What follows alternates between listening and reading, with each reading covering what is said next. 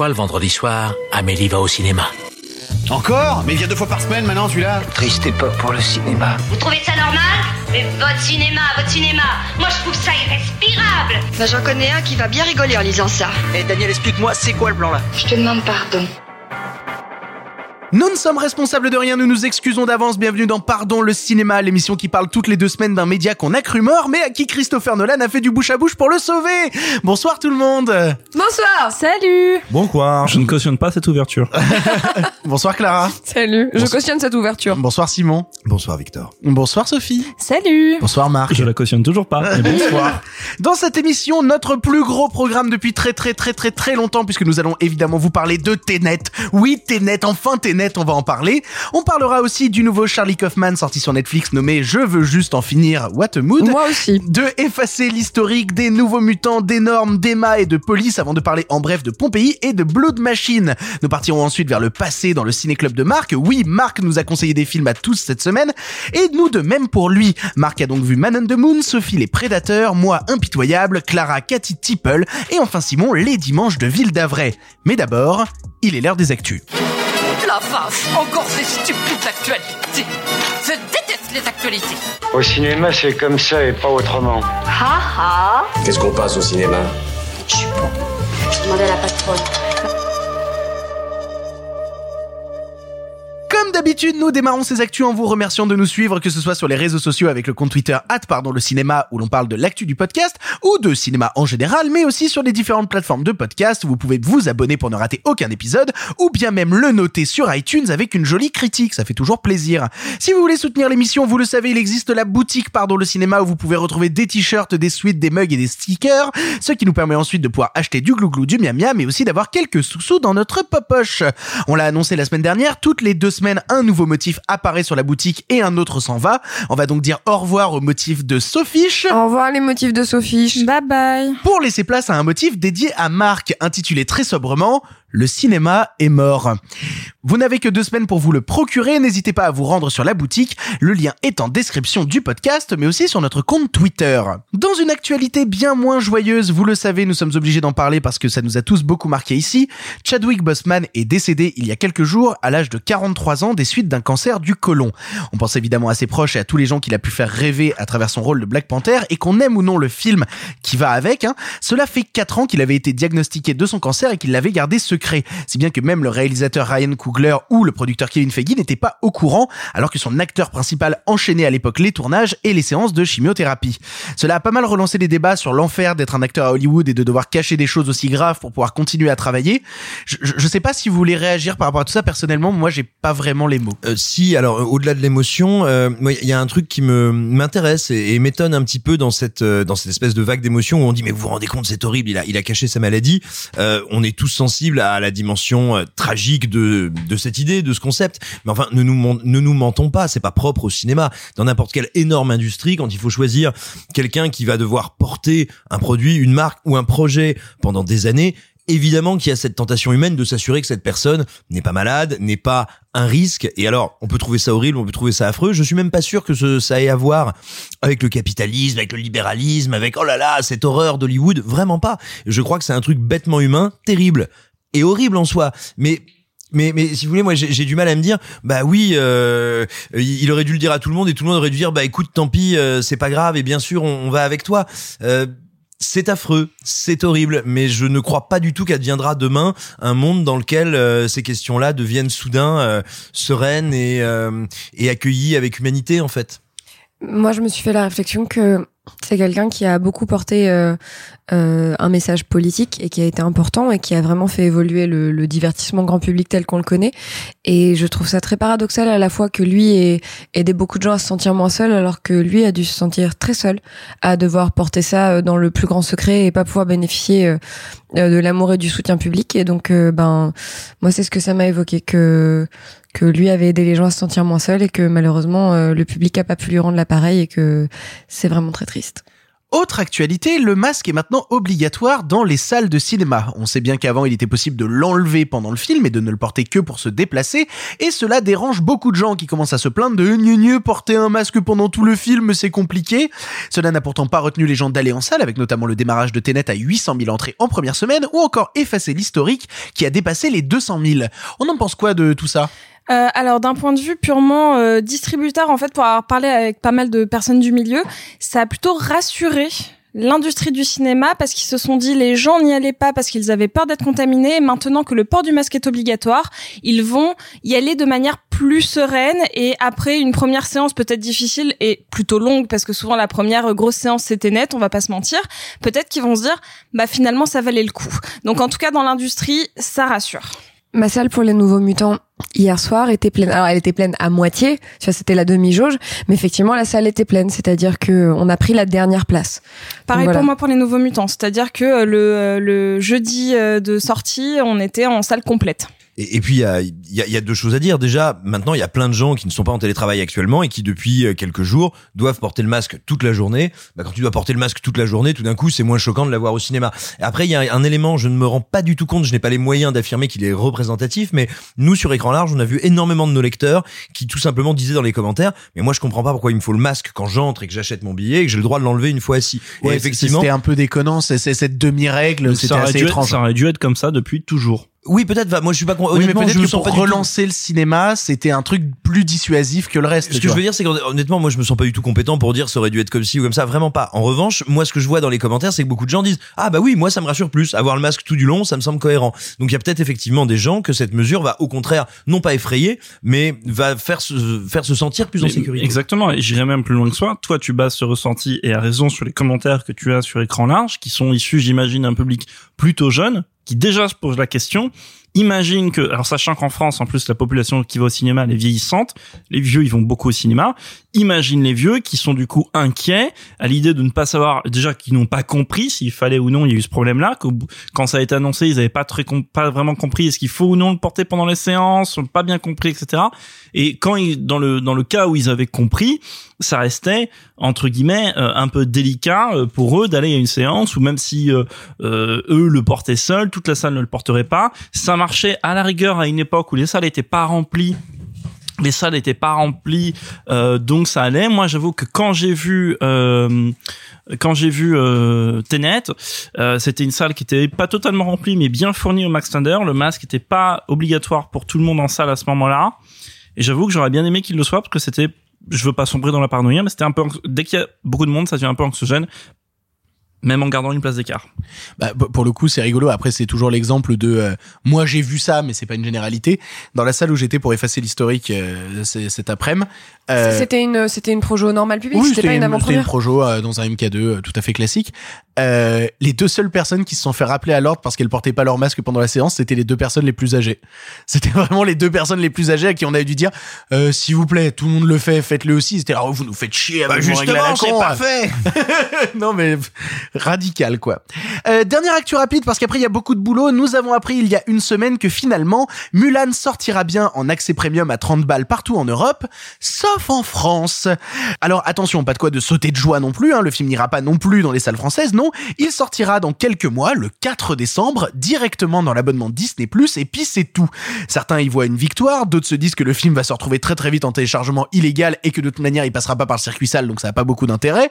Euh, Pourquoi ce recul? Il se passe, passe quoi là? On s'en bat les couilles, sujet suivant. Fin de l'anecdote. Je, je suis assez d'accord avec Marc tout simplement parce que on n'a pas les éléments pour pouvoir dire voilà pourquoi Disney a pris cette décision et on est forcément dans l'interprétation, dans l'expectative. Euh, moi j'ai plein d'idées en tête mais je suis parfaitement incapable de vous dire mais voici la raison pour laquelle Disney agit ainsi. Donc à partir de là je me permettrai pas d'aller plus loin. Bah, je me suis demandé si c'était un truc du CNC. Tu vois, un truc de vous avez déjà bénéficié d'aide pour la sortie. Parce que tu sais, quand tu sors en salle, bla, bla, ça active certaines aides. Je me suis demandé si c'était ça. Mais comme vient de le dire euh, Simon, en fait, On n'en sait rien. Donc je suis pas en mesure de répondre non plus sur est-ce que c'est un truc légal. Moi, pour le coup, c'était plus pour réagir au, au fait qu'il y a plein de gens qui voyaient ça vraiment comme une victoire, alors que j'ai du mal à voir ça personnellement comme une victoire quand on sait que le film n'ira pas dans le circuit sale de toute manière, donc les exploitants ils perdent. euh, Et au à la limite, quoi. là où je te dirais, là où on peut, je crois, dire que ça n'est certainement pas une victoire, c'est que ça signifie au moins un truc, c'est que le marché français n'est pas intéressant pour Disney et n'est pas fondamental. Parce que si on était un enjeu économique, c'est évident que le film serait au tarif de euh, 30 dollars, ou il y a des petites différences selon les territoires. Ah, c'est pour ça qu'on n'a pas Hamilton avec des sous-titres français, c'est parce qu'on a un marché dont ils ont rien à foutre. Ah, non, c'est pour je pouvoir crois. chanter en karaoké. Je t'aime, je t'aime. Ah, je crois que Disney s'en bat les couilles de nous, hein, on peut le dire. Hein. Miquez-vous. Allez, c'est parti pour parler de trop de films, trop de films, et on commence bien évidemment par le plus attendu, Tenet.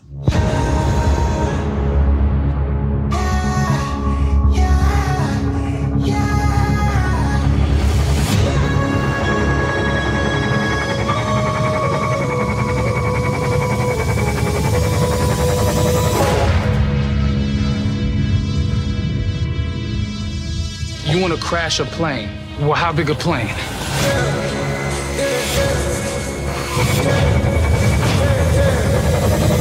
That part is a little dramatic. Tenet, ou comme certains aiment l'appeler, le sauveur du cinéma, du monde de la galaxie et du chat de la voisine, est le nouveau long métrage de Christopher Nolan. Avec au casting John David Washington, Robert Pattinson, Elizabeth Debicki ou encore Kenneth Branagh, il nous raconte l'histoire d'étaux temporels, de tourniquets temporels, d'attaques terroristes, d'avant, d'après, de pendant, de peut-être demain, avant-hier. C'est un film dont on a énormément commenté l'actualité ces dernières semaines et qui forcément, à sa sortie, a fait énormément débat comme tous les Nolan. Nous l'avons tous vu et on va commencer par Marc. Marc, qu'est-ce que tu as pensé de ce nouveau cru nolanien? Ceux qui me suivent ou qui suivent ce que j'écris depuis quelques années sauront que Les millions de gens les millions, les qui se milliards. battent à ta porte. Vous savez combien ça fait? Un million l'armina euh, Sauront que Christopher Nolan n'est pas fondamentalement ma tasse de thé. Néanmoins, je vais faire court et je vais surprendre au moins un auditeur qui nous écoute qui était persuadé que j'étais la personne qui n'avait pas aimé Tenet. Spoiler, il y en a une autour de cette table. Il y a quelqu'un d'autre qui n'a pas aimé. on, on fait, on fait une dédicace à cet auditeur-là qui est le, le mec qui m'a vendu de la vape. Et, euh, et merci beaucoup à toi, je sais que tu écoutes le podcast. Bisous. Salut. Et en fait, j'ai bien aimé. Voilà, Tenet. Non, non. Tu as bien aimé, Marc J'ai bien aimé et j'irai au-delà. Je trouve que dans Tenet, Nolan s'est affranchi d'énormément de choses que je lui, comment dire, qui me déplaisent d'habitude dans son cinéma. Euh, en vrac, euh, un ton euh, solennel ou une recherche philosophique que je trouve très pauvre. Un- une volonté de mé- mélo qui est fondamentalement pauvre et euh, surtout un comment dire un, un refus d'assumer une comment dire un, un cinéma très toujours vouloir faire de quelque chose de plus évolué que ce qu'il n'est réellement et on pourrait croire dans les apparences que Tenet est plus évolué que ce qu'il est réellement avec son son histoire de voyage temporel de manipulation du temps etc etc mais en fait non et c'est ça qui m'a profondément séduit dans Tenet c'est que Tenet derrière ses artifices de scénario derrière tout ça c'est pas un scénario qui est là pour servir l'émotion c'est pas un scénario qui est là pour servir se servir lui-même pour servir son concept Ni pour servir les soit personnages. hein. ni pour servir les personnages, totalement d'accord avec Clara. C'est un scénario qui est là pour servir la purement la mise en scène. Et c'est-à-dire, c'est le moment où enfin Christopher Nolan redevient metteur en scène et qu'il est, qu'il est capable d'être très bon hein, parfois. hein. C'est pour ça que moi, mon film préféré de Nolan, c'est, je pense, Insomnia parce que c'est un film de pure mise en scène. Et, donc là, ça l'oblige à redevenir, ça l'oblige à redevenir metteur en scène. C'est-à-dire que toutes les idées du scénario, tous les concepts, même ceux, comment dire, ceux qui vous ne, comment dire, qui vont vous échapper ou que vous allez dire, ah, j'ai pas compris ça. On s'en fout. En fait, la finalité, la finalité de Tenet, c'est que c'est un film qui parle et qui montre de la mise en scène et tout le scénario va dans cette direction-là. Donc, il faut pas aller chercher autre chose. Il faut pas, comment dire, aller chercher. Si vous avez aimé Inception, c'est moi, par exemple, ça m'ennuie un peu Inception. Donc, c'est pas, c'est pas la même chose que ce qu'il fait sur Inception ou Interstellar, Interstellar qui verse dans le grand mélo. Là, vous avez un film d'action pur et dur, extrêmement euh, direct dans son écriture. C'est-à-dire qu'au début, vous avez une série de scènes d'exposition qui vont vous expliquer vaguement, très vaguement les personnages ou ce qu'ils représentent, euh, le concept de cette euh, donc entropie inversée, etc., etc., plus des, des sous-concepts qui en dessous, bref, et avec le montage du film qui fait euh, comment dire, qui fait tac tac tac tac tac, il y a pas, euh, c'est hyper euh, cuté, les personnages commencent une conversation aux États-Unis, la terminent en Inde, ce genre de choses, et euh, ça va à 200 à l'heure pour installer son film et ensuite avoir des séries de scènes d'action qui sont vues dans un sens puis dans l'autre, etc., qui sont évidemment assez euh, renversantes, c'est le mot un peu passe-partout, d'un point de vue de la de la mise en scène. Et accessoirement le pour ce, justement cette notion de mise en scène moi Nolan et c'est ce que j'ai dit sur les réseaux donc je vais me répéter je suis désolé mais c'est surtout que euh, ça m'a fait plaisir sur un point très particulier c'est que ce film euh, d'un cinéaste britannique blockbuster américain qui parle de manipulation du temps où on résout une énigme d'après le passé enfin une énigme ou une enquête d'après le passé et dont le héros est interprété par Washington bref pour moi c'est j'ai vu Tenet comme une sorte de relecture d'un film que j'aime énormément qui est le déjà vu de Tony Scott où le héros est Denzel Washington oui. fait des manipula- fait des retours et manipulations dans Mais le temps bien évidemment. et là le héros est interprété par le fils de Denzel Washington donc John David Washington Mais il y a une, une, une quintuple filiation, du coup, c'est évident, bien sûr. Exactement. Et en fait, si tu veux, alors je dis pas ça en disant oh c'est un remake du pauvre. Non, parce que je trouve que c'est une extension, ça va dans une autre direction.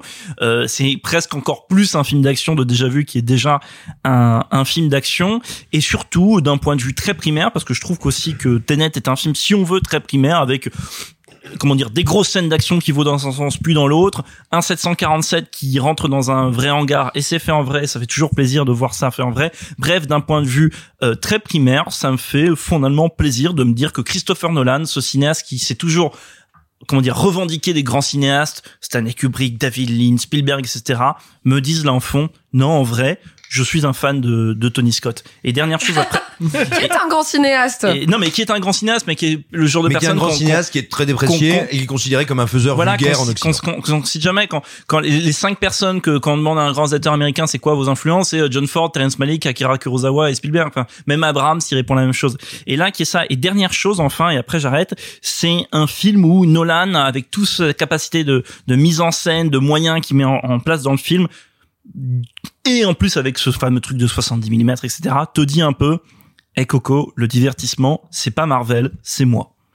Alors pour le coup c'est très drôle parce que j'ai aussi beaucoup aimé le film, j'ai très envie de le revoir d'ailleurs, mais j'ai un point de divergence avec toi euh, qui m'est venu d'une conclusion que j'ai eue euh, en, en sortant du film. Divergence, le film? Oui, exactement. Euh, je le trouve mieux que Tenet. Non, c'est une... non, c'est faux, c'est faux, c'est faux, c'est faux. Euh, non, c'est que en fait, quand le film s'est terminé, j'ai pas pu m'empêcher de me faire la réflexion de, je ne pense pas que le film soit capable de sauver les cinémas. Et ce pour une, une bonne raison, c'est que là où euh, on va reprendre Inception, tu, tu trouves Inception bête ou quoi, mais Inception pour moi fonctionne sur un principe où t'as une heure où on t'explique les règles du jeu et après une heure où on les met en place et on joue au jeu. Tu vois, vraiment pour moi c'est divisé en deux parties. Enfin, c'est un mec qui joue au jeu, si tu veux, c'est un type qui joue à la pétanque, il a que le cochonnet, c'est dommage. Alors, tu m'emmerdes, mais au-delà de ça, ce que je veux dire par là, c'est que De plus en plus loin dans la métaphore. hein. Tenet ne peut fonctionner qu'à travers sa deuxième partie. C'est-à-dire que la première partie, pour moi, c'est une sorte de texte à trous qui est complété par la deuxième partie, qui te donne des réponses à plein d'endroits sur notamment, euh, je, je suis retourné au bateau et j'ai vu une fille sauter, etc. Et puis, ah, d'accord, dans la deuxième partie, on comprend tel ou tel truc. Ce que je veux dire par là, c'est que moi, quand je vois Tenet, je peux pas m'empêcher de me dire et de voir un Christopher Nolan qui est obligé d'être vague, qui est obligé d'être vague dans son exposition et qui est obligé d'être vague dans la manière dont il t'amène l'histoire pour ensuite la compléter et qui du coup te donne une première partie qui pour un grand public qui a pas trop envie de se prendre la tête bah, va subir un petit peu la première partie parce que ne va réussir à la comprendre pleinement qu'à partir de la deuxième heure quoi.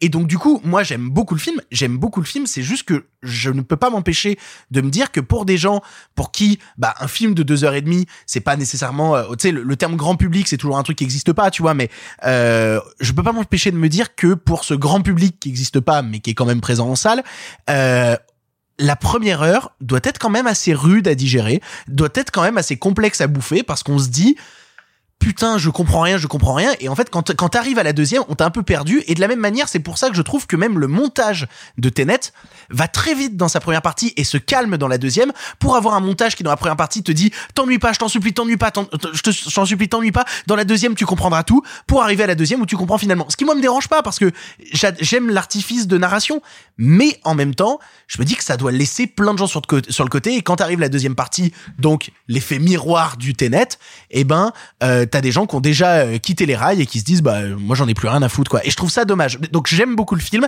mais je peux pas m'empêcher de me dire qu'il est construit de manière à perdre beaucoup de gens. Mais qu'est-ce qu'il y a à comprendre à part qu'il y a des objets qui vont dans un sens euh, du temps et d'autres dans l'autre? Des Rien. objets ou personnes? Rien du tout. Rien. Après, il y a des séries. De... Alors, je, je vais pas parler longtemps parce que les autres ont plein de trucs à dire. Mais il y a des séries de détails qu'on on peut, on peut s'attarder. J'ai vu des Les gens. événements se tricotent dans un sens Les et dans l'autre. se- Et en fait, tu comprends le tricotage des tricotages euh, difficilement au premier visionnage sur la deuxième moitié. Mais j'y reviens après. Mais c'est le tricotage des tricotages, en fait. Voilà, mais surtout que pour moi, comme il faut prendre le film comme un, un- un artifice gigantesque, une sorte de de- de- d'énorme, et ça, ça m'embête de le dire comme ça, c'est un peu vulgaire, mais ro- roller coaster de mise en scène nolanienne. Bref. Qu'est-ce qu'il y a de plus à comprendre Par contre, on dit il y a des objets qui vont. Dans... Alors oui, après on peut euh, aller plus loin dans la théorie. Je veux, il y a des gens qui font des schémas, etc. pour comprendre un machin, quel personnage fait quoi, à quel moment. Pardon? Des gens qui sont. Non mais des gens qui sont nuls, qui font des schémas très beaux avec des couleurs, mais mais Et attends, et choper un stage en graphisme, c'est pas facile. facile. mais, mais on s'en fout et pour moi c'est raté à côté de l'objet du film qui est de- et surtout qu'en fait je vais pas dire de quoi il s'agit mais au milieu du film le film te dit voici comment ça fonctionne. Il y a une phrase qui dit voici comment ça fonctionne. Je vous ai donné la clé du film. Il se terminera comme ça. C'est déjà dit. Donc ne vous concentrez pas sur le scénario. On s'en fout concentrez-vous sur Ah bah on- ça, ça, on le voit dès le début. Hein. Je veux dire, il y a quand même dans le premier quart d'heure le personnage de Clémence Poésie qui dit ça sert à rien d'essayer de comprendre. Donc, et voilà, donc on te donne la clé et après tu t'entêtes à comprendre alors que grosso modo, tous ces petits tricotages de, de, de, de scénarios tu, tu ne peux pas empêcher le public d'avoir envie de comprendre à partir du Non, moment où mais il, enfin, où attendez, il se comment est-ce qu'on pourrait, nous, qui que ce soit euh, d'entre nous autour de cette table, prétendre à interpréter la vie du public? Surtout que ce qu'on a pour l'instant, ce sont les remontées à chaud de gens anonymes sur les réseaux, dont on sait même pas s'ils ont vu le film en réalité, parce que c'est tellement clivant, c'est tellement important Nolan, que tout le monde y va de son petit mot. Rappelez-vous, Dunkerque est sorti, tout le monde était là, c'est un nouveau chef-d'œuvre Aujourd'hui, les gens sont là, Ah, c'était trop sensoriel, et puis euh, il y avait pas les Français, alors c'est nul. Enfin, Dunkerque, c'est déjà pas un film aimable et en plus c'est déjà un film de guerre qui est un truc qui marche pas non plus. Dunkerque, ça fait pas les scores non plus de Avengers ou de des Marvel. Hein. Donc après, euh, on va pas rentrer dans le truc euh, euh, Tenet qui sauve le cinéma. De toute façon, euh, Nolan a d'une humaine, c'est un ensemble de films et Tenet en fait partie. Les chiffres de Tenet sont pas mauvais, c'est un des meilleurs démarrages de Nolan depuis. euh, c'est son meilleur, je crois. c'est- c'est- Enfin, non, pardon, c'est son meilleur hors Batman et... Voilà, euh, donc donc ça marche bien, mais à côté ça n'empêche pas euh, effacer l'historique de marché, mais on en reparlera. Donc c'est un faux argument ça de. Euh, Non, non, non, mais je, je me repose pas sur l'argument de sauver le cinéma. Au final, euh, l'argument de sauver ou pas le cinéma, c'est c'est c'est trop grand et c'est un peu Et puis stupide attends, même parce si que les gens ils l'ont pas compris, reposer. même si les gens ils l'ont pas compris, on s'en fout, ils l'ont quand même vu, ils ont quand même payé leur ticket de cinéma. Donc Je, je te dis pas le contraire, mais par contre, ça rend le film mal aimable pour certaines personnes, ce que je peux comprendre. En fait, je comprends les réactions négatives sur le film quand, pendant la première heure, on a un réalisateur qui nous dit essaye pas de comprendre, mais tu vas quand même te bouffer une heure d'exposition. Ouais, donc De- comme de- Once Upon a Time in Hollywood, si tu veux, c'est la même enfin, c'est un Ah, principe. euh, non, les fans je- de Tarantino de la première heure qui disent on se fait chier. Mais je suis d'accord, mais il n'empêche que Once Upon a Time in Hollywood, il est dans mon top 3 de mes films de Tarantino préférés, euh, parce que je pense vraiment que c'est son Victor M. meilleur film. Tarantino, vous savez, Victor Non. M. Tarantino, Victor a fait une chaîne, il y a une chaîne In the Panda, il a fait une vidéo sur Tarantino, vous voyez sa vidéo sur a Tarantino. Va crever, va crever. Ce que je veux dire par là, c'est que Once Upon a Time in Hollywood, de la même manière que c'est le film mal aimable, je trouve, de Tarantino, je trouve que Tenet est le film mal aimable de Nolan, qui va laisser plein, plein, plein, plein de gens sur le carreau, parce que il a pas la limpidité euh, qu'avait Inception et je sais que des gens vont rigoler à ça de faire un truc très classique de première heure je t'explique les règles deuxième heure on joue. Là on a vraiment ce truc de première heure tu vas être perdu mais accepte d'être perdu accepte de, de, de rien biter et après pendant la deuxième heure tu comprendras. Je pense que ça peut laisser des gens sur le carreau. Personnellement j'aime beaucoup mais c'est juste une réflexion que je me suis faite en voyant le film de me dire la première heure pour certaines personnes elle va quand même être super rude à bouffer. Et des fois, pas que la première heure. alors du coup bah je me tourne vers Sophie. Sophie toi qu'est-ce que tu as pensé de Tenet? Elle était si saoulée. Franchement, Ah, elle arrêtait pas de c'était me, terrible, hein. de me regarder avec un air consterné et je, franchement, je culpabilisais de passer un moment correct. Parce que vraiment, euh, j'y suis allée euh, globalement avec de bonnes intentions. Euh, j'aime pas Nolan. Globalement, je n'aime pas Nolan. Je n'aime pas son cinéma. Ça Il y m'ennuie. a que des Nolanophobes ici. Hein. Alors, il y a deux semaines, tu, faisais partie de ce groupe-là. Essaye pas de te dédonner maintenant, hein, Marc. Ah, hein. maintenant je suis woke, ça va, j'aime bien. Non, mais c'est-à-dire que je fais partie de celles qui euh, et, et je, je me souviens très bien de ce moment quand les lumières d'Inception se sont rallumées. J'étais avec mon groupe de potes du lycée ou de la fac, je sais plus. Quand les lumières se sont rallumées, je fais merde, j'ai perdu deux heures et demie de ma vie et j'ai eu la même sensation pour Tenet. Euh, Il y a un truc qui est très fondamental dans ma manière d'apprécier le cinéma ou d'apprécier n'importe quelle œuvre artistique qui est capte-moi avec des personnages. Capte-moi, décapte-moi. Et, surtout, pas été assez rapide. et sur- Et et sur- surtout- recapte-moi. Recapte. tu vois, quand les gens se plaignent que j'interromps trop cette émission, c'est pour ça que je le fais. C'est pour, les blagues ci- sur Priscilla. Pour, pour citer, des- pour citer Priscilla, c'est bien ça. Bisous. Mais donc, euh, C'était une interruption utile, admets-le. Pas tellement. Et donc, en fait, le truc, c'est que euh, là, il n'y a aucun personnage qui m'accroche, ne, ne serait-ce qu'un tant soit peu. Et surtout, le, le, le héros principal, il est tellement désincarné qu'il Le en- protagoniste. le protagoniste, quoi. Genre, tu, tu fais même pas l'effort de donner un putain de prénom à ton personnage. c'est un comment choix, du- ça, c'est Non, mais comment tu veux Non, mais c'est très personnel. C'est pas Encore comme une si fois, c'était mal écrit du coup. non, mais je vais pas. Encore une fois, je ne vais pas critiquer Tenet d'un si, point de vue. on est non, là mais pour. laisse-moi Ah, parce que ça y finir. Euh, je ne vais pas critiquer Tenet d'un point de vue euh, ni formel ni quoi que ce soit, dans l'idée où euh, c'est subjectif. Ma non-appréciation de Tenet euh, s'arrête au fait que je ne peux jamais, et ça n'est jamais arrivé, que je sois captée par un film qui ne m'accroche pas via un prisme de personnage. Et pour moi, Tenet, c'est la quintessence de ce film euh, froid, euh, qui ne me donne aucune empathie. Je, je suis pas la plus grande fan euh, d'Interstellar au monde. Cependant, malgré tout, j'avais un tout petit peu de d'empathie envers ces personnages. Bon, c'est trop poussé, c'est trop tiré, c'est trop larmoyant, ça m'énerve. Mais au moins, j'avais un tout petit peu plus accroché qu'Inception parce que, bah, au moins, j'avais des personnages devant moi. C'est- C'était déjà le minimum, quoi. Mais, mais c'est marrant que tu cites Interstellar parce que c'est la réflexion que, que je me suis fait euh, en sortant du film, c'est que moi justement j'adore l'émotion chez Nolan, même quand elle est too much, même quand elle est, Bah. Même quand elle est trop, tu vois. Même quand elle est pas là. Va crever. Euh, c'est la quatrième fois que je te dis d'aller crever au depuis le début de cette émission. C'est ce qui va arriver, monsieur Panda. C'est ce qui va arriver. non, mais ce que je veux dire par là, c'est que justement, j'ai peut-être euh, eu une petite frustration aussi devant Tenet aussi de ne pas euh, ressentir autant d'empathie et d'émotion que ce que j'en ressens d'habitude dans le cinéma de Nolan parce qu'il l'a délaissé, comme disait euh, euh, Marc. Marc, je m'appelle Marc. Oui, tu t'appelles Marc. Comme disait Marc, au profit du grand spectacle et de la mise en scène, ce qui en fait un super objet de cinéma, mais pour moi un objet moindre en termes d'émotion. Même si j'aime, je me rends compte que je défonce beaucoup Tenet alors que je l'aime beaucoup, mais voilà, c'est quand même une frustration aussi. Pardon Sophie, Et- je t'ai coupé. Et moi, globalement, enfin, euh, je, je ne suis absolument pas sensible aux effets techniques s'ils ne s'approprient pas l'émotion des personnages qu'ils représentent. Donc, euh, donc en fait. Et vous l'avez tous les deux vu, je montre Victor et Clara, c'était, c'était même pas fin, c'était un ennui profond. Ah non, elle était consternée. Je- Vraiment, elle soufflait très fort. euh, C'était douloureux de regarder le film à côté d'elle. hein. Non, c'était douloureux de la regarder. Elle qui regarde le film. Moi, ça allait. Je passais un bon moment. hein. C'est- c'est c'est- c'est juste ça, et c'était vraiment sincère, c'est que je m'ennuyais, je trouvais le film long, et en soi, quand je, enfin, j'en venais à ne même pas, enfin, j'essayais même pas de, de comprendre ce qu'il voulait me raconter parce que j'en avais rien à foutre. Le seul truc que j'ai dit, pareil aux deux personnes, c'est je fais, eh, je pense que le personnage de Robert Pattinson, bah, c'est le fils d'Elizabeth de Becky, et puis voilà, et puis c'est tout. Et en fait, c'est ma seule théorie, et On euh, garde ça?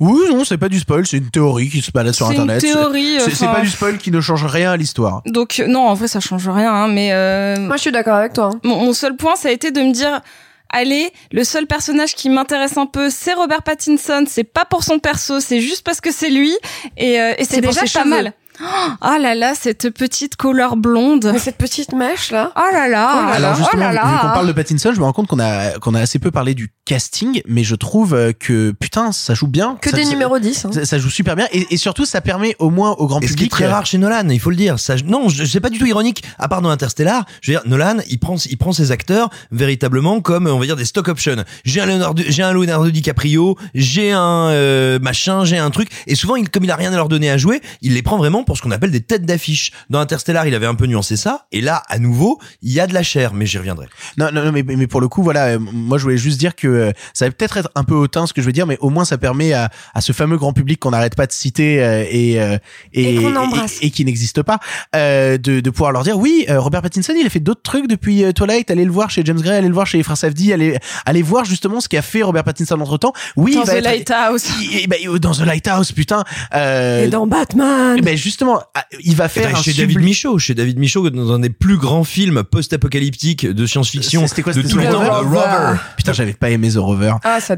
J'adore, ça poutre. Euh, euh, J'avais beaucoup de mal avec The Rover, mais ce que je veux dire par là, c'est que oui, il va faire un Batman absolument formidable. Si Tenet vous a au moins permis de, de découvrir ça, c'est plutôt agréable. Alors vraiment, je regardais Kenneth Branagh et je, fais- et dans ma tête, il y avait une voix qui faisait « Je t'en veux tellement pour Artemis Fowl, putain Il, joue- il joue super bien, Kenneth Branagh dans Ah le mais j'en avais rien à foutre, je lui en voulais tellement Incroyable méchant. J'irai pas jusque là. Je vais faire rapide. J'irai pas jusque là en disant qu'il joue super bien. Néanmoins.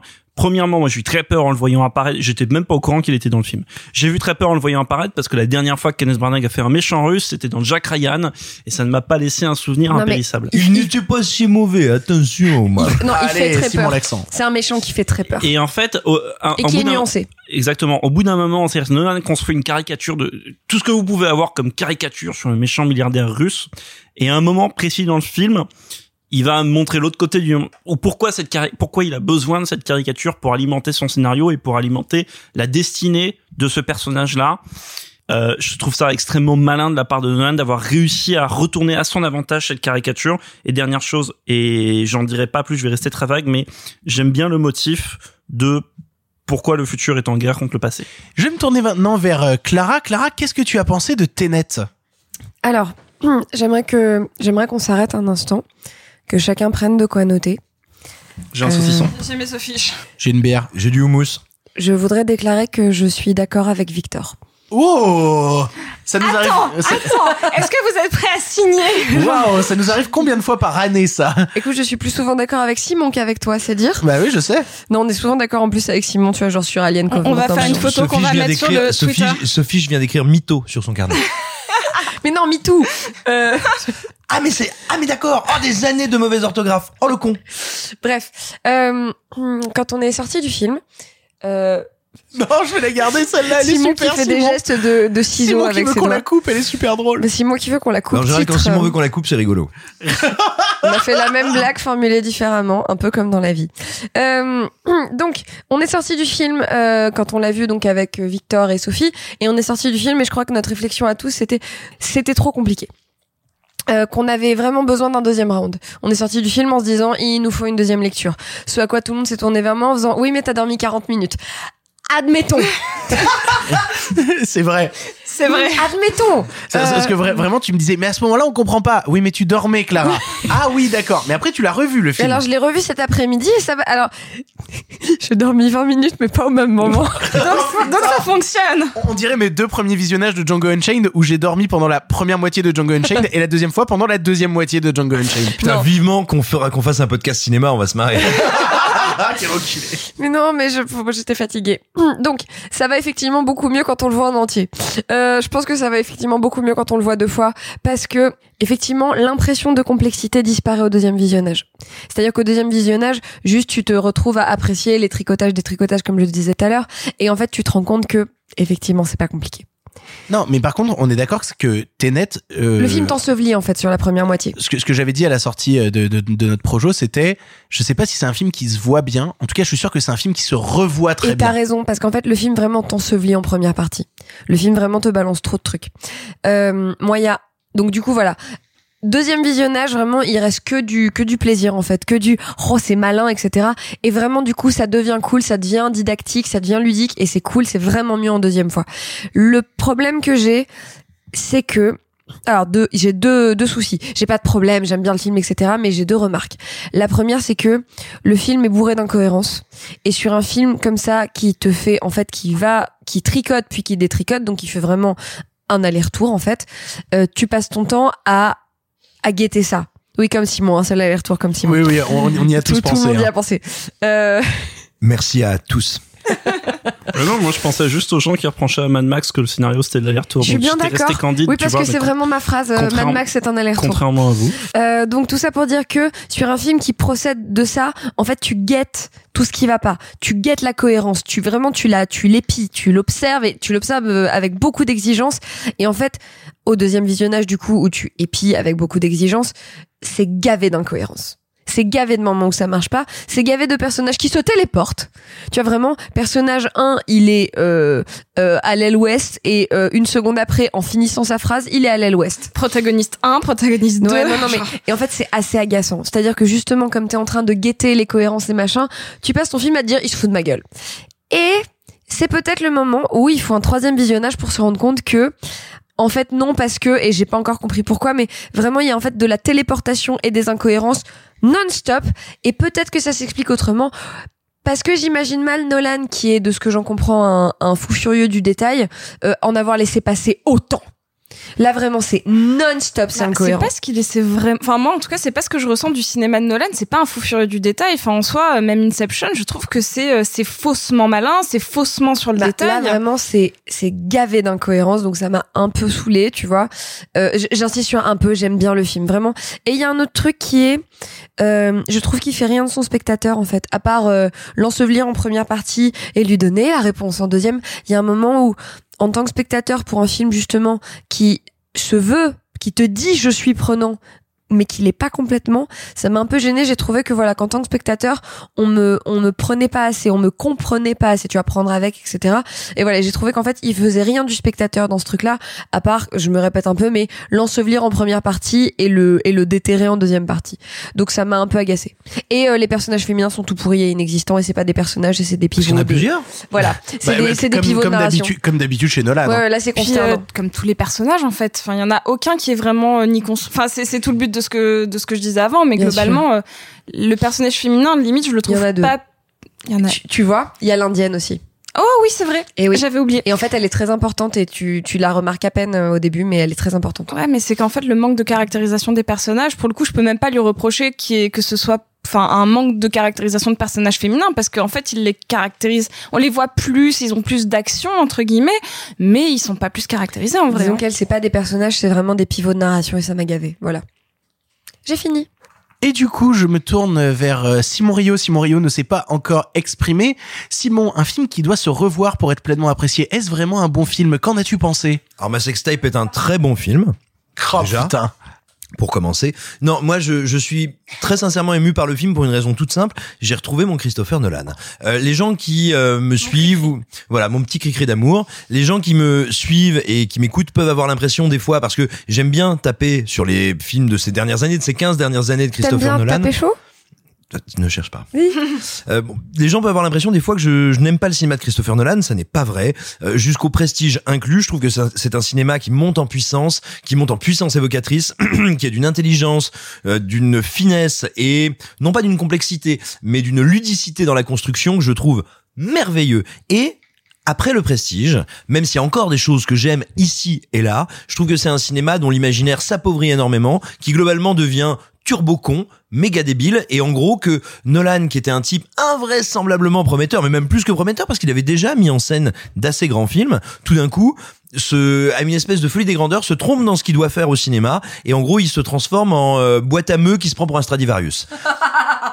Et là, c'est un peu compliqué parce que je veux dire, vraiment, on se retrouve avec des films comme Inception où le mec te dit J'aimerais qu'on s'arrête quand même sur cette blague parce qu'elle est vraiment bien. Genre, genre parce qu'on est tous en train de rire dans notre barbe comme des connards. Elle était vraiment bien. Bravo Simon. Bravo Simon Non mais Bravo Simon. je vous aime bien. bah mais c'est la bande son d'Inception et j'en arrive à Inception justement. Inception, c'est un type quand même qui te dit pendant une demi-heure, 40 minutes. Alors voilà, je vais t'expliquer la science des rêves, comment ça s'imbrique, ça s'emboîte, on j'ai rentre vu dans ce les film rêves. de Michel Gondry c'est super Voilà, je vais t'expliquer comment ça s'imbrique, comment ça s'emboîte et comment on va pouvoir faire un truc incroyable avec ça. Et au bout de 40 minutes, t'as OK, je veux le voir. Tout le monde est bavard et les personnages n'existent pas, mais je veux voir les rêves. Et le mec qui dit OK, mon premier rêve c'est un entrepôt. Tu fais Ah ouais, non mais c'est parce qu'il me prépare un truc de ouf après. Mon deuxième rêve c'est un hôtel Ibis. Non mais il prépare un truc après. Mon troisième rêve c'est Call of Duty dans la neige. Tu fais OK, d'accord, il est bête. Et, et, et ça, moi, c'est mon problème avec le Nolan post-prestige depuis des années, qui n'enlève rien à toute la passion qui m'a, qui m'a, qu'il a généré en moi avant. Et donc, forcément, je vais voir Tenet en me disant, bon, je n'oublie pas qu'il s'est passé un truc avec Dunkerque, qui avait plein de problèmes et qui revenait à quelque chose d'authentiquement sensoriel, d'authentiquement organique et qui, Avec un mec de One Direction. oui, mais, mais qui essayait de faire un truc, alors qui était voué à l'échec, mais qui était quand même un superbe défi, à savoir, moi je vais faire un film de guerre qui refuse tous les codes et toute la maestria du cinéma de guerre classique ou académique. C'était pas totalement réussi, mais il y avait quelque chose de bouillonnant là-dedans qui m'intéressait en tout cas. Et là, avec Tenet, j'ai l'impression qu'il a complètement, volontairement ou pas, je n'en sais rien, renversé ce qui faisait son cinéma qui me déplaisait ces 15 dernières années. Ces 15 dernières années, c'était un mec d'exposition qui foirait tout ce qu'il y avait après l'exposition. Interstellar, c'est 40 minutes incroyables, la fusée décolle et le type te dit on va aller sur la planète des vagues et la planète de la glace. Merci. Bon voilà, bref. Non, c'est sublime Interstellar. Je te, On je te dirait un truc déteste. de minutes, c'est sublime. quoi, genre, Non, c'est sublime tout le long. hein. Et, et en gros, en gros, si tu veux, pour moi, c'était un cinéaste génialissime dans l'exposition qui se cassait toujours les rotules après et là il me fait exactement l'inverse j'ai une ouverture super, superbe après ces 30 minutes d'exposition sont mais alors du cinéma Z total genre j'ai inversé l'entropie du système B bonjour monsieur protagoniste c'est n'importe quoi J'arrive pas à faire une blague sur tes méthodes de séduction, sur le fait que t'es un génie de l'exposition, qu'après ça se casse la gueule. J'arrive Ah pas à faire la blague. je, je sais, c'était ça la blague, c'était de dire que j'arrivais pas à la faire. Bisous. merci Si, premier degré, Simon, premier degré. Merci, tu peux continuer. Et, et là, tout d'un coup, il a retourné son cinéma comme un gant, c'est-à-dire que ce moment d'explication, d'ouverture, de, on va dire, de, de possible développement des enjeux n'est pas intéressant. Il est même lourdeau, il est terriblement épais. Et encore une fois, il y a plein de moments où je le trouve très très Z. Hein. On est du même niveau que dans Interstellar. Les êtres bulles ferment le Tesseract. Mais oui, ta gueule. et, et, et tout d'un coup. Et tout d'un coup, mais c'est pas la première heure, c'est pas vrai de dire que c'est la première heure, c'est la première demi-heure, parce que dès que ça commence à s'exciter, ça devient absolument fascinant d'un strict point de vue sensoriel, ça devient vertigineux, et notamment ces fameuses scènes de l'avion. Moi, ce qui m'a beaucoup amusé, c'est que ils l'ont énormément teasé et annoncé avant le film en disant on a pris un vrai 747, go vegan.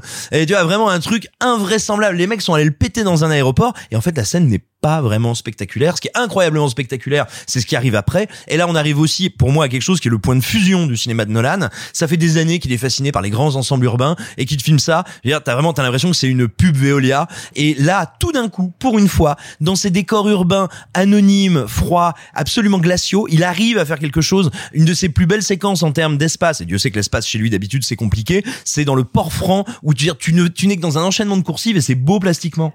C'est l'opéra de Oslo et on y allait avec Sophie. Ça ne sert à rien. Bisous. Oui. Oui. Et, et enfin, il arrive à faire un truc, un truc qui normalement est toujours un défaut, un énorme problème dans le cinéma et dans le cinéma d'action, c'est quand tu as une séquence d'action tellement mal montée que tu comprends pas qui tire sur qui. Et ben là, comme ça a toujours été son problème, et on parlait d'Inception, mais ça vaut aussi pour le Dark Knight Rises, qui moi est un de mes Dark Knight préférés, je vous emmerde. Mais Vraiment, très sérieusement, il a toujours un problème quand il y a de l'action avec le contre-champ. Il ne sait pas filmer de l'action avec du contre-champ. Ça, ça l'emmerde, ça, ça déjoue, entre guillemets, sa mise en scène. Et ben là, le mec assume et il dit, ouais, alors moi, dans ma scène auto-reverse d'action, qui à la fin est retour vers le futur de Call of Duty, en fait, je filme même pas les antagonistes, j'en ai rien à foutre. Tout n'est plus que mouvement, tout n'est plus que perception, conscience de la dynamique, de l'avancée. Et il y a enfin une dernière chose qui achève de me rendre le geste de cinéma très très beau. On a dit ici et là que il reprenait les techniques de Méliès qui consistaient à inverser la pellicule, le défilement de la pellicule. C'est en partie vrai, mais je trouve qu'il fait un truc encore plus méta, encore plus joli. C'est que non seulement il fait ça, mais surtout il fait jouer ses acteurs à l'envers dans de longs plans, de longues séquences. Et ça, c'est joli, et c'est infiniment plus joli sur la question de qu'est-ce que c'est qu'agir, qu'est-ce que c'est qu'interagir. C'est bien plus joli que le fait d'appeler ton personnage le protagoniste. Bref, enfin un bon Nolan. Il m'a réconcilié avec lui-même, j'en suis très heureux. C'était un très très très très très très très très long débat sur euh. On a rarement fait aussi long sur un film. Simon a rarement fait aussi long. Mais ça, c'est un détail. Euh, nous allons, nous allons maintenant passer à quelque chose de tout autant alambiqué qui te parle aussi de voyage dans le temps et d'autres joyeusetés puisque c'est le nouveau film Netflix, le nouveau film de Charlie Kaufman, à savoir Je veux juste en finir. Excuse me? You don't have to go. I don't have to go where? Forward. People like to think of themselves as points moving through time. But I think it's the opposite. We're stationary, and time passes through us, blowing like cold wind.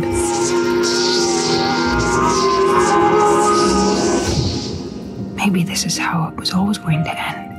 Je veux juste en finir ou I'm Thinking of Ending Things dans son titre original est le nouveau long métrage de Charlie Kaufman, connu pour son écriture de films comme Eternal Sunshine of a Spotless Mind, mais aussi la réalisation de Synecdoche New York ou Anomalisa. Ici, il est question d'une jeune femme qui pour la première fois va rencontrer les beaux-parents de son petit copain Jake.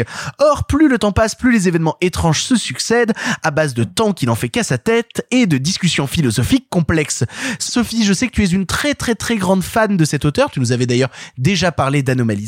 Qu'est-ce que tu en as pensé du nouveau cru de Charlie Kaufman? Qui va pas très bien. Il C'est va- vrai qu'il va pas bien. Il va pas très bien, j'ai envie de lui envoyer tout mon amour parce que vraiment. euh, Moi, j'ai envie de lui envoyer des tartes dans la gueule, donc vas-y, ça contrebalancera. Et euh, surtout, j'ai envie de lui envoyer un petit mot pour lui dire Mais tu, tu voulais dire quoi? Parce que j'ai toujours pas compris. Vraiment. euh, Qui veut en finir? Oui, ça c'est clair. Euh, le genre on l'a vu, on l'a vu ensemble, Victor, et, et et je pense que tu as vu l'exact opposé de ma réaction devant Tenet, c'est-à-dire que j'étais, euh, j'avais des réactions quoi. Genre c'est-à-dire que j'étais euh, bouche bée, tendue, stressée, euh, énervée. Euh, Il y a eu tout plein de choses en même temps. Je sais toujours pas de quoi parle le film.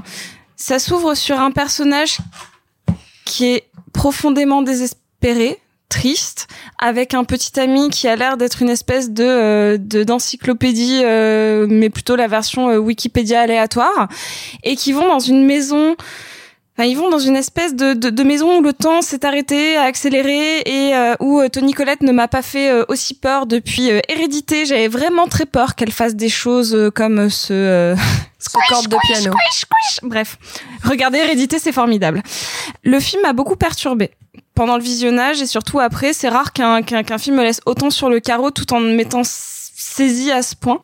S'il y a des gens qui veulent m'expliquer de quoi ça parle, je suis preneuse parce qu'à part vous dire que je me suis à la fois profondément ennuyée sur toute la deuxième partie, je pense que la scène à l'intérieur de la maison qui est la rencontre entre donc euh, Cindy ou Yvonne ou autre prénom puisque le, le protagoniste féminin change régulièrement de nom et d'identité, euh, quand elle va rencontrer les, les, les parents de son petit ami qui est interprété par Jesse Plemons que je vois de plus en plus comme une espèce de continuité euh, de, euh, de Philippe Seymour Hoffman, ça me ça- Qui aurait mangé Matt Oui. Damon. qui aurait mangé Matt Damon. ça ça m'a bref cette maison pour moi ça a été entre Hérédité et Mother donc un film que j'adore et un film que je déteste euh, à base Ah, c'est marrant, c'est deux films que j'adore. Bah oui non mais je en plus il y, y a cette espèce de de d'aura euh, un peu sale, un peu euh, torturée, un peu euh, triste. Le film est triste et je pense que le- si- vraiment si vous n'allez pas bien ne le regardez pas maintenant et Clara va dire ne le regardez jamais je pense. Absolument.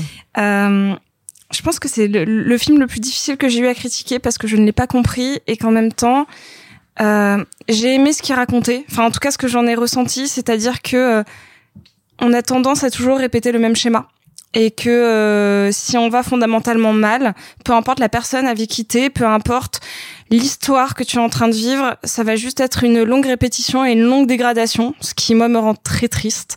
Donc en fait le film, je l'ai vécu comme ça, comme une espèce de de message très fataliste sur le fait que euh, les personnes qui vont mal n'iront jamais mieux et que euh, globalement euh, tu finis dans un espèce de euh, d'asile itinérant qui te poursuit, euh, que- qu'avec des moments de grâce et en même temps t'es enfermé dans le noir. Je, vraiment, il y a, y a un problème de chef-op, c'est-à-dire que toute cette scène de descente aux enfers se finit par une espèce de de confession sans sens dans une voiture surcutée en termes de montage et qui euh, qui te dit juste que euh, tu viens de vivre l'enfer et tu vas voir la fin c'est triste. Donc euh, je pense que je peux pas mieux résumer à part cette espèce de brouhaha, de message de tristesse et de, de, de fatalisme que, que Kaufman nous a offert. Et euh, je, je crois que j'aime le film, mais j'en suis pas complètement sûre et je pense que je le reverrai à un autre moment. Voilà. Bah, c'est marrant que tu dis ça parce qu'on l'a vu ensemble et on, on est sorti un petit peu du film un peu déboussolé tous les deux, tu vois, un peu perdu.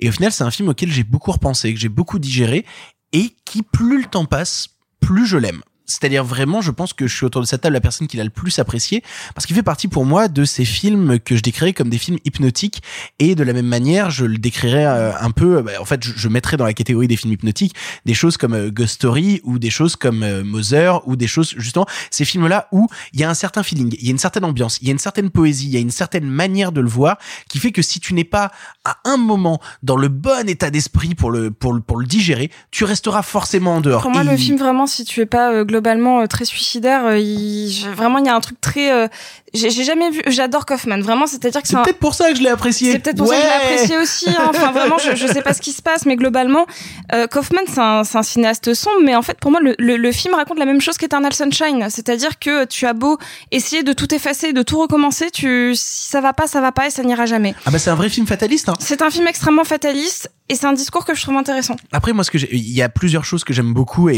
et là, c'est la manière dont il a de construire construire le film. J'aime beaucoup. C'est le euh, cochon en dessin animé. le cochon en dessin animé déjà c'est c'est quelque chose d'intéressant mais mais pour le coup moi j'aime beaucoup l'idée de construire tout son récit sur les pensées du personnage principal qui sont constamment interrompues par les autres c'est-à-dire qu'elle a envie d'être dans sa tête elle a envie de ressasser ressasser ressasser Et c'est comme si le monde extérieur venait tout le temps lui taper à la gueule pour lui dire reviens reviens reviens reviens et troubler son cours de pensée c'est un truc que j'aime beaucoup Son cours de pensée qui est j'ai envie de me buter hein, quand même. ah oui, tout, tout à fait. Bah oui, mais, oui. mais, mais du coup, c'est une- personnellement, c'est c'est con à dire, mais c'est euh, c'est des choses qui me touchent, qui me parlent, et, et où euh, ce personnage principal qui ressasse des idées noires et qui en discute avec elle-même en permanence, euh, moi j'ai envie de la suivre, j'ai envie de l'écouter, et au final, bah, comme je, te- je te parlais de films hypnotiques, ça m'hypnotise. C'est quelque chose qui m'hypnotise à mort.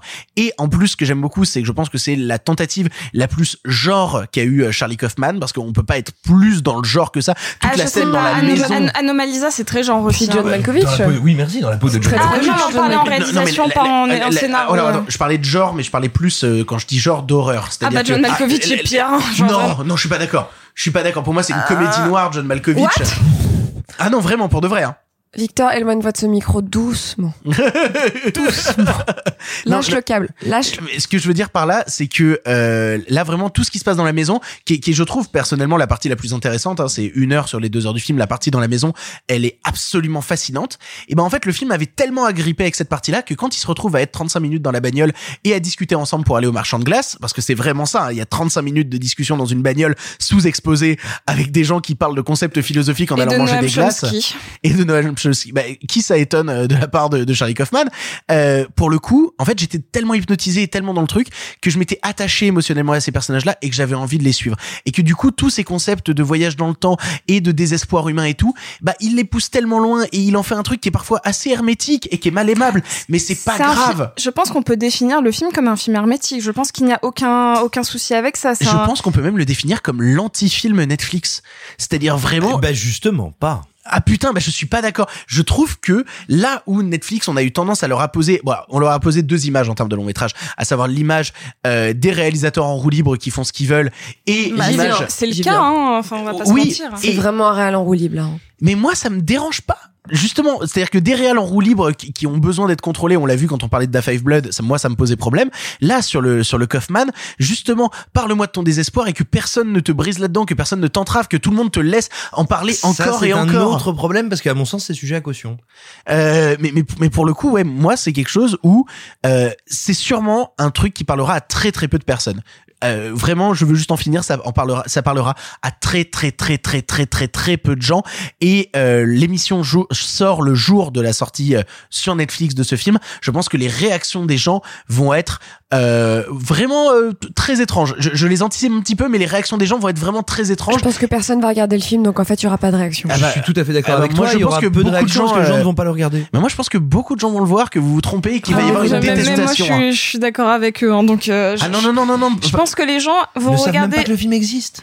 Il y a eu zéro promo en plus, non? Il y a eu un pauvre trailer qui a été regardé par euh, trois pelés et deux tondus. Attendez, attendez que le film se retrouve en homepage et qu'ils mettent la gueule de Jesse Plemons et les gens l'ont vu dans Mais Breaking personne Bad. sait qui c'est, les Jesse gens l'ont vu dans Plemons. Breaking Bad. C'est qui Jesse Plemons? Voilà. C'est un, c'est un acteur J'ai de. jamais regardé Breaking Bah, Bad. il est dans Fargo aussi. C'est là qu'il a rencontré Kirsten Dunst. Mais enfin, en tout cas. euh, Oui, et il, jouait aussi le méchant d'un épisode de, de Black Mirror. Oui, il a- euh, il et a- tout. il- J'ai il jamais a joué- regardé Black yo, yo. Mirror. Non, il mais est connu par il a, l'utilisateur il a joué, Netflix. il a joué dans Game Night aussi, mais tout le monde s'en fout. Enfin, il vraiment. est connu par l'utilisateur Netflix. Non, je suis pas d'accord. L'utilisateur de toute manière, de toute manière, là, là, on, là, on, on fait de la, on fait de la science-fiction parce qu'on ne le saura que quand le film sortira finalement sur Netflix. J'ose à espérer, je pense que le film sera beaucoup vu et que quand le film sera vu, il sera majoritairement détesté. Et vous savez quoi? Plus le film sera détesté, plus de ma petite position euh, hautaine et méprisante euh, qui se prend pour quelqu'un de supérieur, je serai ravi d'aimer ce film parce que j'aurai quelque chose en moi qui me dit OK, c'est mon petit truc à moi, c'est mon petit truc de détestation personnelle que vous détestez aussi et bah plus vous le détestez, plus je l'aime et plus il parle à mes troubles et à mes douleurs et plus ça me fait du bien. Oui, j'ai la même chose. Clara connaît bien cette anecdote que j'ai acheté un pull juste parce qu'il était moche et qu'il me faisait de la peine chez Zara. Et ben, genre, je suis d'accord. J'ai un peu le même sentiment avec le Et film. je l'aime malgré tout cela. Et ben pour le coup voilà, Le moi, moi j'aurais ce truc là, j'aurais ce truc de c'est mon petit truc qui parle à mes troubles et qui parle à mes douleurs. S'il arrive à parler au vôtre, et ben ça vous fera peut-être du bien. En tout cas pour moi ça a été euh, ouais deux heures et quart de pure fascination et et détestez-le autant que vous voulez, je ne ferai que l'aimer d'autant plus. Et du coup je me tourne vers Clara. Clara, qu'est-ce que tu as pensé de Je veux juste en finir Moi aussi. Euh, j'ai pensé, il fait combien de temps déjà? 2h20 Ouais, il ressenti Ressenti 5h30. Il me hein. semble 2h28, mais j'ai peut-être. Non, ça dure 2h30. Euh, c'est un réalisateur, alors je vais vraiment parler du, de l'artiste, hein, parce que vraiment, c'est peut-être un monsieur très gentil. C'est un artiste que je déteste du fond de mes tripes, et il y en a pas beaucoup. C'est-à-dire que... Tu détestes tout ce qu'il a écrit? Tout. Alors, si tu vas peut-être tous me le lister, je vais dire... ah Eternal non, Sunshine of a je Spotless Mind. déteste ce film. C'est vraiment notre point de désaccord avec Clara. Ah c'est genre Gaspard Noé et, et Je Charlie savais Kaufman. hein. pas. Je, alors, Il est dans mon top 10 perso, hein, Eternal Sunshine. c'est- hein. Mon top grave. 1, Victor. euh, je C'est sais... combien de films dans ton top 1 J'en ai trois. Il y a moi dans son top 1 avant les films. Euh, je, je déteste tout ce qu'a fait cet artiste. Euh, voilà, je vraiment tout. Euh, C'est-à-dire que euh, Eternal Sunshine, ça me donne envie de me buter, mais de le buter avant. Euh, dans la peau de John Malkovich, c'est pire. Anomalisa, j'ai vraiment cru que j'allais casser des trucs. Euh, vraiment, je le hais. Je, je le hais. Et là, vraiment, genre, j'ai lancé le film, je levais un sourcil, puis j'ai levé le deuxième, et et vraiment, genre, je, je l'ai vécu comme une souffrance. C'est-à-dire que chaque minute, Mais je- c'est une souffrance et ça en fait quelque chose de formidable. chaque minute, j'avais du ressentiment envers vous, en fait, envers vous deux, Sophie et Victor, parce que j'avais l'impression que c'était à cause de vous que je devais le voir. Et donc chaque minute grandissait pas mon une impression, ressentiment. c'est à cause d'eux qu'on le regarde. Non, non, mais chaque minute grandissait mon ressentiment. Et il y avait mon, amoureux. Non, mais je t'aime, hein. Mais il y avait mon amoureux, donc qui est la seule autre personne que j'aime dans mon petit cœur tout sec après le film, euh, qui me regardait, qui me disait, tu re-regardes les traducteurs? Et je lui disais, non, il me fait parce que t'as la même tête. Voilà. Euh, non mais vraiment genre je en fait ça m'embête parce qu'en plus toutes les punchlines que j'ai envie de faire c'est horrible parce qu'elles sont validistes et qu'on va pas être validiste ça c'est pas bien mais vraiment j'ai juste envie de dire genre vous me faites chier et euh, et voilà et en fait allons tous manger des glaces ça c'est bien euh, et juste voilà ce qu'on Elle a disait pas l'air bien la nana qui donne les glaces. Hein, on dirait moi dedans. alors Oh non, toi tu es la ça. meilleure des choses et tu es ma glace préférée aussi sache-le Fruit de la passion. Monde chocolat? Euh, Et puis t'es fondante. elle est rafraîchissante euh, et très douce et, et, et je suis intolérante au Avec des lactose petites pépites de chocolat en plus. Et non, et dernière chose, c'est une euh, nouvelle démonstration absolument flamboyante et éclatante que un réalisateur a besoin d'un producteur. En fait, vraiment. il- Et d'un chef-op. et d'un chef-op. Mais vraiment, genre, en fait, c'est c'est normal, ça fonctionne en équipe. Euh, c'est comme pour faire un gâteau, il faut des œufs et du chocolat. Euh, si t'as, enfin, sinon c'est nul. Euh, voilà. Donc, euh, et là c'est nul. Euh, donc voilà. Donc en fait, il faut un prod qui te dise genre, Hmm, non, on va peut-être, on, on va peut-être la, la resserrer un petit peu cette scène de 35 minutes sous exposé hypercut qui parle de rien. Hein? Vraiment, on va peut-être genre la, la condenser un peu, s'il te plaît. Et, et là, ben non. Vraiment, j'ai j'ai que de la haine pour ces deux heures et quelques. Bah après t'as de la haine globalement pour tout ce qu'a fait Charlie Kaufman dans sa carrière Absolument. alors que moi majoritairement tout ce qu'a fait Charlie Kaufman c'est des choses qui me parlent à mort et, donc grave. du coup à partir du moment où tu me dis là c'est Charlie Kaufman il est en roue libre et il va te parler qu'à toi et bah je suis très heureux moi personnellement ça me ravit Mais tu sais, moi j'aime bien. Alors t'as pas passé un bon moment, je vais dire j'aime bien quand tu passes des bons moments, mais j'aime bien quand t'apprécies des choses. En fait, moi ça me fait plaisir que mes amis apprécient des choses. Mais franchement, je pense que ton appréciation elle est à 12 et la mienne elle est à moins 10 000. Donc en fait, ça ne fonctionne pas, ça ne suffit pas à se compenser, Victor. Je n'ai que de la haine pour ce qui vient de se passer. il reste donc Simon Simon tu, tu conclus beaucoup ce soir et bien conclus sur je veux juste en finir vas-y Simon est conclu. C'est une blague. Ça n'a jamais été la conclusion du problème, Clara. Mon amour. Merci. Moi, c'est un film que j'attendais beaucoup parce que jusqu'à présent, tous les travaux de ce réalisateur m'ont soit passionné, soit s'ils ne m'ont pas, s'ils n'ont pas déclenché mon enthousiasme, m'ont sincèrement intéressé et ont été des surfaces de réflexion, d'introspection vraiment assez passionnantes. Donc ouais ouais, j'étais très très curieux. Euh, plusieurs et puis à côté de ça, il y a la comédienne principale dont je crois on n'a pas dit le nom, Jessie Buckley. Euh, Jessie Buckley, moi ça fait maintenant deux ans que je la vois régulièrement dans des films indépendants qui ont plus ou moins de résonance. Dans la série de Tchernobyl. Oui, exactement. Mais Où qui elle est excellente. et qui est une comédienne brillante, charismatique, surtout incroyablement multiple. Enfin, tu vois, ce, ce fameux, cette phrase qu'on a entendue 100 fois, genre, il ou elle peut tout jouer. Ouais, elle, elle peut tout jouer. Donc, j'étais très curieux de la voir chez lui, j'étais très curieux de la voir chez Kaufman. Et, et en fait, très rapidement, j'ai plusieurs problèmes, et plusieurs problèmes qui vont m'empêcher d'apprécier même ce que je trouve réussi dans le film, parce que notamment le tronçon central dont vous parlez dans la maison, il est très réussi. Il est terrifiant. Hein. il est terrifiant, mais c'est un morceau du film et le et je n'en reste pas là avec le film. Le, le souci, si tu veux, le premier problème pour moi, c'est que je retrouve un truc. Alors, on a parlé de, du fait d'être en roue libre chez Netflix, c'est une chose, mais euh, Kaufman en roue libre, à la limite, ça pourrait m'intéresser. Du moins, je le pensais. Mais surtout, je retrouve ce traitement de la photographie de Netflix qu'on n'a pas qu'on n'a pas dans tous les films, mais qu'on a quand même dans une proportion notable d'originaux Netflix, qui est une espèce de photo numérique wattée, ce qui ne veut pas dire qu'elle n'est pas travaillée, mais wattée, je ne sais pas si c'est dû à de l'étalonnage, je ne sais pas si c'est dû à la plateforme elle-même, je n'en sais rien, mais qui est immédiatement reconnaissable, que je trouve d'une immense laideur et surtout qui, à mon sens, écrase tous les choix plastiques et ça c'est assez terrible. Ça, c'est un premier problème. Et comme le film dure plus de 2h20, bah, j'ai le temps de sentir que je trouve ça moche. Après, il y a un autre véritable souci pour moi. C'est indiscutablement un film sur la dépression, la fatalité de la dépression. Mais j'ai pas l'impression de voir le film d'un dépressif ou de voir le film de quelqu'un qui a envie d'amener à moi la pensée de la dépression. J'ai l'impression de voir le film de quelqu'un qui a une idée très arrêtée, très précise, très sophistiquée et que je trouve très vaine sur la Ah, dépression. je suis tellement pas d'accord avec toi, mais alors tellement Ouais, pas. à 0% À aussi, hein. 0%. Ah mais excusez-moi, moi je le vois, j'ai envie de lui dire, ok mon chéri, je vais t'emmener dans les ténèbres, mais tu vas pas avoir envie de me faire des plans de 35 minutes, quand tu vas revenir, tu vas juste chialer ta maman. Et vraiment, le film m'agace à ce niveau-là, énormément. Je suis vraiment d'accord avec ce qu'il vient de dire. Et moi, mais je, je suis, je suis tellement pas Et- d'accord. Enfin, en, Ouais. en vrai, euh, Charlie Kaufman, ça a toujours été quelqu'un d'extrêmement fataliste, et je suis d'accord sur le fait que c'est pas la manière, c'est c'est pas le film dans lequel il l'exprime de la meilleure manière parce qu'il le fait de manière trop littérale. Mais je dis pas autre chose. Et, et- et puis surtout, non. encore une fois, personne n'a le monopole de la dépression et chacun la vit à sa manière. Donc, euh, Je- attention, je suis pas en train de te, pas je, bien, hein. je suis pas en train de prétendre te dire ce qu'il y a dans sa tête. Je te dis que ce modus operandi de cinéma, cette mise en scène, contrairement aux précédentes que je trouve passionnantes, je la trouve fabriquée. Loin de moi l'idée de te dire, je pense qu'en fait, Charlie Kaufman, il vit sa meilleure vie, il joue à Call of Duty, il prend de la MDMA et euh, pop pop c'est ça sa meilleure vie, c'est ça la meilleure vie des gens. C'est la meilleure vie, c'est la meilleure vie. Rendez-moi mes 19 ans. Je pense Et- à en finir. mais non, non, mais par contre, très sérieusement, je n'ai aucune prétention à vous dire ce qu'il y a dans la tête de Charlie Kaufman. En revanche, je trouve que dans ce film-là, très précisément, sa vision du syndrome dépressionnaire et du cycle vicieux Mais c'est sur ça dépressionnaire. qu'on n'est pas d'accord, Simon. On avait compris, en vrai. Hein. euh, Enfin. Oui, mais ça me euh, permet de parler plus longtemps, j'aime bien. Et, et, et enfin, il y a... Il y a, il y, a, il y a un dernier truc qui me pose problème. Vous avez parlé justement de ces fameux dialogues où on cite, où on envoie du Noam Chomsky, où on envoie de la French Theory.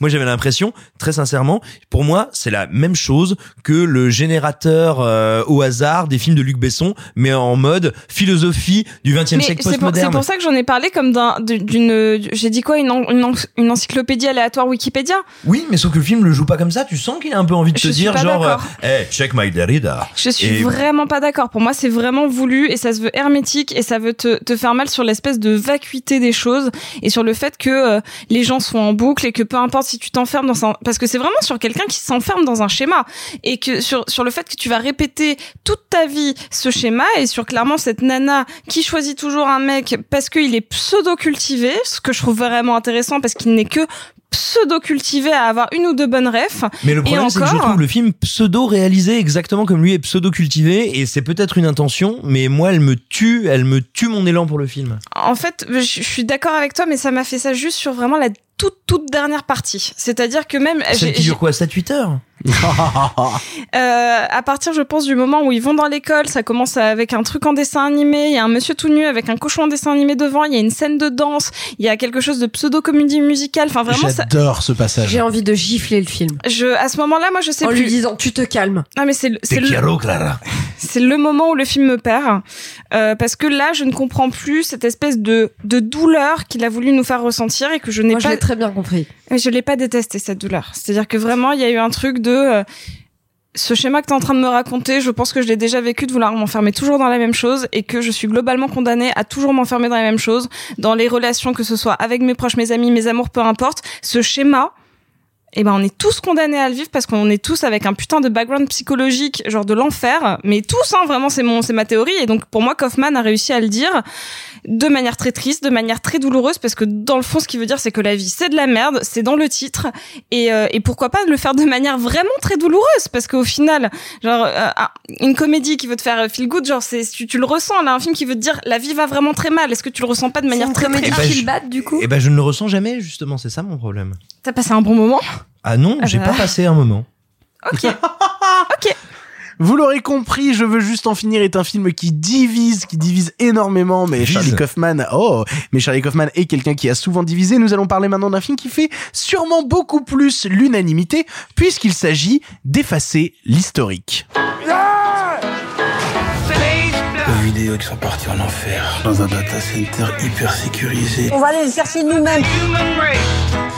Allez On a pris le rond-point Leader Price, on va pas se faire emmerder par deux data centers. Fuck le GAFA Sylvain, c'est maman. Ne tape pas mon nom dans Internet, s'il te plaît. J'arrive. Effacer l'historique est le nouveau long métrage du duo grolandais Benoît Delépine et Gustave Kervern. Avec dans ses premiers rôles Blanche Gardin, Denis Podalides ou encore Corinne Maziero, le film nous raconte l'histoire de trois habitants d'un petit lotissement français, victimes des nouvelles technologies. Face au harcèlement et au chantage online, tous les trois décident de partir en guerre contre ni plus ni moins que les géants d'Internet. Simon, tu as vu le film, qu'est-ce que tu en as pensé? J'en ai pensé que j'ai retrouvé comme d'habitude le cinéma que je trouve profondément bouleversant et renversant cinématographiquement de Delépine et Kervern. Delépine et Kervern, ce sont deux réalisateurs de comédie, de comédie assumée comme telle, franche, mais pas uniquement. Ce sont deux énormes cinéphiles qui ont un vrai rapport au cinéma, un rapport organique au cinéma, qui travaillent avec la pellicule, qui travaillent avec leur cinéphilie. Faut pas oublier qu'on les a quand même connus avec Altra, qui était une espèce de comédie noire sur deux agriculteurs qui se retrouvent en fauteuil roulant à cause de matériel défectueux, qui vont traverser l'Europe en fauteuil roulant pour aller se battre contre l'énorme industriel qui les a mis dans cette situation-là, et que le film avec ce pitch, on va dire, ce pitch très force ouvrière, était un film politique, un vrai tract politique et poétique, mais qui en même temps était complètement hybridé au cinéma de Buñuel. Et ils ont toujours tenu ce grand écart incroyable. Ce sont des poètes, des cinéphiles et des militants, et ils arrivent à tenir les trois en même temps, c'est pas évident comme posture, et ils le font là, avec un truc, un truc qui pourrait être désuet, à côté de la plaque, un truc de vieux, à savoir, on est trois à s'être fait baiser par Internet, et ben on va baiser Internet. Et ben, pas du tout. C'est réinjecter du réel et de l'organique dans toutes ces problématiques-là. Les GAFAM, c'est pas seulement des grandes sociétés, de la bourse, des trucs qu'on peut pas toucher, tu sais, tu comprends, c'est le 440, c'est l'Europe, c'est... euh, Oh là là, c'est chaud. Non, c'est des gens qui disent, non, ces gens, on va leur parler. Ces gens, ils ont des influences sur notre vie, sur notre corps, sur la manière dont on le vit, et on va aller les emmerder. C'est un cinéma d'emmerdeurs, c'est un cinéma de gens qui veulent que ça dévisse, que ça gratte, et que ça se casse, et ça fait du bien. Et ça fait d'autant plus de bien que à côté de ça, c'est un vrai cinéma de comédie qui fait de la comédie de situation, qui fait du slapstick, qui fait de la comédie de dialogue. C'est drôle, c'est beau. C'est aussi, ce sont aussi deux réalisateurs qui savent quand s'effacer devant leurs comédiens parce que leur trio d'acteurs que tu as cité, ils sont quand même absolument fantastiques. Et dans un truc, ils sont pas, c'est pas les, les acteurs parisiens qui vont embrasser la cause du peuple. Non, il y a un plaisir, encore une fois, qui est quasiment de l'ordre du boulevard, qui est sublime vraiment là-dedans. Ça reste toujours intellectuellement finalement très fin, très malin. Ma seule réserve, c'est que je trouve que formellement, mais peut-être parce qu'ils ont eu envie d'aller vers un truc un peu plus brut, un peu plus direct, un peu plus... euh, on ne peut pas parler à ce point-là euh, du web et de l'internet et, comme on l'a fait dans nos précédents films, s'éloigner totalement de l'imagerie des écrans. Je pense que c'est peut-être une petite erreur. Le film est un peu moins beau formellement que leur tout dernier I Feel Good, qui pour moi était un des plus beaux, vraiment euh, esthétiquement, des plus beaux films français de ces dernières années. Donc voilà, ma petite limite, c'est que je les trouve formellement un peu plus courts, thématiquement et poétiquement, ils sont Pour le coup, moi, je l'ai, je l'ai vu cet après-midi, je l'ai rattrapé au dernier moment parce que je voulais absolument pouvoir parler de, de Caverne et des épines parce que c'est des auteurs qui me fascinent depuis très longtemps, notamment, euh, bah déjà à l'époque avec Mammouth, je m'étais pris une grosse, ouais, c'est, voilà, bah oui, oui, je sais, mais euh, Mammouth, moi, m'avait cassé la gueule à l'époque et aussi Saint-Amour, Saint-Amour, euh, j'avais rarement vu euh, bah, le, le trio Depardieu, euh, Paul Vord Lacoste m'avait tellement touché dans ce film, mais c'était un truc de fou. Au bout de cinq minutes, moi je pleure. C'est Mais non, c'est dingue, hein. T'as cette séquence incroyable que vous pouvez voir dans la bande-annonce. Regardez la bande-annonce de Saint-Amour si vous avez pas envie de voir le film. Vous n'êtes pas des êtres humains, vous êtes des rats. Euh, en fait, au bout de cinq... Non, c'est- mais attendez, il y a- attendez, moi j'ai eu un rat comme animal domestique et je, il était super. Et Gérard va vous manger. Non, mais- non, mais où tu as- Gérard l'a mangé, il est drôle. Et non mais où tu as, tu vois, des dialogues absolument bouleversants, comme Gérard Depardieu euh, appelant quelqu'un au téléphone et disant bon alors j'ai une bonne et une mauvaise nouvelle là. Euh, la mauvaise nouvelle, c'est que je sais pas si Bruno, mon fils Poulvord, va reprendre l'exploitation. Bon, la bonne, c'est que j'ai repris l'alcool et ça me permet de me rapprocher de lui. Et ce sont des êtres toujours des êtres décalés, des êtres brisés. Et dans ce moment de la marge, dans ce moment avant la bascule, il y a une humanité qui est bouillonnante, qui est belle, qui est imparfaite, qui est problématique. Et qui est passionnante. Pour le coup, moi, j'aimerais parler de deux choses concernant le film parce que t'as dit plein de trucs avec lesquels je suis déjà en accord. La première, c'est que je trouve qu'on parle pas assez du souci du détail chez Carverne et Delépine et notamment du détail dans les rôles tertiaires. Et vraiment, il y a un truc que j'aime énormément dans, dans Effacer l'historique, c'est tous les petits personnages qui vont apparaître dans l'histoire deux minutes, mais qui racontent tellement de choses. Je pense au personnage de Dieu, euh, qui vit, qui est un hacker, qui vit dans une éolienne et, et qui s'appelle Dieu et qui est joué par Bully Lanners et qui est absolument fascinant. Je pense à une sorte de livreur Amazon Uber joué par Paul Il Vord. est incroyable, Mais- mais qui- mais qui incroyable apparaît ce deux personnage. minutes, mais qui est tellement fort, qui est tellement drôle et qui raconte tellement de choses. Encore une fois. On va savoir que je suis arrivée chez moi, il y a du café sur la fiche. Ah non, mais la scène du café, moi, elle me bute. Euh, le personnage de Lacoste aussi, qui apparaît très très peu. Et, Joli bignou. et, et- exactement, et qu'on retrouve à faire de la VR dans sa piole, euh, avec des bigoudens. Et, et ce type qui insulte les poubelles dans la rue, qui n'est que Jackie Et c'est Jackie Berroyer, on est d'accord, qui apparaît au loin, on entend sa voix, genre 10 secondes, c'est Jackie qui insulte une Berroyer. histoire de poubelle jaune. euh, voilà. C'est ça. C'est Et- pas Mélanie Laurent sous un casque Non, cette non, fois non, pas cette fois, pas cette fois. Ah. C'est pas l'équipe bleue. non, non, non, mais pour le coup, Jackie Berroyer, j'espérais qu'il ait un plus grand rôle, alors que non, il est filmé au loin, en faux, et il gueule juste parce qu'il dit « Oh non, putain, les télécommandes, c'est pas dans la poubelle jaune !» Tu vois, vraiment, c'est juste ça. Voilà, ils ont un souci du détail, et c'est justement tout le détail qui donne de la véracité à leur univers, et qui me touche par tous ces petits personnages. Et en plus de ça, bah, la deuxième chose dont je voulais parler, c'est vraiment, et il faut le dire, effacer l'historique, et je le dis pas négativement, c'est du cinéma hockey boomer. Tu vois, c'est du cinéma hockey boomer, mais c'est une question bon cinéma hockey boomer. C'est une question intéressante parce que moi je suis pas du tout d'accord. Ça me pose pas de problème. Je te dirais il y a du bon cinéma conservateur, il y a du bon cinéma de droite, il y a du bon cinéma de gauche. C'est pas une question de dire oh là là non, oh mon dieu, ok boomer. Mais je suis pas d'accord avec toi. Moi j'ai l'impression que c'est un positionnement politique sur comment euh, une certaine technologie transforme nos vies, qui est pas de l'ordre de euh, oh attention hein, les smartphones c'est dangereux. Et puis vous savez les réseaux sociaux on ne sait pas ce que ça va faire. Non, c'est pas ça. c'est pas démontré ainsi, mais ça y ressemble quand même par instant, et, et justement ça s'en moque. et c'est là où c'est fort, Oui, c'est que ça se s'en moque. même, c'est en ça que c'est pas ok boomer. de même, mais c'est juste que c'est surtout c'est un cinéma réactionnaire, mais qui n'est pas réactionnaire dans le sens où on l'entend d'habitude, ou dans un sens mortifère, parce que d'habitude le réactionnaire est mortifère. Là, c'est un, du cinéma réactionnaire. Euh, positif, je sais pas si ça veut dire fondamentalement quelque Non, chose. non, mais- c'est- du cinéma réac de gauche en fait. Euh... Non, pas réac de gauche, non, justement, et c'est là, c'est là où on peut réfléchir, on va dire, à, à, à l'image ou l'imagerie autour du terme réactionnaire dans la langue française. C'est-à-dire que c'est un cinéma de la réaction, en cela qui dit, ce qui nous arrive et la manière dont le web transforme nos vies n'est pas une fatalité. Mais c'est pas pour dire le web c'est horrible, c'est pas pour dire ça, c'est pour dire, il y a quelque chose de l'ordre, de l'ordre de notre humanité qu'on doit préserver. Mais pour le coup, voilà, euh, on a tendance souvent à décrier ce cinéma hockey boomer avec euh, des vieux qui essayent de nous parler euh, aux jeunes et parler de technologie ou quoi que ce soit. Et là, justement, voir ces personnages-là perdus là-dedans avec une certaine naïveté et tout, bah, comme toujours chez Carverne et Delépine, ils, posent leurs personnages dans un univers et ils arrivent à en faire quelque chose de toujours très touchant, de toujours en décalage. Et moi, cette Blanche Gardin qui arrive aux États-Unis et qui se filme avec son téléphone portable pour essayer de rentrer dans, les data centers de Google, ça me fait rire, mais ça me fait rire. Et en fait, c'est touchant et, et c'est, en fait, c'est humain. C'est un cinéma qui retourne à l'humain et on n'en a pas assez. On a du cinéma qui essaye de nous construire des personnages, là où Carverne et Delépine essayent de nous construire des humains. Et ça me touche beaucoup. Et, euh, et justement, pour moi, c'est exactement ce qu'on appelle le bon cinéma hockey boomer. Faites-en plus, faites-en encore. Carverne et Delépine, je vous aime, vous êtes merveilleux. Marc, qu'est-ce que tu as pensé du film? J'ai beaucoup aimé. Je vais absolument vous rejoindre dans ce que vous avez dit sur le fait que euh, comment le formuler que c'est du cinéma qui filme les gens, euh, dit de manière euh, euh, comment dire le plus simple et sans aucune condescendance. C'est juste que je trouve ça ça fait plaisir à voir et surtout en plus de filmer les gens, c'est et c'est ça que j'aime beaucoup chez Carmen Delépine, c'est que c'est du cinéma qui filme le territoire français et, et qui filme euh, pas le territoire français le plus sexy, hein, qui va pas filmer les Pyrénées, qui va pas filmer euh, Les Hauts-de-France. euh, non, La voilà. dune du Pilat. Donc, qui filme des plaines avec des éoliennes ou, ou, ou, ou des, des, des ensembles pavillonnaires, mais qui, qui a. Je Oui, je sais ce que tu vas dire. Je viens de me rappeler Je sais la ce que tu vas dire et ça me Où, Denis Podalides se fait morte par un âne. et ça dure, et ça dure. ça dure, ça dure. Et moi j'allais vous dire, mais on en avait parlé, euh, Victor, et c'est toi qui me l'avais fait remarquer. euh, Il faut rendre à César ce qui est à son petit-fils. Euh, Non, mais il y a quand même deux films dans le programme de cette émission qui arrivent, qui arrivent à nous parler de notre monde, de notre univers et de ses interconnexions à travers une éolienne. C'était net et effacer l'historique. C'est vrai. Qui sont tous les deux tournés en pellicule. Et, euh, Mais oui. Et qui sauve tous les deux le cinéma. Enfin, tu vois, il tout un truc. Nolan, Carver de Lépine, c'est le même combat.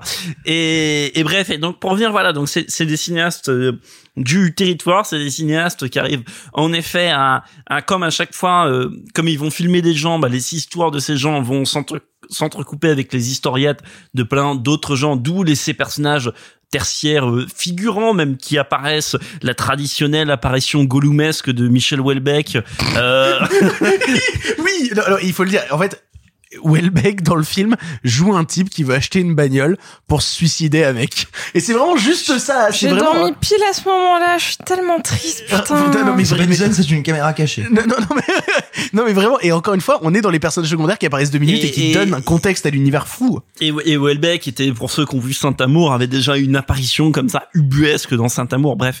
Et, et plein de petits détails comme ça. C'est vrai qu'il est dans Saint-Amour, j'avais oublié le mec du Airbnb. Ah, c'est formidable. Putain. Le Euh, Welbeck Cinematic Universe. Exactement. Et, et bref, et donc voilà, pour, pour revenir sur le film, je trouve le film légèrement en deçà des films que je préfère de Kervern et Delépine qui vont être Saint-Amour ou Mammouth, je trouve légèrement en deçà. Maintenant, je trouve que c'est un film qui fait incroyablement du bien. Tout à l'heure, on parlait du terme justement réactionnaire et le film en réaction à. Le film est fait incroyablement du bien maintenant en réaction, pas forcément euh, au monde des technologies en général, même si évidemment le film en parle, mais juste, je vais être très bête, dans cette période post-Covid, un film qui, le temps de quelques répliques ou quelques quelques échanges entre les personnages arrive à donner une notion du temps. C'est vrai que moi je trouve ça très bizarre. Quand moment ils sont en voiture, ils font le tour du rond-point, puis il y a des personnages qui fait putain deux ans déjà. Et il y a un petit blanc après parce que oui, ça fait deux ans les gilets jaunes tout ça, deux ans de rond-point déjà, et ça fait prendre du recul dans la salle de cinéma et c'est beau. C'est pas drôle, mais ça donne un sourire parce qu'en même temps ça donne une euh, une joliesse au film euh, qui est un peu teintée de de tristesse hein, parce qu'il y a aussi derrière tout ça il y a aussi une forme je dirais pas d'échec parce que le mot est trop vilain mais de désillusion bref. Et je trouve voilà le film très il y a un côté aussi tragique hein, dans ces personnages là même quand parfois ils disent un truc qui est drôle mais que voilà que comment dire qui est pathétique quand le personnage de Podalides dit qu'il a dû prendre un nouvel antivirus gratuit à 14,90€ par mois. Oui, c'est drôle, mais au fond, on sait très bien que c'est tragique et on sait très bien pourquoi. Et donc voilà, et c'était un film qui m'a donné euh, beaucoup de bonheur aussi. Enfin voilà, ce sentiment paradoxal, un film qui donne beaucoup de bonheur en, même temps mettant en scène des trucs qui sont tragiques, qui arrive à dire ce truc qui fait toujours du bien de le rappeler que euh, comment dire que le bonheur n'est jamais qu'au coin de la rue mais que bon euh, parfois il faut aller un peu au bout du monde pour s'en rendre compte. Et voilà c'est c'est un film que et je rebondis sur un point dont tu as parlé Simon. J'avais en effet un petit peu peur. Il y a toujours ce ce truc quand il y a des acteurs un peu renommés. Je pense un peu moins à Blanche Gardin et à Corinne Massiero, mais plutôt À Podalides, euh, plutôt Podalides de la comédie française. Et il y a toujours un peu ce risque d'approcher le truc comme, euh, euh, je sais pas, de vouloir faire de l'acteur studio ou tomber dans un dans une Regardez-moi l'homme d'en haut comme je fais bien l'homme du bas. Ouais, voilà, et, et qu'on a parfois dans certains films sociaux français et qui me dérangent un peu. Et là, non. Euh, je saurais pas l'expliquer de manière euh, particulièrement Tout est dans la boucle d'oreille. Mais tout, mais tout est dans la boucle de. C'est vrai, tout est dans la boucle d'oreille. Tout Mais non, est mais- dans la boucle Mais d'oreille. surtout, je crois qu'il le fait pas. euh, Enfin, j'ose espérer et je crois qu'il le fait pas par performance, ou par quoi que ce soit. Je crois juste que ça lui plaît et que le temps du tournage, j'ai vu la nature de Kervin et Delépine. Je pense que leurs tournages sont à l'image de leur film. Pour avoir été avec eux en festival, je, je- en tout cas, Moi je peux assurer, je peux assurer qu'ils sont, ils sont à l'image de leur image. Et je pense que ça leur plaît et et, et du coup voilà ça ça participe à à ce film qui qui qui me voilà qui me touche et en plus j'ai cru comprendre qu'il marchait bien. Enfin on en a parlé en début d'émission de toute façon. J'ai cru comprendre qu'il marchait bien. En sortant de la salle avec Sophie, on s'est demandé euh, est-ce que c'est un film qui parle aux gens qu'il met en scène? Euh, j'ai l'impression que oui, d'après euh, les chiffres, même si c'est toujours plus qu'une affaire de chiffres. Donc ça me fait plaisir et j'ai très hâte de leur voir continuer leur carrière. Et toi, Sophie, qu'est-ce que tu as pensé de effacer l'historique? Bah, en fait, c'était ce que j'allais dire, c'est ce que Marc a soulevé, c'était je me demandais à, à qui s'adressait le film. Euh, Est-ce que c'est... euh, bah, est-ce que c'est au personnage qu'il représente? Est-ce que c'est vraiment un peu parisiano-parisien? J'avoue que j'ai eu du mal à me, euh, à me situer. Je suis très contente que le film marche. Bon, pour moi, euh, j'ai une relation un peu particulière avec euh, les cinéastes. Bah, pour moi, euh, de toute manière, ce sera toujours Michael Cull, The Groland. Mais sinon, mais oui, j'ai fait mon enfance là-dessus. Hein, donc, donc globalement, ce sera toujours ça. Quand je, je sais pas si j'ai vu un autre film d'eux que Mammouth, en fait, à part celui-là. Et, et Mammouth, c'est une des pires séances de cinéma de ma vie. C'est-à-dire que maman, si tu nous écoutes, je sais que tu nous écoutes. Tu te souviens de cette séance où on était avec ta meilleure amie, sa fille et moi en train de regarder Gérard Depardieu en train de masturber son cousin dans la salle d'arrêt. C'est de tout. Voilà. Écoute, Désolé, désolé maman. Non, Désolé. écoute, Sophie, tu, tu sais quoi, Soph- Sophie? Mammouth, c'est formidable, mais Saint-Amour, c'est très différent. Et si, et si tu es prête à regarder Saint-Amour et si tu n'aimes pas, on s'engage tous ici euh, en direct. C'est pas en direct, mais c'est pas grave. on s'engage tous en direct à te payer un verre si tu n'as pas aimé. Non, mais je, je le on regarderai. l'emmènera En fait, faire la route des vins que- ce au salon de l'agriculture. Ce que j'allais dire, c'est que euh, Effet historique m'a donné envie de ne pas m'arrêter sur Mammouth. Donc peut-être que c'est le cas aussi de personnes qui nous écoutent et qui, qui sont tombées sur Mammouth à un âge ou avec leurs parents et qui a fait que c'était une mauvaise séance. Euh, bah, en fait, celui-là m'a réconcilié et euh, j'ai pas grand-chose à en dire de plus parce que vous avez tout très bien dit et moi j'en ai un souvenir un petit peu un petit peu flou de dimanche après-midi où j'étais juste très bien avec mes amis en train de le regarder. Et euh, et juste globalement euh, il y a, ce que j'ai préféré, je pense, c'est l'histoire de Podalides qui ressemblait à un épisode extrêmement chelou de Black Mirror, mais vraiment un peu boomer. Et ça m'a fait beaucoup rire, Je, vraiment. je- je me remets pas, je sais jamais si c'est Carverne ou de l'épine, le, le type qu'on voit à la fin qui a son t-shirt I love Miranda. Carverne. C'est c'est Carverne. Mais quel bonheur, mais quel bonheur. Simon, tu voulais dire un dernier truc pour conclure Oui, un- une toute petite chose, euh, et c'est là-dedans, quand je parle de poésie dans leur cinéma, il faut penser au titre du film. Effacer l'historique, ça nous fait bien sûr tous penser à cette expression, effacer ton historique web, mais non, ça a un vrai sens politique, c'est tiens, et si on arrivait à effacer l'historique, à effacer tout l'héritage qui nous a amené à cette situation absurde, qui met ces anti-héros dans une situation absurde. Et c'est là que c'est très beau, c'est-à-dire que leur cinéma, sous ces airs de comédie aigriarde, paillarde, un peu folle, un peu machin, rejoint la tragédie de Melville, rejoint quelque chose comme Moby Dick, c'est-à-dire que, en fait, le combat, on sait qu'il est perdu, c'est pas pour autant qu'il ne faut pas le mener, c'est pas pour autant que le mener n'est pas beau. Et ça, je trouve ça vraiment bouleversant. Vous l'aurez compris, euh, Effacer l'historique est un film que nous adorons ici et que nous vous encourageons à aller voir en salle. En plus, il marche en salle, absolument quel bonheur. Nous allons maintenant parler d'une très très très très grande arlésienne du cinéma, puisque nous allons maintenant vous parler des Nouveaux Mutants. We can get out of this together.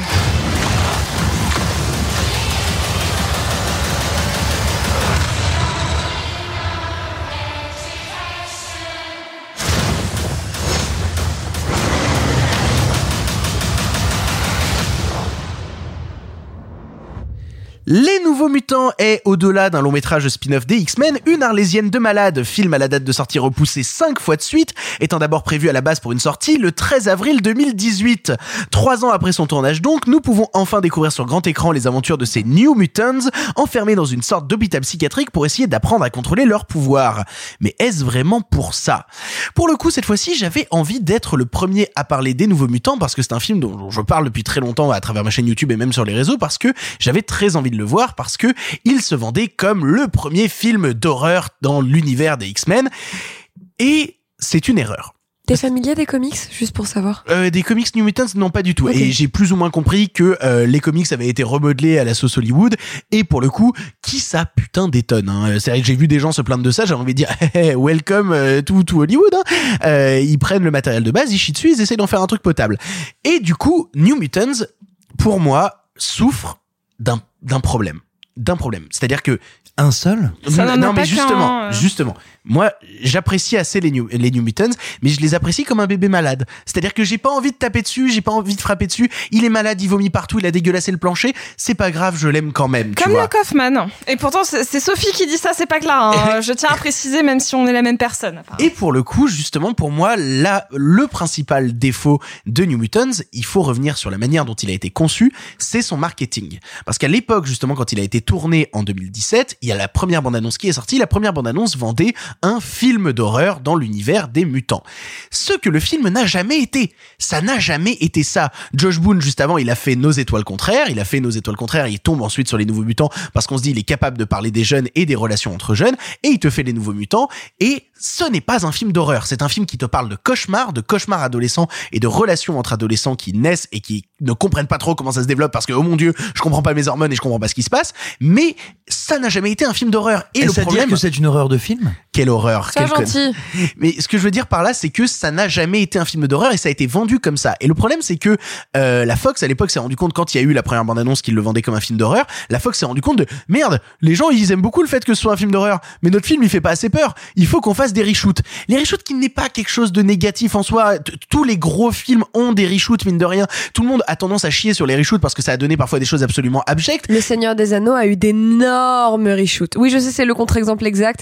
C'est-à-dire que Marc me pointe du doigt en disant oui, mais c'est le, c'est le bon contre-exemple. Non, Mais c'est c'est pas le seul bon contre-exemple. Par exemple, moi j'aime beaucoup Rogue One et je, et je défends pas mal Rogue One. Il y a des scènes de Rogue One qui sont restées cultes pour beaucoup de gens, notamment la scène où Dark Vador arrive à la fin et sort son sabre laser et tout, tout le couloir n'est éclairé que du sabre laser de Dark Vador qui va trancher les rebelles. Cette scène-là provient des reshoots. C'est-à-dire qu'elle n'était pas dans le film original. Donc finalement, et, et- et- et dommage. Mais pourquoi Parce que c'est du reshoot de fan service. Mais même non, c'est On faux. va pas faire un débat sur les reshoots. Ce que je veux dire par Ni là, sur Rogue One parce que c'est génial. Non, c'est nul- c'est médiocre. C'est médiocre. c'est super bien. Non, en vrai, C'est médiocre. On a dit qu'on faisait pas de débat sur Rogue One. Ce que je veux dire par là, Mais Solo, que- c'est pire. Oui, ah, Solo c'est Ah, pire. alors, Non, mais pas de alors, débat sur Solo, c'est pire. Ah, atten- attention, est-ce que tout le monde est d'accord pour dire que Solo c'est pire? Pas vu. Mais Star Pas Wars vu. 9, c'est pire que pire en fait. Ah. c'est toujours pire en solo. Est-ce qu'on peut reparler des mutants? Bref, ce que je veux dire par là, c'est que le film aurait dû avoir des reshoots pour ressembler, et c'est triste à dire, à ce que le marketing en avait fait. Le problème, c'est que s'enfermant dans un enfer de production et surtout avec des acteurs bah, qui quand même étaient vachement jeunes donc ont grandi avec le temps les reshoots n'ont jamais eu lieu Mais et en aussi plus il y a eu avec le, le le rachat par Disney. c'est ça il y a eu le rachat par Disney qui fait que les reshoots ont été complètement annulés donc le film qui est sorti en salle actuellement est le film d'origine. C'est-à-dire c'est le film avec lequel a été fait la première bande-annonce. C'est-à-dire que le vrai problème des Nouveaux Mutants, c'est que les mecs qui ont fait la bande-annonce en ont fait un film d'horreur, ce qu'il n'a jamais été. Attends, mais il y a jamais eu de reshoot Non. Du coup? Non, ils n'ont pas eu lieu en fait. Non, Il y a ils, pas ont eu de été, ils ont remontage. été annoncés, il a été vendu comme waouh, on nous a autorisé à avoir des reshoots. Non, finalement, c'est pas la peine parce qu'on va respecter l'intégrité de mon Ah œuvre. putain, je pensais vraiment que le film était à la bourre à ce point. Et bon, il y a, y a plein de soucis, notamment de montage, d'incohérence, etc. Et je pensais que c'était parce qu'ils avaient tout remonté avec un sécateur. Non, pas du tout. Ils ont coupé 20 minutes au total. Ils ont coupé 20 minutes sur un Non, film qui Donc des heures. trucs cool apparemment qui sont dans la première bande-annonce, ces espèces de visages et qui, de qui est même dans la de- dernière bande-annonce. qui dans Dans, la- dans le final ouais. trailer, tu as ce truc à la Freddy avec euh, justement les visages qui sortent à travers ça les murs. ressemble aussi beaucoup à Pourquoi c'est le film avec. et ça a euh, été coupé, ça a été coupé au montage. Donc du coup voilà, le film qui est, qui est en salle actuellement souffre de son marketing qui était on va vous vendre un film d'horreur. Et si tu regardes la critique majoritaire des gens sur New Mutants, j'imagine que vous en avez d'autres, mais la critique majoritaire sur New Mutants c'est euh, oui le film il fait pas assez peur. Guess what? C'est pas la faute du film. Le film a toujours été comme ça. C'est pas notre faute s'il y a des gens au marketing qui ont décidé d'en faire autre chose que ce qu'il était. Moi personnellement j'aime New Mutants parce que je l'aime avec ses défauts, je l'aime avec ses problèmes, je l'aime aussi parce que il fait des choses que d'habitude et en plus là il se retrouve sous euh, sous euh, sous euh, la, la chape Disney un truc que Disney n'assume pas d'habitude à savoir par exemple les couples homosexuels c'est quelque chose que Disney a tendance Et il y à a qu'un seul couple en plus, c'est pas parmi d'autres couples, c'est il y a un seul couple non. et c'est deux meufs. et, et c'est un truc pour le coup que Disney a tendance à foutre sous le tapis de temps en temps en essayant de nous faire croire que En avant est un film vachement woke parce qu'il y a un personnage à un moment au téléphone qui dit oui j'ai appelé ma meuf waouh t'es vachement woke mon gars là non on a vraiment une relation lesbienne naissante lesbienne naissante avec des, le personnage justement de Macy Williams qui dit bah moi j'ai jamais embrassé personne et je ressens des trucs pour toi en plus c'est amené un peu maladroitement mais je trouve ça un peu mignon Non, parce elle qu'en gros super mime cette scène. Enfin, elle moi, est- je la trouve euh, non, vraiment elle est- elle est mime. super mimes, mais, mais en fait j'aime beaucoup le fait que le film très souvent te met des scènes de Buffy dans une télévision et, et à chaque fois que t'as une scène de Buffy dans la télé, ça annonce la scène d'après. Non, C'est-à-dire c'est que pas ça, c'est qu'il y a des moments où ils font tiens, notre scène est nulle, mais si on mettait la scène bien de Buffy. Oh putain. Non, ce que je veux dire par là, c'est que je trouve ça vraiment réussi. Et en fait, j'aime beaucoup la DA du film. J'aime beaucoup la manière dont sont traités les cauchemars de ces adolescents-là, qui au final te parlent de thématiques vraiment, vraiment dark. dark. Le, le personnage de Anya euh, Taylor-Joy, tu sens qu'elle a imagé toutes les horreurs qu'elle a vécues dans son enfance avec des personnages de Smiley Man. Mais clairement, on n'est pas en train de parler de personnages de Smiley Alors pour Man. moi, c'est des Slenderman, mais. euh, ouais. Non, elle les appelle les Smiley Men. Ah, Voilà, autant pour ça. moi. Mais, Mais- euh, mais- On n'avait pas, on- ils ont posé le brevet, on n'avait pas. Non, non, non, non, ça existe le Smiley Man, c'est une creepypasta. Et, et, et pour le coup, et pour le coup, justement, moi, je trouve que ces Smiley Men sont, sont vachement réussis parce qu'en fait, ils te parlent de quelque chose de beaucoup plus grand. Et au final, on te parle du traumatisme de certains Amérindiens. On te parle de relations lesbiennes. On te parle euh, de, de choses vécues dans l'enfance vraiment abjectes. Et on t'en parle avec parfois de la naïveté, parfois de la maladresse, mais oui, c'est pas un film d'horreur, c'est un film qui te parle d'adolescents avec leurs troubles et qui essayent de grandir malgré leurs troubles et malgré leur trauma d'enfance et, avec une puberté naissante qu'ils ne maîtrisent pas. C'est quelque chose qui me touche beaucoup et voilà, Les Nouveaux Mutants, c'est un film euh, bancal, mais un film bancal que je ne, que je ne peux pas m'empêcher d'aimer pour être tout à fait honnête. Et je crois que toi, Clara aussi, tu as aimé le film. Alors, je vais encore me faire plein de copains sur Internet.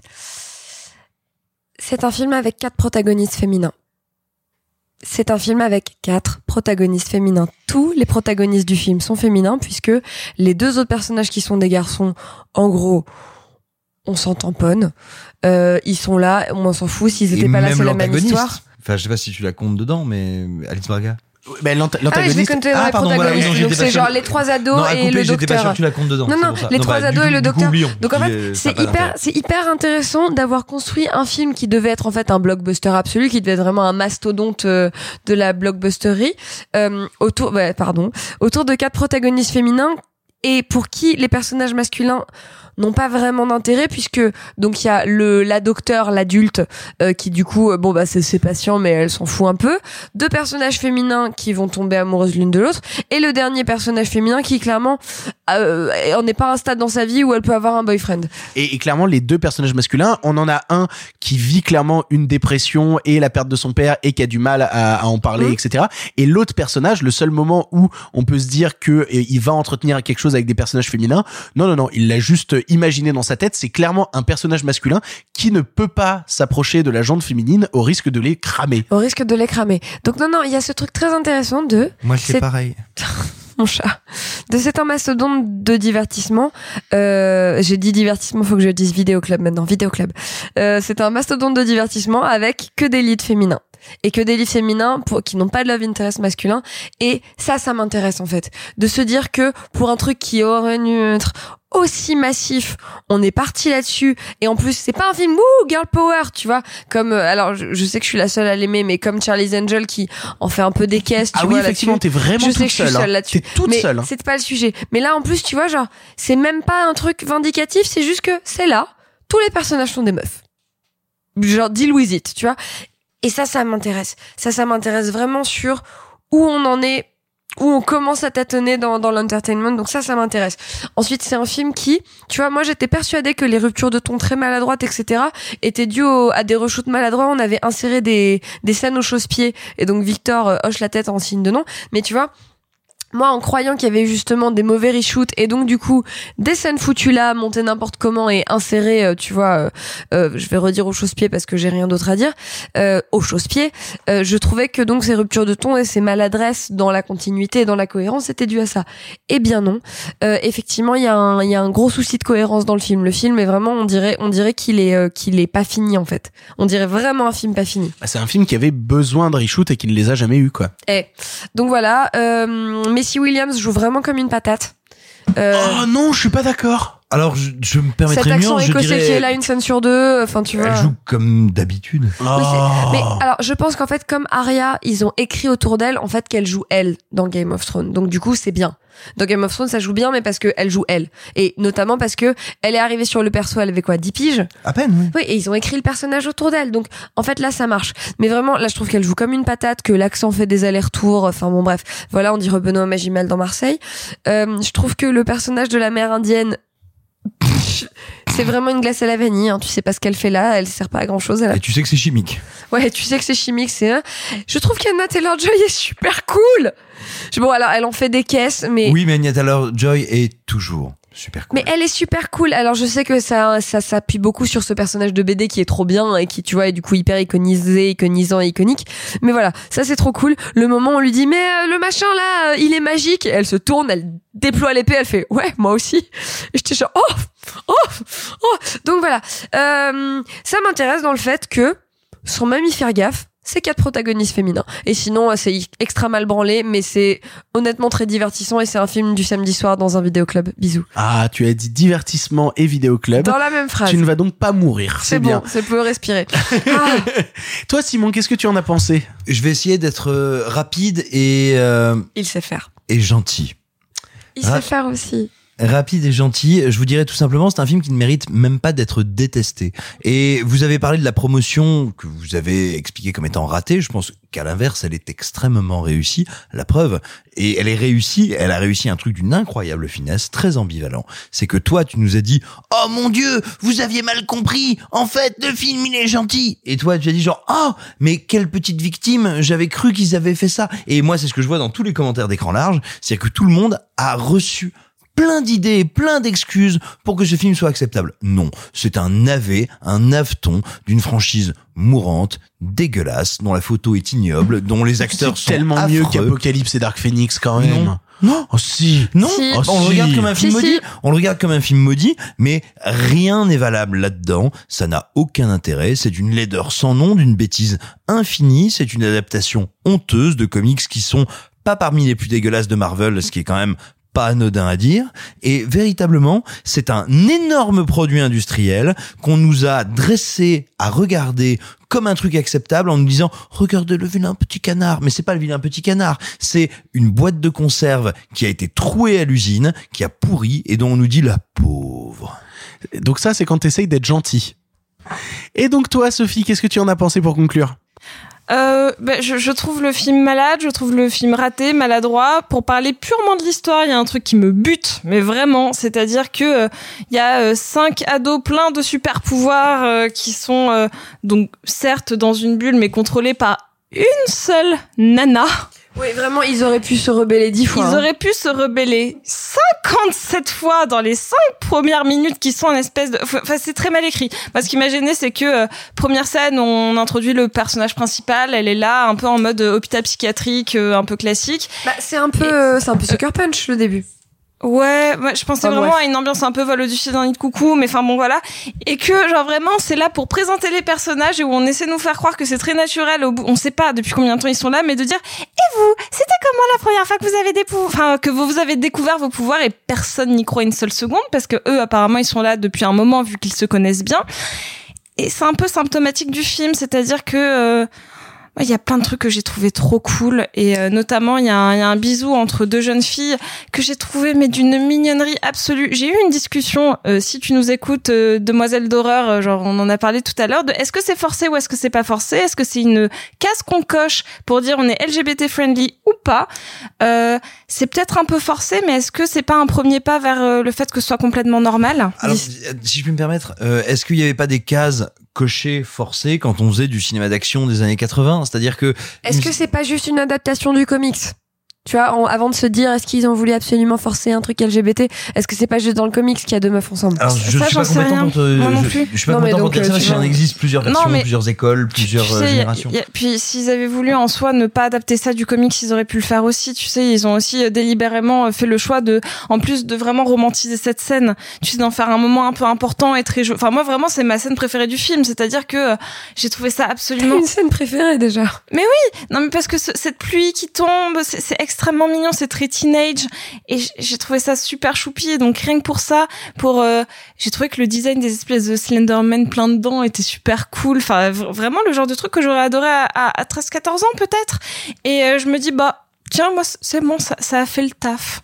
Je je sais que c'est raté, enfin raté sur plein d'aspects, mais euh, c'est pas grave. J'aimais bien l'intention et, et je me suis pas ennuyée quoi. Mais, tu vois, il y y a un truc que j'aimerais dire parce que ça me frappe énormément. Euh, moi, je, non mais sérieusement, je lis, je lis beaucoup euh, de gens qui disent genre, oh là là, c'est horrible. Dès qu'il y a du LGBTQI+ dans les films aujourd'hui, c'est forcé, c'est machin, c'est bidule. Eh mes petits chéris, et je parle d'un film que j'adore. Hein, euh, dans Predator, quand Schwarzenegger il rencontre son pote et qu'il s'attrape les bras avec les gros bras se gonflent, c'est pas forcé, c'est pas forcé pour te faire plaisir à l'époque. Non, mais bien sûr que si. Le cinéma hollywoodien de tout temps de toute époque est plein de figures forcées, de figures à la mode, de figures auxquelles on s'identifie par vague, par époque, et qu'on réévalue et qu'on revoit. Et en fait, je, non mais ce que je veux dire, c'est que dans la critique disant oh là là, euh, euh, le discours sur les minorités, la représentativité, l'inclusivité est forcé, mais ça vous gênait pas quand on le forçait dans l'autre sens? Et voilà et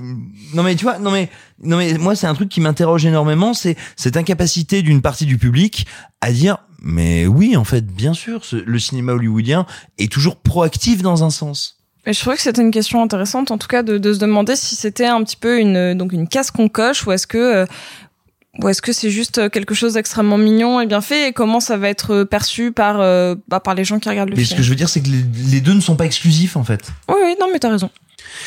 Bref, vous l'aurez compris, on est beaucoup à, apprécier le film ici malgré ses défauts. Et puis Simon fait la gueule comme d'habitude. Sortons d'un débat pour partir vers un autre. Nous allons maintenant parler des normes. Oh, bonjour Claire, Oui, ça va J'ai mangé du camembert et après, pour faire passer le goût du camembert, j'ai pris du vin. Tu es folle? Mais moi, je veux du fromage, je prends du fromage. Y'a pas de fromage, c'est du poison, ça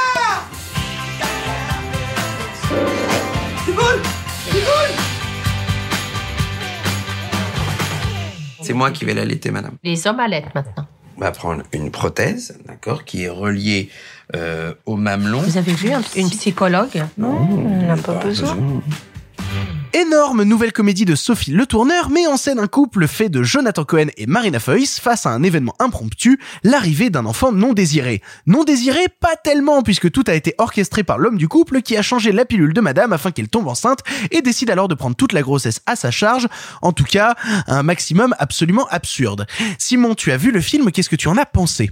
J'en ai pensé que c'est un film qui est passionnant parce que c'est un film qui est malaisant et qui est pas malaisant. euh, parfois, vous savez, le malaise dans les comédies, c'est euh, une espèce de norme, de politesse, de.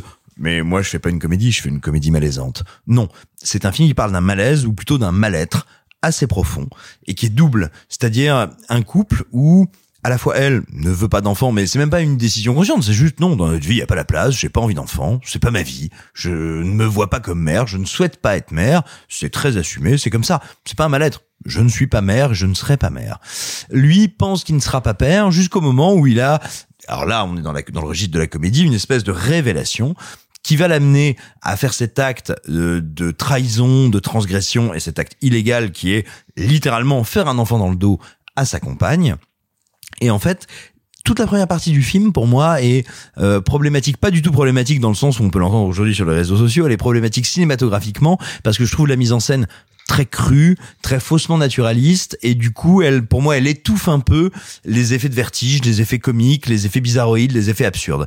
Et puis tout d'un coup, il y a cette deuxième partie du film où il y a à la fois le personnage de Marina Foïs, qui est une pianiste émérite, qui elle vit pour son art, pour sa passion, totalement pour cet art, qui est convaincue que son compagnon vit pour l'accompagner dans cet art, qui elle, en fait, lui dit, mais non seulement je ne veux pas d'enfant, je vais amener cette grossesse à terme, mais je n'en voudrais toujours pas après, et je suis prête à te pardonner, mais ce que tu as fait est monstrueux. Et où lui va comprendre que ce qu'il a fait est absolument monstrueux. Et non seulement cette deuxième partie est une bascule qui est très forte, mais qui est d'autant plus forte que là, tout d'un coup, le principe de mise en scène fait sens et devient opérant, c'est-à-dire qu'on va faire rentrer dans le dispositif narratif et dans la fiction de vrais personnels de santé et qui vont réagir avec eux comme de vrais personnels de santé qui vont leur dire mais non seulement vous êtes fous, vous êtes tarés, vous êtes pervers, mais nous on est là pour que vous puissiez devenir parents, donc on va essayer de vous accompagner. Et on est de par un dispositif de pure fiction, de pure folie, de pur délire, dans un dispositif qui nous permet d'appréhender via la fiction qu'est-ce que c'est à la fois de ne pas souhaiter être parent, de le devenir malgré tout, comment est-ce qu'on fait pour avancer là-dedans, pour le vivre, pour littéralement avancer et progresser là-dedans, et peut-être quand même en tirer une œuvre, non pas de rire, mais de vie et de fiction. Et donc le film est un mélange de comédie grinçante, de drame très proche de la body horror de Cronenberg, et vraiment un pur ovni. C'est très rare, c'est très rare de voir ça, et a fortiori dans le cinéma français, un pur objet non identifié, dont il faut bien dire que la première partie souffre un peu de cette mise en scène très crue, mais la le second mouvement du film est au contraire énormément énergisé par cette collusion, cette collision terrible entre le réel et ce qui aurait pu être une comédie débile. Bah, pour le coup, c'est marrant parce que euh, j'ai vu aussi le film et euh, je suis très divisé dessus. C'est-à-dire, je n'arrive pas à savoir si je si je l'aime ou si je l'aime pas. En tout cas, je l'ai vu, ça c'est une, chose est sûre. Et s'il y a bien un truc que j'aime dedans, c'est le fait que euh, là où le film fait très débat en ce moment euh, sur la question du sujet du film et blablabla et Mais c'est pas le film qui fait débat, c'est sa promotion. Ouais, Bah, pour le coup, euh, il suffit de voir le film pour voir à quel point le personnage de Jonathan Cohen est traité comme un gros con pendant tout le film. C'est-à-dire que le personnage de Jonathan Cohen est un mec qui décide, euh, enfin qui déjà dans le fonctionnement d'un couple qui n'est pas très sain, euh, gère tout, gère tout jusqu'au moment et l'heure exacte où sa femme prend la pilule. C'est marrant parce que moi je l'ai vu avec ma compagne qui, euh, pendant qu'on le regardait, m'a regardé et m'a dit, le jour où toi tu me dis à quelle heure je dois prendre ma pilule, je peux te dire que je te fous des tartes dans ta gueule. Et pour le coup, je la comprends parce que c'est une situation de vrai pur malaise de voir ce type-là qui gère absolument tout et cette Marina Foïs qui en face, petit à petit se dit mais non, en fait, je peux pas euh, laisser ma vie dirigée par un homme et il faut que petit à petit, je me réapproprie ma vie et mon corps, il faut que je me réapproprie tous ces trucs-là. Et donc ça, je trouve ça assez justement traité. Moi, mon problème, c'est que je trouve euh, le film trop long, il y a certaines scènes crues qui m'ont euh, laissé dans un certain malaise que du coup, j'ai eu du mal à apprécier à rentrer dedans. Certaines scènes m'ont fait rire et en même temps, bah euh, moi qui euh, ai très envie euh, enfin qui suis dans des dans des discussions en tout cas dans ma vie on se dit oh est-ce qu'on aura un enfant ou quoi que ce soit et tout. Quand tu vois le film tu dis j'en veux jamais j'en veux jamais. Vraiment c'est je crois qu'on a rarement vu un tract anti-accouchement et pro IVG euh, de Si, ouf comme ça. We need to talk about Kevin. j'ai toujours pas vu. J'ai très très envie de le voir mais j'ai toujours pas vu et, et pour le Mais coup c'est voilà pas anti-accouchement, c'est pas anti tout ça. Non, c'est c'est c'est une vraie réflexion sur. C'est on va arrêter, on va arrêter de romanticiser tout ça. On va arrêter. c'est ça. On va arrêter d'en faire quelque chose de nécessairement joli et de culpabiliser les hommes et les femmes qui justement euh, ne sauraient pas comment se placer par rapport à ça. C'est attendez, c'est peut-être merveilleux, mais en tout cas pour arriver au merveilleux, euh, on va rentrer dans le dur. Ah, ah bah, cl- clairement, clairement. En fait, c'est un film qui justement veut te parler d'une certaine réalité et notamment par le fait que tous les gens qu'on voit du personnel hospitalier et du personnel soignant pendant le film sont des vrais euh, employés du personnel soignant et Comme la maman de Jonathan Cohen qui est sa vraie maman. C'est la vraie maman de C'est la Jonathan vraie Cohen. maman de Jonathan Cohen. Oh putain. Coucou énorme. Jacqueline. Bonjour Jacqueline. Mais, mais, mais pour le coup, en fait, c'est très drôle parce que justement, c'est un film qui veut s'approcher au plus près du réel et de la dureté de ce qu'est l'accouchement et le fait que le plus bel événement du monde, ça passe quand même par des trucs qui sont cracra et que oser l'imposer à quelqu'un d'autre, c'est juste la pire chose au monde. Mais, mais pour le coup, Sophie, je sais que toi, t'as pas le, rôle, le droit de t'exprimer sur le film, mais je crois que tu voulais dire plusieurs choses vis-à-vis de la, la polémique euh, stérile Attends, qui est en alors cours. Peut-être, non, attends, peut-être pour les gens qui nous suivent en cours de route, c'est pas que Sophie a pas le droit de s'exprimer sur Oui, le film, oui. c'est que Sophie est attachée de presse et qu'ayant travaillé sur le film, très logiquement, elle ne va pas nous donner son avis sur le film. C'est ça. Elle est payée pour en faire la promotion. Néanmoins, elle veut une nous parler règle- de la promotion parce qu'il y a des choses très intéressantes à C'est- dire. C'est une règle qu'on a mis dans le podcast, c'était Sophie, tu as travaillé sur le film, tu n'en parles pas. En tout cas, euh, la promo était un peu compliquée à faire parce que il y a eu un, euh, un, un shitstorm autour de la bande-annonce euh, et ça fait deux fois et ça me peine beaucoup que des films réalisés par des femmes se font accuser de choses qu'ils ne portent pas, de messages qu'ils ne portent pas. Donc j'ai Tu, même tu pas. parles de mignonne là. Je parle de mignonne. C'est-à-dire que ça, ça fait deux fois en très peu de temps que des films portés par des femmes avec des discours qui sont euh, bon pour mignonne. En fait, c'est c'est juste que le film ne se revendique ou les films ne se revendiquent pas comme des choses. euh, euh, je suis une femme et je dis un discours féministe. Non, c'est des films qui parlent de sujets complexes, qui nécessitent des discussions, des personnages euh, divers, qui ne sont ni bien ni mal, mais qui sont peut-être perdus et qu'on accuse très simplement sur des éléments promotionnels euh, de messages qu'ils ne portent pas. Comme les nouveaux mutants. De... Non, non, pardon, désolé, c'était pour la blague, c'était pour la blague, vraiment.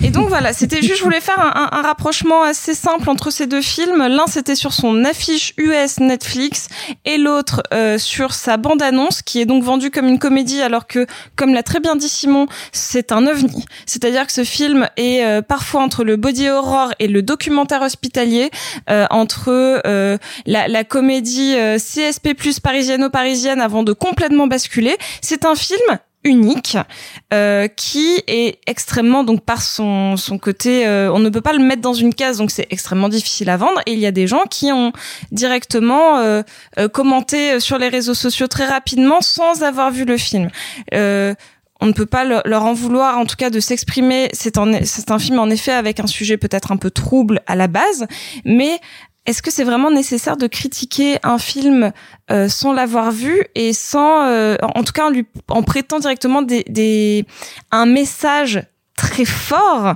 euh, qui peut être à l'opposé de ce qu'il véhicule? C'est le seul truc que j'aurais à dire sur le sur la promotion du film qui a été du coup un peu compliqué juste parce que euh, l'histoire est, est non conventionnelle et en effet parle de quelque chose qui est euh, répréhensible.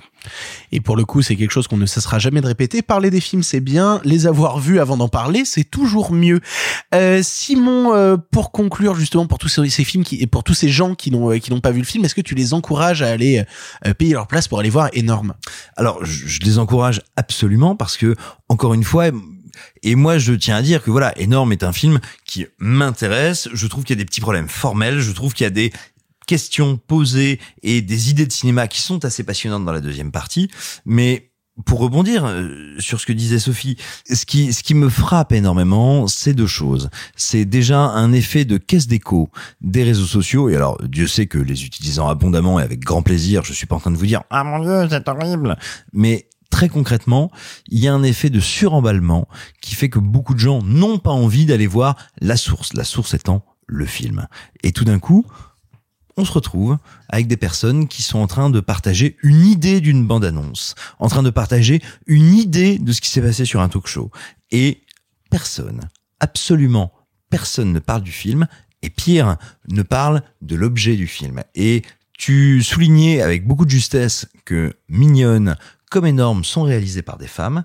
Et je pense qu'il y a un espèce de retour de bâton inconscient extrêmement violent et qu'il y a toute une partie du web un peu droitard, un peu méchant, un peu pervers qui se dit tiens, sur ces sujets-là, on va les prendre à leur propre piège. Et on va prendre les social justice warriors à leur propre piège. Et on va dire, là, vous êtes un film pédophile, là, vous êtes un film antiféministe. Et il se passe un truc absolument incroyable, pas surréaliste, parce que l'indignation est infusée, est infusée à un coup.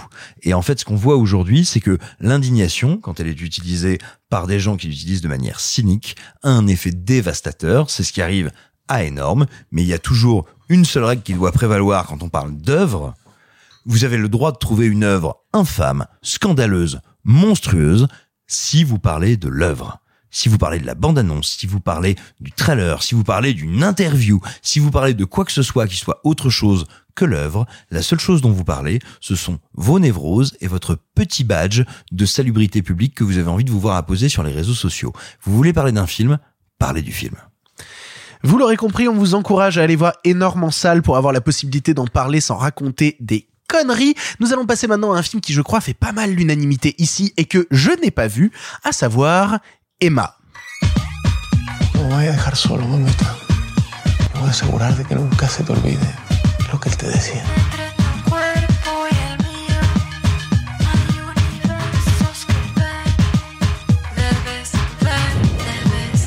Cuando tú sepas lo que yo estoy haciendo y por qué te vas a horrorizar.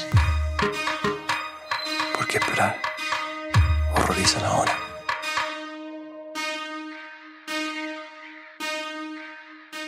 Emma est le nouveau long métrage du cinéaste chilien Pablo Larraín après Jackie, biopic sur Madame Kennedy. Il raconte ici l'histoire de la Emma du titre, une jeune danseuse mariée à un chorégraphe de renom, hantée par les conséquences d'une adoption qui a mal tourné. Face à ça, elle n'a plus qu'une seule solution, transformer sa vie. Clara, je crois que tu as beaucoup aimé le film, est-ce que tu peux nous en parler? Euh, bon, vous connaissez ma punchline préférée, à savoir Sophie, je t'aime. L'autre, l'autre punchline préférée, à savoir c'est une merveille.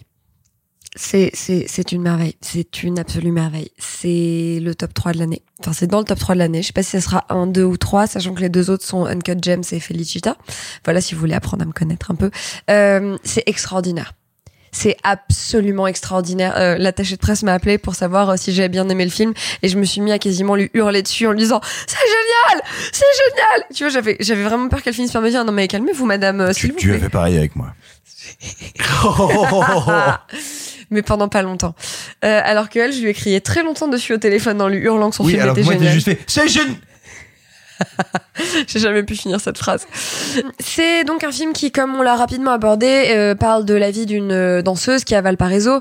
Alors, elle fait certes de la danse contemporaine comme sur l'affiche, sur des décors expérimentaux, et sinon elle fait du ragaton sur des toits d'immeubles, et c'est absolument fabuleux. Euh, et elle est donc euh, en couple, alors on sait pas s'ils sont mariés ou pas, mais en gros elle est en couple avec donc le chorégraphe de la compagnie, qui est joué par Gaël Garcia Bernal, parce qu'il ne peut pas y avoir un film de Pablo Larraín sans Gaël Garcia Bernal. Il, il Euh, est dans Jackie ou pas? Oh, c'est je je, je crois que c'est le seul film Ouais, justement de Pablo. Larraín où il est pas dedans. Ça doit être ça. Enfin bref, et euh, et ils ont une histoire vraiment toxique parce que il y a eu un événement dramatique et c'est mieux si vous savez pas trop ce que c'est parce qu'en fait ça se ça se dévoile au fur et à mesure du film, on comprend au fur et à mesure et ça fait vraiment partie, c'est très vénéneux. Ça fait vraiment partie de de ce qui est intéressant euh, dans le déploiement du film.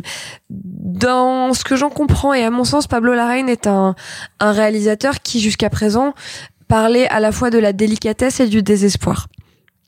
Et là, j'ai l'impression qu'il prend ces thèmes-là et ces, et ces modes opératoires-là pour évoquer deux sujets que je ne lui connaissais pas, alors que peut-être quelqu'un va me dire, il y a un de ses courts-métrages de 1900, non, bon bref. Mais en tout cas, moi j'ai l'impression que c'est des nouveaux sujets.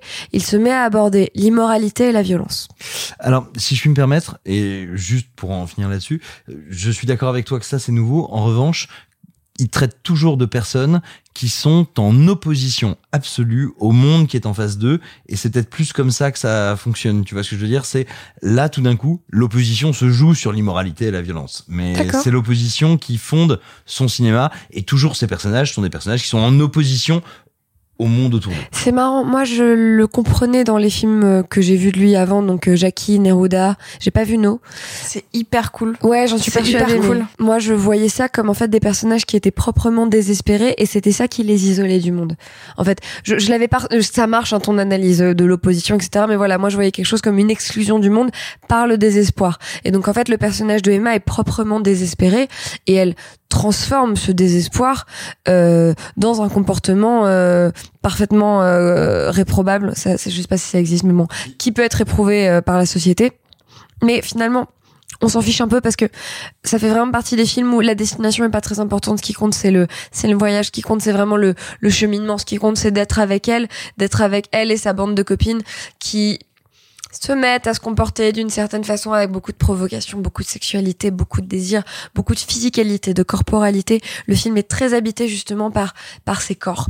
Le film est très habité, c'est pas pour rien que c'est un film sur des danseuses. Il y a très peu même de danseurs. C'est que des femmes qui dansent. Et il y a un truc sur Il est le seul danseur d'ailleurs, Gaël Garcia. Et on ne le Bernal. voit pas danser. il danse pas, il est chorégraphe. Il y a des- fait, Et il y a si, des si, danseurs. Dans certaines scènes, tu le vois. Ah, pardon. Bah, je dis, bah, j'ai dit Il y a quelques quoi. danseurs dans la troupe, mais effectivement, on s'en fout un peu parce qu'il compte c'est elle et sa bande de copines qui, certes, font de la danse contemporaine dans des euh, centres d'art, mais qui après vont faire du ragaton sur des toits et qui justement vraiment expriment une part de de vénénosité. Vraiment, je sais pas les mots que j'utilise aujourd'hui, mais elles sont très vénéneuses, elles sont très sexuelles, elles sont très violentes, elles sont très immorales, amorales, ce que tu veux. Et en fait, ce qui est important, ce qui est intéressant et ce qui moi m'a c'est c'est de les voir évoluer, c'est de les voir cheminer tout le film. Comment est-ce qu'elles se mêlent, comment est-ce qu'elles se tissent et comment est-ce qu'elles se rééloignent après et comment est-ce qu'avec ce maillage, en fait, elles en serrent tout le monde. Elles mettent une nasse autour de leur monde, en fait, justement dans leur maillage qu'elles ont les unes avec les autres et qu'elles tissent par la danse, par la physicalité et par la toxicité euh,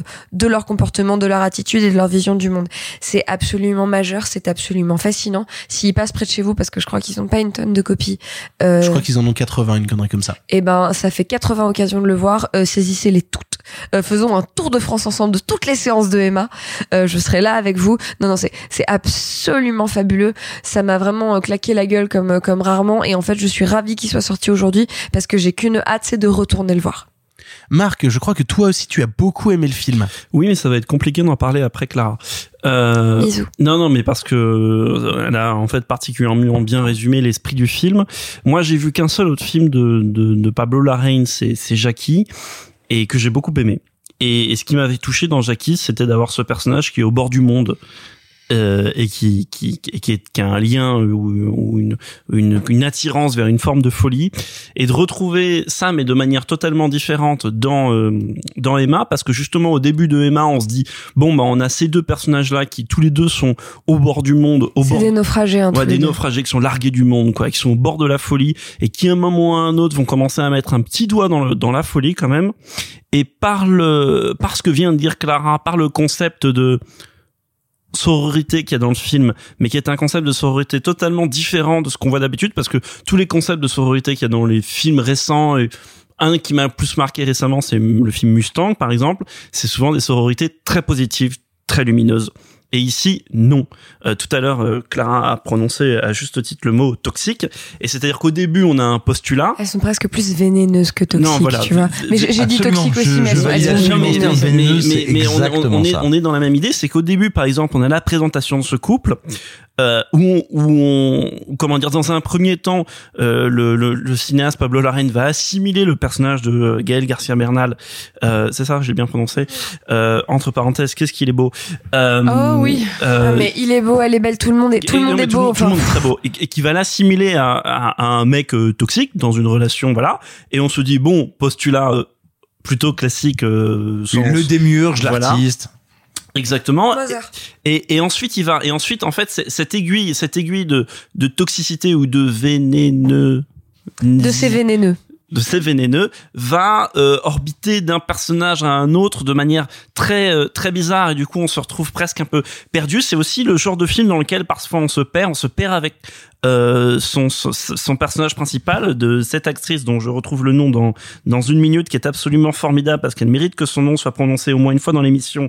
C'est euh, Mariana Di Girolamo qui est donc qui interprète Emma qui est vraiment incroyable elle est elle est formidable elle est elle est elle, elle bouffe le film elle l'irradie hein, complètement Elle irradie, j'allais dire qu'elle est magnétique, mais vraiment plus que du magnétisme, c'est de la radiation, t'as raison. Et euh, donc, donc il y a ça. Il y a un autre point qui m'a. Alors, je, totalement en vrac sur le film, mais je, je vais avoir la prétention de dire. aussi. Voilà, exactement. J'allais avoir la prétention de dire que ça marche parce que le film est lui-même en vrac. C'est du beau vrac, et j'aimerais bien voir du vrac aussi bien filmé que ça plus souvent. Bref, euh, il y a un truc qui m'a aussi profondément touché, que j'ai beaucoup aimé dans le film, qui est là de manière, je dirais pas satellitaire parce que c'est assez profond dans l'intrigue, mais le film a l'intelligence de ne pas insister ou de le filmer avec un naturel qui est tellement. Bref, c'est la bisexualité. Et la bisexualité est un truc tellement rare au cinéma. Euh, beaucoup plus rare que l'homosexualité en fait euh, d'avoir là une héroïne qui est fondamentalement bisexuelle de mélanger des scènes de sexe du coup homosexuelles et euh, hétérosexuelles de le faire avec une euh, ça veut rien dire mais vous, Avec vous me une plasticité, en j'allais fait. dire avec Une une, normalité euh, Avec une totale mais- fluidité, ouais, avec- avec c'est une hyper flu- fluide. exactement et le mot est Je pense, particulièrement je bien pense choisi qu'elle est même pansexuelle en fait, qu'elle qu'elle fait pas de distinction Ex- jusqu'elle aime les qu'elle qu'elle est attirée par les gens. Et, et qui est un truc assez rare, je trouve, au cinéma, sauf si on va vers des cinémas très marginaux. Et, et bref, donc dans ce film-là, c'est formidable. Il y a des, il y a des, alors évidemment, c'est un grand plasticien. Il y a des images de Valparaiso la nuit. Il y a vraiment, excuse-moi, ça m'intéresse vachement ce que tu viens de dire sur le cinéma marginal parce qu'en fait, pour moi, c'est aussi absolument un film sur la marginalité Ah, justement. mais mais, mais c'est un film sur la C'est un film marginalité. sur la marginalité. Mais, mais, mais de la même manière que c'est un truc qui m'avait touché dans Jackie, comment euh, une femme au centre du monde se retrouve du jour au lendemain marginale du monde qu'elle a contribué à créer. Et là, on a presque ça dans Emma parce que quand on se dit qu'on fait partie d'une troupe de danse euh, de la scène bobo euh, valparisienne. Je sais pas si on dit ça. Euh, on est dans une forme de centre du monde et en fait non, elle arrive quand même à être excentrée, à s'excentrer elle-même quand elle va faire du reggaeton, à s'excentrer par sa vie de couple euh, absolument bizarre et euh, leur relation et euh, ce qui- le, leur euh, je sais pas comment dire ce qui le nœud de l'intrigue. hein, Leur que- interaction, on Euh, non mais dire. surtout le nœud de l'intrigue, Oui. ce qui explique le problème qu'ils ont entre eux, mais qu'on ne va pas révéler parce que Clara a raison. C'est assez intéressant euh, comment Pablo Larraín le démêle. Bref, c'est un film absolument euh, j'en suis sorti un peu largué. J'ai cru que j'avais aimé j'ai dormi dessus. Le film me hante il y a des images qui restent. Euh, il y a un groupe de filles formidable il y a de la danse il y a un lance-flamme. Bref c'est un c'est un film vraiment formidable. Voyez-le. En effet il y a 90 salles je crois dans ces eaux là profitez-en. Et toi, Sophie, est-ce que tu as été autant séduit par le film que Clara et Marc? Non, je suis désolée.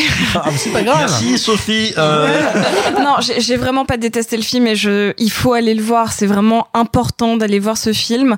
Quand, quand Clara l'a vu, elle m'a appelé, elle m'a dit. euh, c'est sans doute le plus joli film que j'ai vu visuellement. Elle l'a elle l'a prononcé. Joli, c'est pas un mot suffisant. Non, mais- c'est très beau. C'est beau, c'est le plus beau film visuellement, mais euh, voilà. Le, souci ne vient vraiment pas ni de l'image ni de ce qu'il véhicule, il vient plutôt de la narration.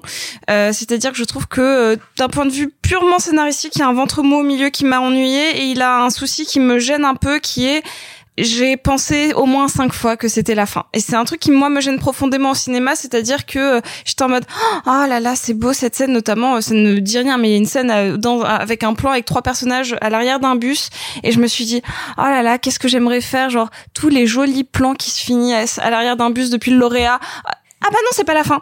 Ah putain mais ça c'est vraiment joli. Ah mais c'est toujours pas la fin. Ah mais et ça me l'a fait quatre cinq fois avec des plans mais magnifiques. C'est comme notre premier mariage avec Simon. mais À l'arrière d'un bus Non, c'est pas ça, c'est qu'elle disait régulièrement, on est d'accord, c'est fini, et je disais, euh, oui. et, et donc voilà, après c'est vraiment euh, J'étais un peu triste que ça me fasse cet effet-là. Euh, J'aime beaucoup euh, Pablo Larraín. Euh, moi, j'avais adoré No, ça avait été une, une claque surprise. J'ai pas vu Jackie, mais euh, j'a- j'avais j'ai un souvenir assez étrange de Neruda. Euh, oui. Et, euh, et en fait. Je trouve que tout ce que ça véhicule, c'est merveilleux. Euh, c'est d'une d'une puissance. C'est euh, pour moi, c'est un film très solaire. Le seul truc qui me gêne un chouille, c'est que quand, quand la lumière s'est rallumée, j'ai dit ah, il y en a un qui, a- qui aime beaucoup Pasolini et qui a vu Théorème un certain nombre de fois parce que voilà. Euh, je, je trouve que le film est un petit peu référencé dans son parcours de personnage et ça m'a un chou gêné sur la fin. Mais euh, je pinaille, euh, c'est un film merveilleux, allez le voir, faites-vous votre propre avis et prouvez-moi que j'ai tort. Simon, pour conclure. Corrigez-moi si je dis une bêtise, mais je crois pouvoir dire que j'ai fait partie des, des, des quelques-uns dans le podcast qui ont poussé pour qu'on parle du film et pour dire euh, il faut qu'on en qu'on en cause. Euh, moi, je l'ai vu euh, à la base, il devait sortir en mars ou en avril, donc bien avant le confinement, il y a des mois, la première fois que je l'ai vu. Euh, c'est un film qui me fascine et qui, qui me bouleverse parce que si vous voulez, il va venir me chercher sur moi un terrain sur lequel je suis, on va dire, très sensible. C'est mon talon d'Achille, mon soft spot. C'est ce personnage féminin qui me passionne, qui déclenche chez moi quelque chose, oui, voilà, qui est véritablement de l'ordre de l'élan.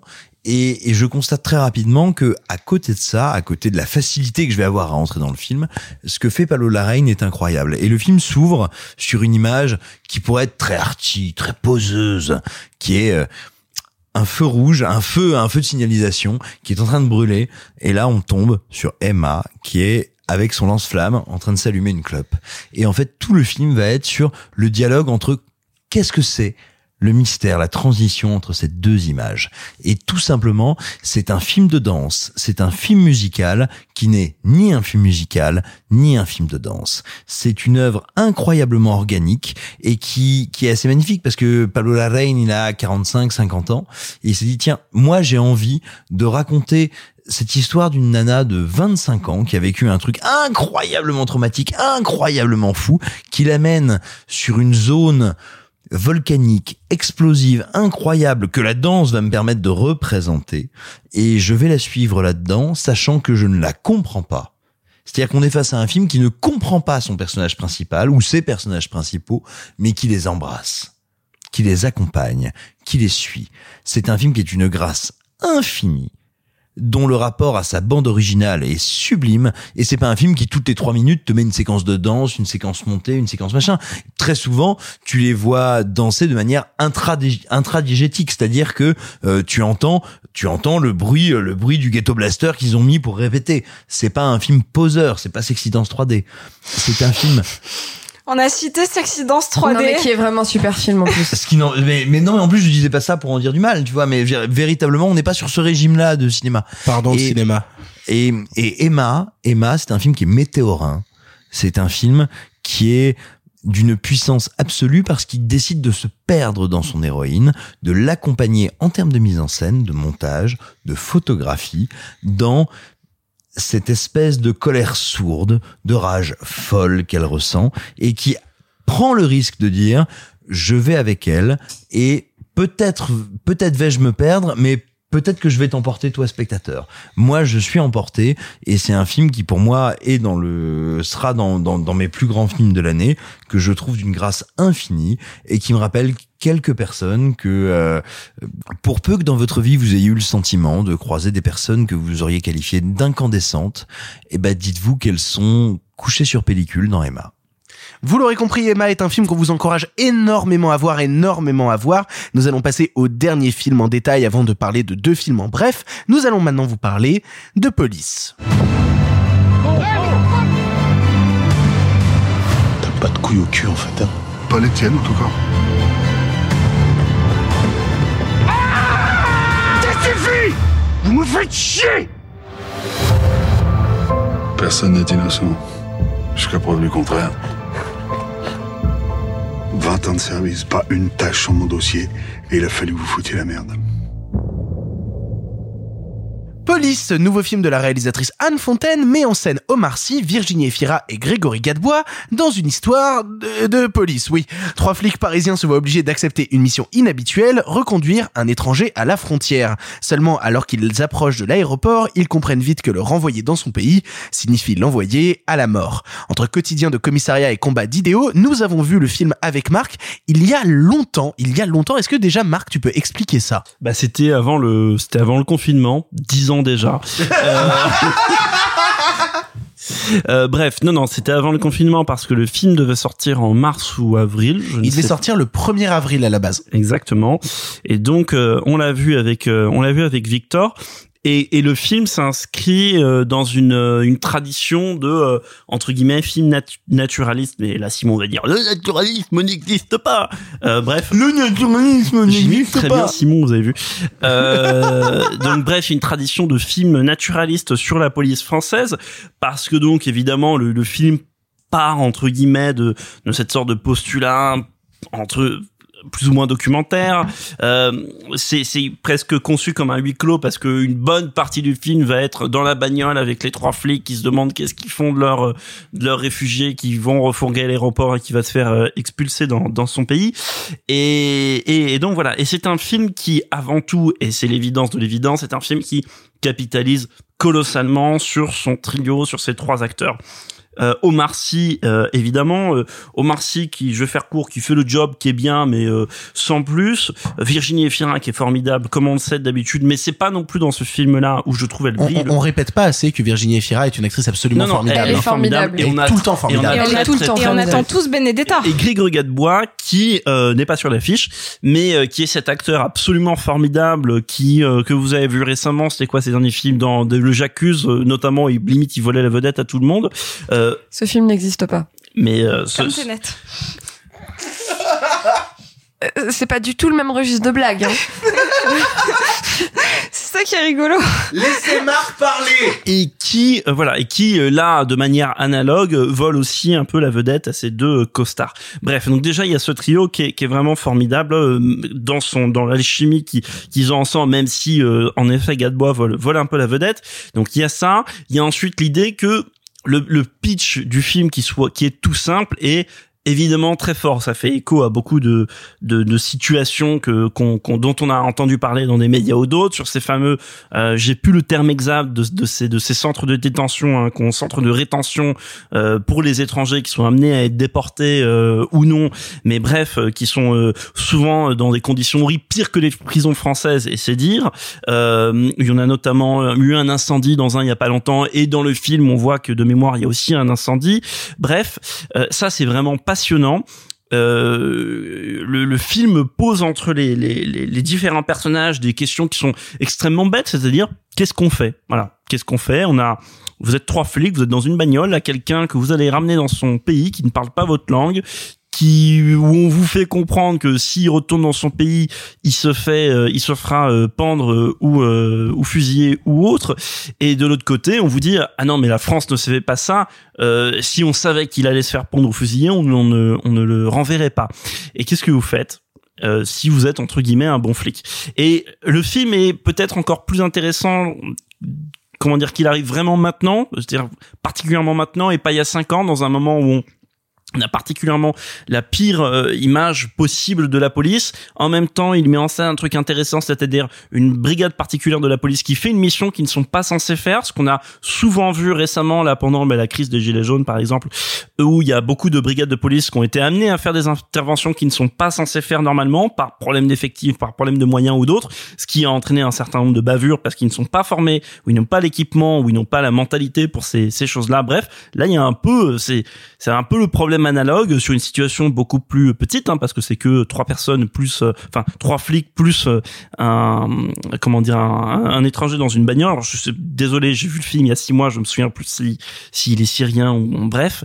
Donc donc il y a ça. Après, euh, mal et réserve sur le film, c'est que c'est peut-être un film un brin petit. C'est peut-être un film un brin petit dans dans euh, je pas tout petit hein, mais un, un brin modeste dans ses ambitions dans ce qu'il raconte. Ah, je, je suis pas d'accord avec toi là-dessus. Attends, laisse-moi terminer. Comparativement, en fait, c'est juste comparativement aux autres films de flics, euh, comparativement aux petits de flics naturalistes, comparativement au petit lieutenant de, de Xavier Beauvois, comparativement à L627 de, de, de Tavernier, ou même à la rigueur, qui est un film que je n'ai pas vu depuis très longtemps et que j'ai peur de revoir, mais qui m'avait fait impression à l'époque, le Police de My Euh, mais je Qui ne est sais- formidable. Mais j'ai j'ai peur, je, je l'ai pas revu. J'ai Euh, si on aime les mauvais films, c'est un même incroyable. voilà, Meurs. merci Simon. Bref, euh, mais mais c'est un film en fait. Voilà, quand je suis sorti de la séance, j'étais très dubitatif. Maintenant, c'était il y a six mois. Il m'en reste euh, pas mal de choses. Il y a des séquences de tension qui marchent vraiment très bien, une très bonne alchimie entre les comédiens et un sujet, je pense, d'actualité. Surtout qu'il y a pas mal de polars là qui se présentent pour la rentrée. Je te laisse euh, terminer. Ben, non, non, non, mais ju- justement, moi je voudrais réenchaîner là- là-dessus parce qu'il y a un truc que t'as pas cité et qui moi m'a quand même vachement marqué dans le film, mal et qui justement contredit un petit peu le côté petit, c'est justement que ça essaye de faire quelque chose euh, qui, si on remonte un petit peu, euh, nous rappelle euh, Rashomon de Kurosawa, à savoir poser la question du point de vue des personnages, c'est-à-dire raconter plusieurs fois les mêmes histoires en prenant d'abord le point de vue de Virginie Efira, puis en prenant le point de vue de Marcy, puis en prenant le, euh, le, le point de vue de Gadebois et en faisant des allers-retours pour comprendre un, petit peu leur journée et qu'est-ce qui les amène au final ce qui est dans la être première partie du film. Oui, c'est ça. qu'ensuite, quand ils sont tous les trois dans la voiture, ça mais, mais justement, justement, en fait, c'est justement qu'est-ce qui les amène tous les trois à être dans la bagnole? C'est-à-dire que euh, au-delà de vouloir euh, les mettre tous les trois et de confronter leurs idéaux, ça confronte aussi leur parcours. C'est-à-dire que euh, on voit des flics à un instant T devoir prendre une décision, sauf que chacun n'a pas vécu la même journée. Des événements se télescopent entre eux, ils ont vécu des choses qui, qui, qui les rassemblent ou qui les divisent, mais qui sont interconnectés. On voit par exemple une intervention dans un appartement pour un mec euh, qui bat sa femme, on voit selon le point de vue de Ephira et juste après on le voit suivant le, point de vue de, de Omar. Et justement avoir tous ces points de vue là sur l'histoire et avoir ces trois histoires qui divergent, qui vont au final converger vers la voiture et le moment de la prise de décision, explique aussi comment même scénaristiquement, des personnages en viennent à prendre telle ou telle décision parce qu'ils ont été influencés par le parcours de leur journée qui les a mis dans un certain état d'esprit. Et donc je trouve pas ça si petit parce que ça questionne au final la question du point de vue et la question, encore une fois, de l'imagerie de la police qu'on a très souvent dans des capsules qu'on voit 15 secondes sur Twitter euh, quand ils font euh, des bavures de gros connards que je déteste absolument. Euh, et, et, et ça questionne aussi ce, truc-là, qu'on soit pour ou contre ce truc-là, ça questionne le truc de qu'est-ce qui a amené dans une journée entière à avoir ces 15 secondes. Qu'est-ce qui amène à cette décision? Qu'est-ce qui amène notamment dans le film à est-ce qu'on le libère, est-ce qu'on le libère pas? Qu'est-ce qu'on fait de ce gars-là parce qu'on va le renvoyer dans son pays, il va mourir? Qu'est-ce qui se passe? Qu'est-ce qu'on fait de ce type? Et avoir ces questionnements de point de vue là dans le film, ça en fait quelque chose, je trouve, qui est pas petit et qui est même plutôt Alors, grand. ok, je suis totalement d'accord et je retire en partie ce que j'ai dit parce qu'en fait, je ne me rappelais plus de ce truc de montage, enfin pas du montage, d'écriture au début du film, de, de jeu de point de vue, je m'en rappelais plus. Et, et entre temps, j'ai passé un autre, j'ai vu un autre film qui parle de point de vue dans la police. Et on en parlera dans cette émission à la fin du mois de septembre et on le mettra en regard de police. Ah, un pays qui se tient sage. C'est un pays qui se tient sage de David Dufresne qui parle de point de vue. J'ai très très hâte de le qui voir. parle de point de vue. Et donc, quand on en parlera, on fera un, un petit point aussi sur Police qui, comment dire, il y a des corrélations à faire entre les deux films au niveau du point de vue. J'arrête là. C'est euh, quand même un, très chouette film à voir euh, sur le sur le thème. J'ai dit, je suis un peu méchant quand j'ai dit qu'il est petit petit. Le film euh, a quand même assez de force. Moi, je n'ai, je connais pas très bien les films d'Anne Fontaine, donc je serais le moins bien placé pour en parler.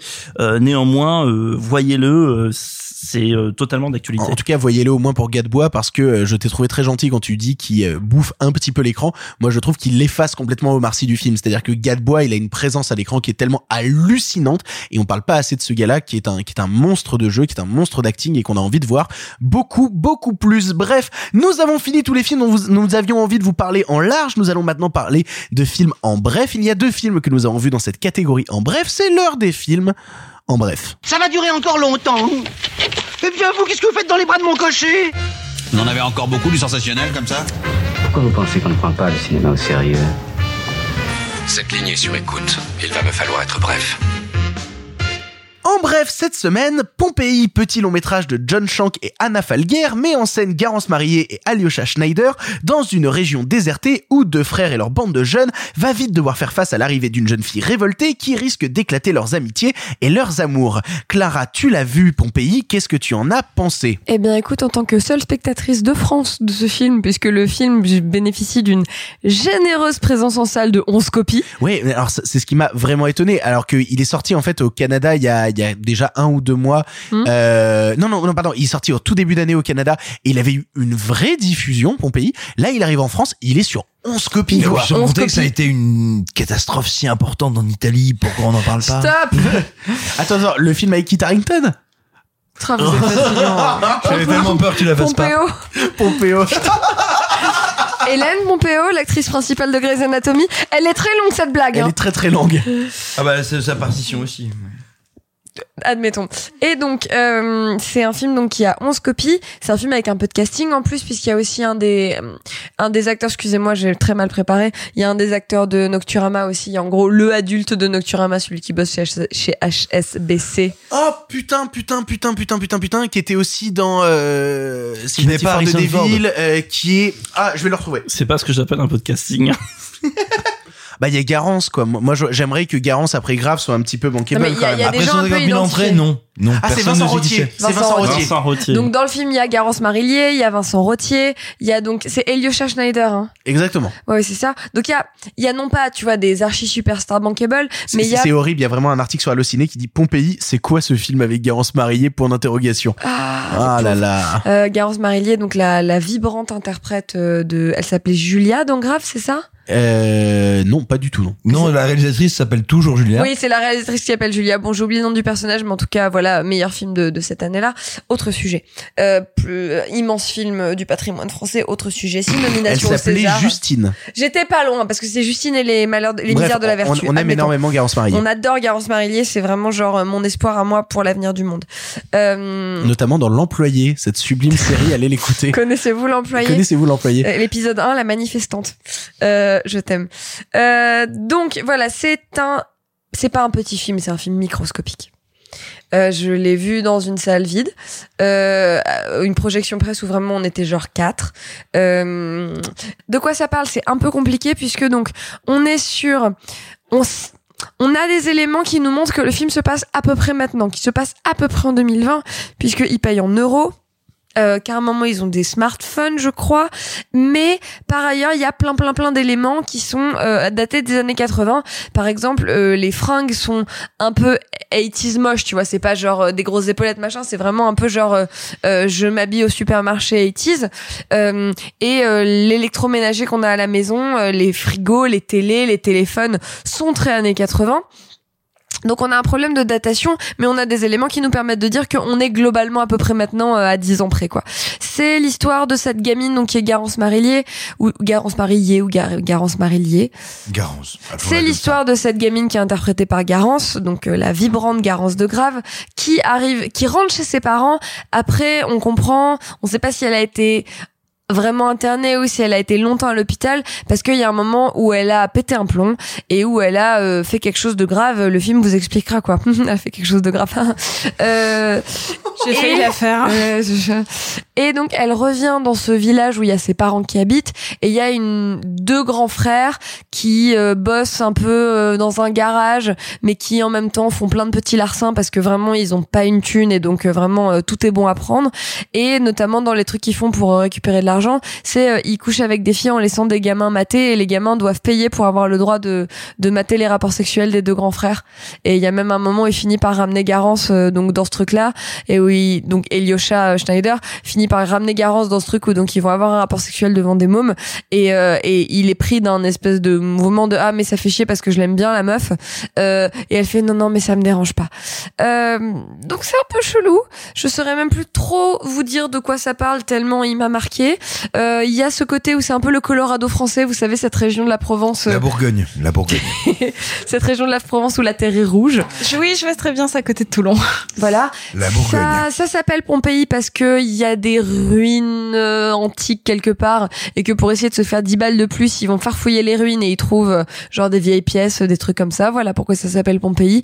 Euh, voilà, mais sinon en fait c'est un espèce de portrait contemplatif euh, d'une jeunesse euh, qui va nulle part et qui s'emmerde et qui ne peut aller nulle part, donc de son enfermement, mais en même temps dans des très grands espaces. Bon, ça a le mérite d'être extrêmement bien éclairé, donc merci le chef op, l'image est vraiment très belle. À part ça, ça joue très bien. Ça joue très bien, il faut le dire. À part ça, je vois pas à qui s'adresse le film. Bisous. J'en ai rien à foutre de vos règles. Était là, elle, quand ton père est parti.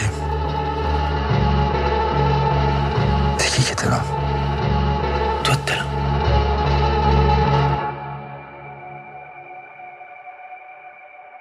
Pour finir, mon en bref Blood Machines, ce qui est un moyen métrage de science-fiction réalisé par Seth Ickerman, un pseudo cachant deux réalisateurs français complètement frappés et adeptes de films sans thunes dans leur garage, Raphaël Hernandez et Savitri Joly Gonfard.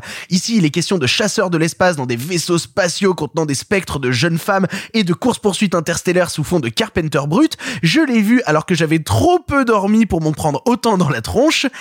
Et quel plaisir Je suis tellement heureux de vous parler de ce film parce qu'en fait, euh, ce qu'il faut savoir, c'est que Seth Ickerman, donc les deux personnages derrière ce, enfin les deux personnes derrière ce film, c'est des gens que je suis depuis très longtemps et je les suis même depuis que j'ai 12 ans.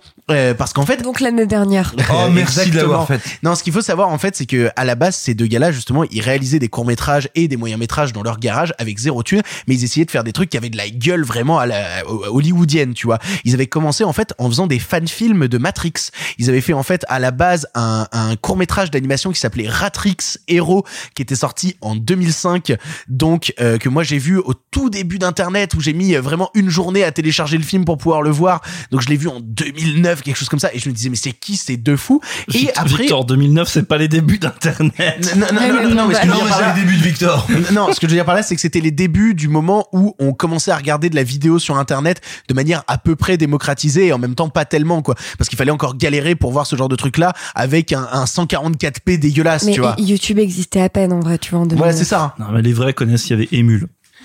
Bah, je crois que je l'avais récupéré sur Emule Ratrix à l'époque, hein, Bah, tu vois. clairement, moi aussi. Euh, ou, ou sur LimeWire, je sais plus.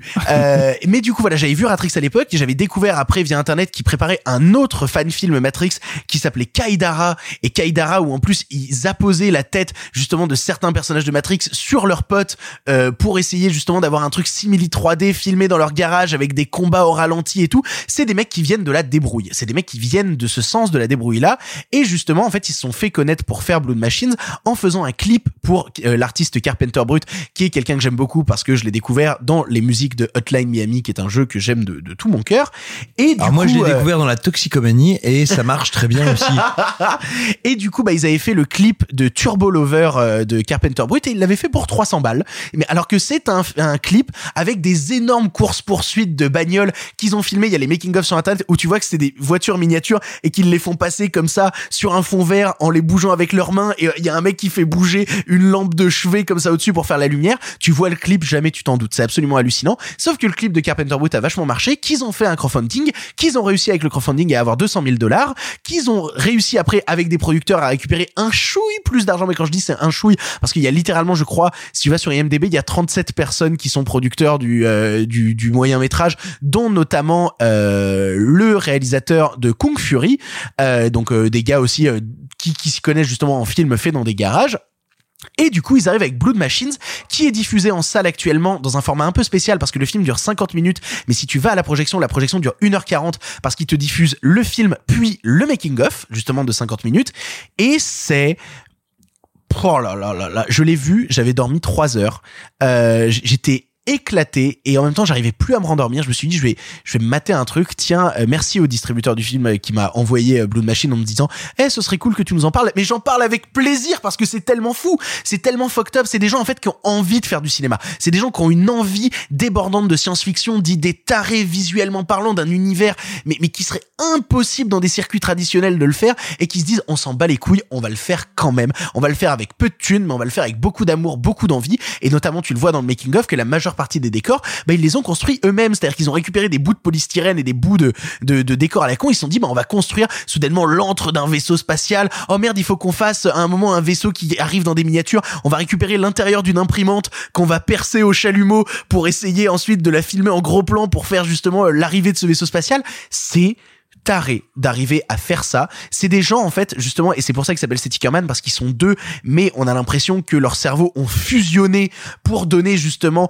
un truc qui est euh, qui est immuable en fait où ils avancent ensemble. Alors oui, évidemment que c'est maladroit, mais c'est maladroit comme tout moyen métrage fauché quoi, tu vois, c'est évidemment maladroit, mais par contre ça déborde d'une envie de cinéma, mais d'une envie de cinéma comme on en voit rarement. Et, et moi personnellement, en plus encore une fois, toute la musique est faite par Carpenter Brut, donc on est vraiment dans l'espace avec des mercenaires de l'espace qui essayent de. Euh...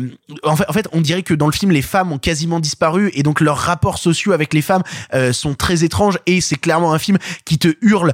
Eh ben, euh, poteau, euh, arrête de croire que tu peux utiliser euh, les femmes comme une IA dans ton vaisseau parce qu'elles vont reprendre le pouvoir et t'utiliser au final et te pourrir la gueule parce que tu l'as bien mérité. C'est un film qui hurle son amour euh, pour le féminin. C'est un film qui hurle hurle son amour pour la science-fiction. C'est un film qui hurle son amour pour une esthétique 80s, 90s. Vraiment, mais j'ai ah, j'ai pas d'autres mots. C'est très con à dire, c'est très réducteur. C'est c'est bandant en fait. C'est con à dire. Blood Machines, c'est le type d'expérience cinématographique vraiment bandante avec une imagerie de dingue qui se déploie en plus dans plusieurs de leurs productions. Si vous avez l'occasion de voir Blood Machines, c'est une vraie turbo décharge d'adrénaline complètement fucked up. Je crois que Simon, tu voulais dire quelque chose? Oui, alors déjà peut-être préciser, Blood Machines est exploité jusqu'au 4 septembre dans les cinémas CGR. Déjà. Ah merde, l'émission sort le 4 septembre. Ah, vous, avez une jour- vous avez une journée pour Ah, le merde. voir. Euh, Ok, bah si vous écoutez le podcast, allez-y maintenant, courez. C'est tout de suite. C'est tout, c'est maintenant en fait. Et nous, sur écran large, on a adoré ce que fait Blood Machines depuis plusieurs années, depuis plusieurs mois. On a fait des news sur eux, on a fait des news sur vous. Le gros souci, c'est que là, ces dernières semaines, ça a été compliqué. On en a parlé, on a fait une critique. Écoutez, comme le podcast sort le 4 septembre, dites-nous qu'on est vos plus beaux, euh, acteurs Et si vous êtes à Paris, donc il passe au CGR Lila. Voilà, ne vous dites pas, bah, à Paris, il n'y a pas de CGR. Si, si, il passe au Il CGR Publicis, Lila à Il Paris. est au Publicis aussi. Et il est au Publicis aussi. Donc voilà, allez voir Blood Machines. Euh, je suis désolé euh, si vous écoutez ça euh, après, enfin 24 heures après la sortie du podcast. Je suis vraiment désolé. Euh, c'est trop tard, mais il sera sûrement disponible à un moment quelque part. En tout cas, c'est un, un pur plaisir euh, 90s de science-fiction ultra bandant et on a besoin de ça, on a besoin de beaucoup plus de ça et on a besoin que ces mecs-là fassent un long métrage avec beaucoup de sous parce que euh, putain ils débordent d'idées.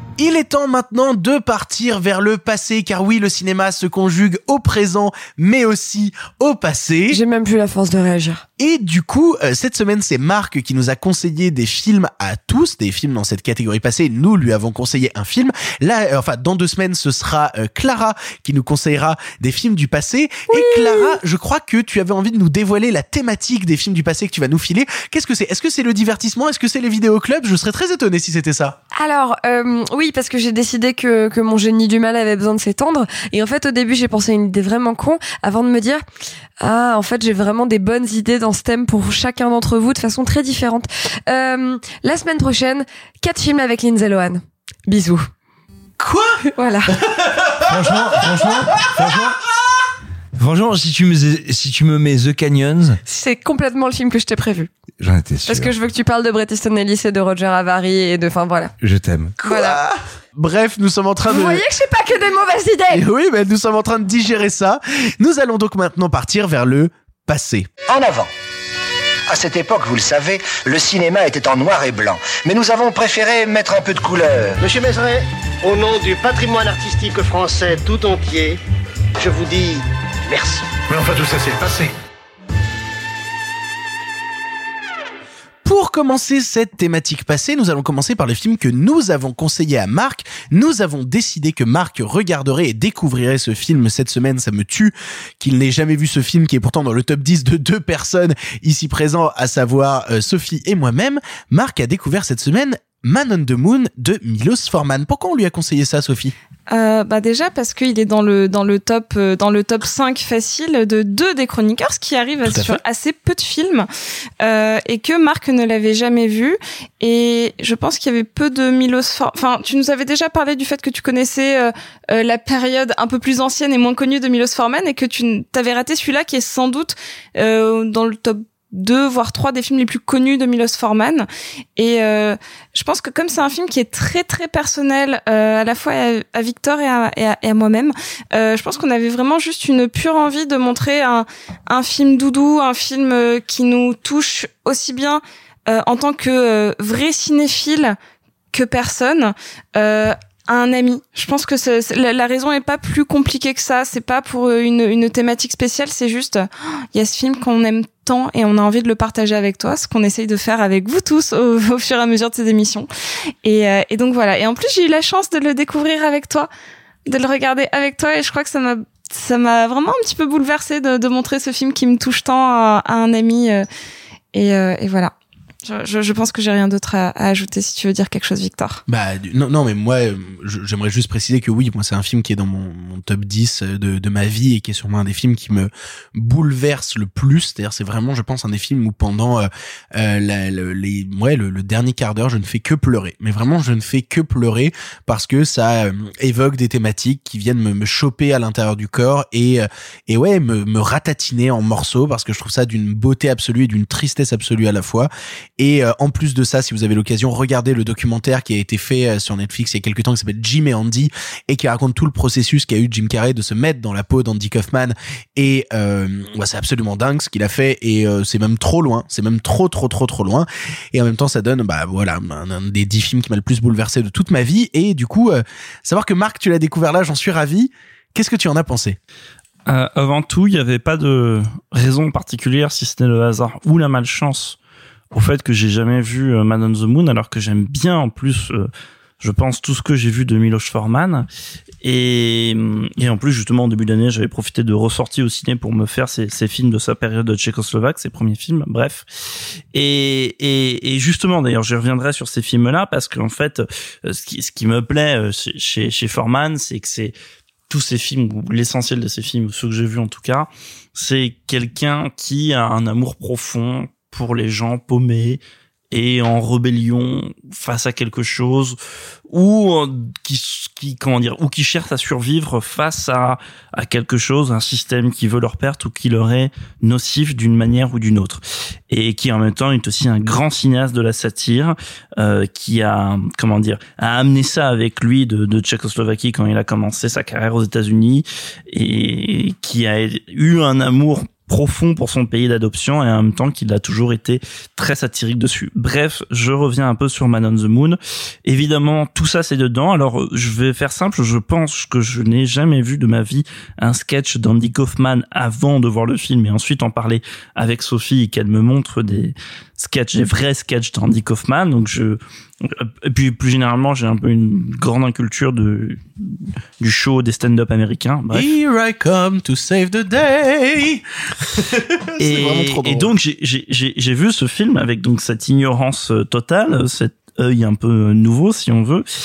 Et, et en même temps, c'est pas très grave parce que le personnage de Andy Kaufman ou la personne de Andy Kaufman, je sais pas à quel point euh, la personne est un personnage ou inversement, euh, est tellement euh, singulière, tellement euh, marginale. Donc dans ce sens-là, épouse tellement bien le cinéma de Forman que euh, entre guillemets, ça justifie le, film à lui tout seul. Il n'y a pas besoin de connaître. hein. Il y a toujours un peu ce, ce- cette question de quand ça adapte un truc vrai, est-ce qu'il faut connaître ou non? Bon, en l'occurrence, je connaissais que dalle. Voilà, je me répète. Bref, je évidemment, on se laisse emporter. Je vais faire l'évidence de l'évidence, comme ça c'est dit, et j'y reviens plus dessus. Oui, Jim Carrey. Euh, oui, incroyable. Évidemment, c'est toujours, euh, comment dire, ça sera qu'importe euh, la tournure pendant sa carrière, ça restera certainement un des plus grands rôles de sa carrière, si ce n'est euh, le plus grand rôle de sa carrière, avec toujours ce truc un peu de clown triste euh, qu'évidemment il fait euh, formidablement bien. Bref, donc ça c'est dit parce que ça me permet de passer à autre chose.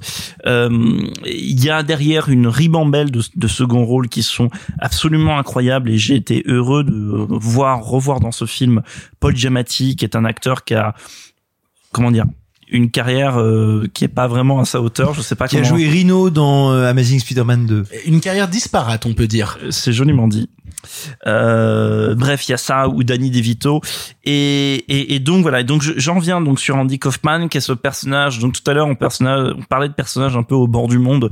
C'est un personnage qui est au, au bord du monde, qui se cherche une place, qui donc qui est l'histoire de d'un d'un d'un comédien qui veut exister en tant que comédien, d'ailleurs un peu plus que comme que pas seulement comique, hein, comédien à part entière, qui va prendre euh, éventuellement de travers certains conseils qu'on va lui donner dans sa vie pour percer, hein, parce qu'on lui dit euh, fais des blagues sur ta femme ou fais des blagues sur ton couple, et quelque chose qui va prendre très à cœur et ne pas très pas vraiment comprendre, en plus en se faisant passer pour une sorte d'étrange, etc. Ce qui se télescope encore plus avec Milos Forman, le cinéaste tchécoslovaque aux États-Unis, bref.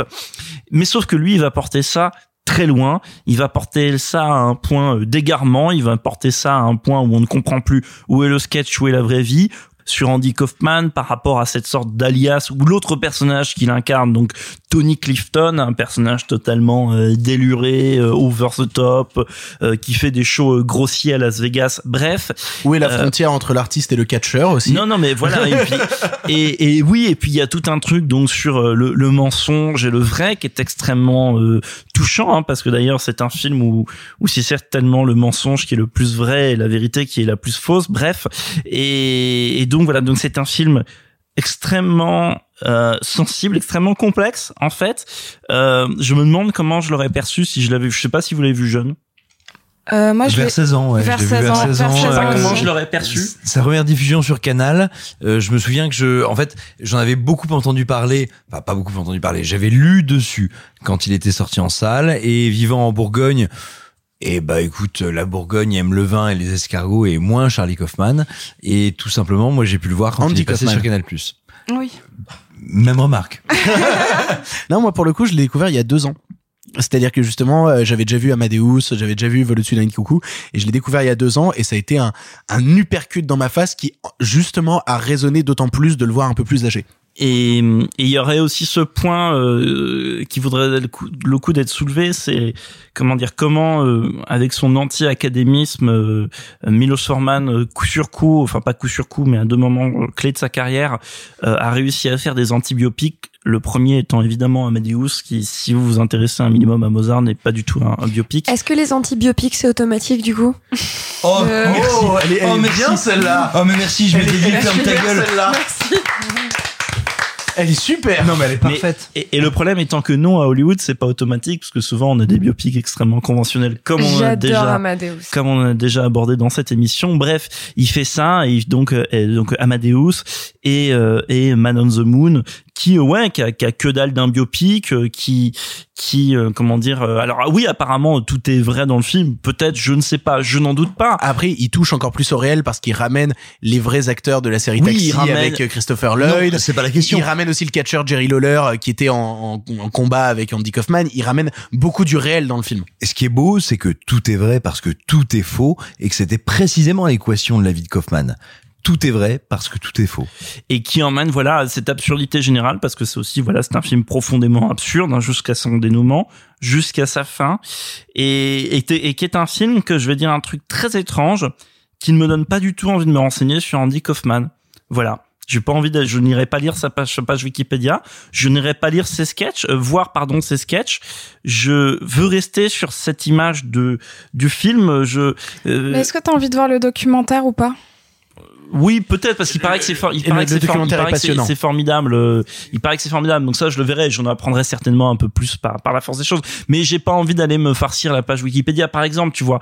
Et, et donc voilà, je veux je veux rester sur cette impression de film libre, euh, tellement libre de, de de Forman, qui est un cinéaste qui toute sa carrière s'est battu pour de la liberté, qui a quitté la Tchécoslovaquie au moment du printemps de Prague, qui a aux États-Unis a dû batailler contre des studios, contre des producteurs pour être libre, qui euh, comment dire et qui arrive au terme. alors j'ai pas vu non plus son dernier film. hein, euh, je crois que son dernier film c'est Les Fantômes de Goya euh, que que j'ai pas vu, mais bref.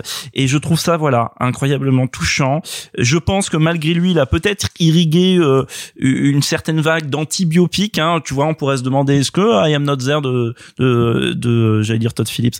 Euh, est-ce que I Am Not There de Todd Haynes. Est-ce que I Am Not There de Todd Haynes tient pas d'une certaine manière de la liberté de, de Man on the Moon hein, pour certaines choses, son côté antibiopique aussi, je sais pas, mais mais voilà, c'est c'est c'est un film qui m'a je sais pas si le film m'a beaucoup touché, il m'a fait poser beaucoup de questions et peut-être qu'il me touchera plus si je le revois.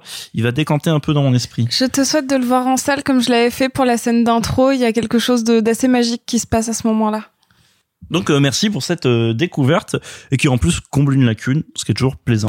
Mais c'est un film qui est peut-être un des très très rares dans les biopics à approcher de Lenny, qui a été réalisé par Bob Fosse, qui est un des biopics les plus fous sur Lenny Bruce, qui est un comique américain et véritablement qui fait partie de ces biopics, de ces très rares biopics qui, parce qu'ils se détachent du réel, réussissent à les cristalliser et ne nous donnent pas envie de nous renseigner, nous donnent envie de dire, eh ben, je vais croire au mythe. From Milos Forman, Academy Award winning director of One Flew Over the Cuckoo's Nest and Amadeus, You're insane. But you might also be brilliant. comes the story of the man, the myth, the misunderstanding. So you just pretend to be an asshole. That's what I'm good at. This Christmas, Jim Carrey brings the legend to life.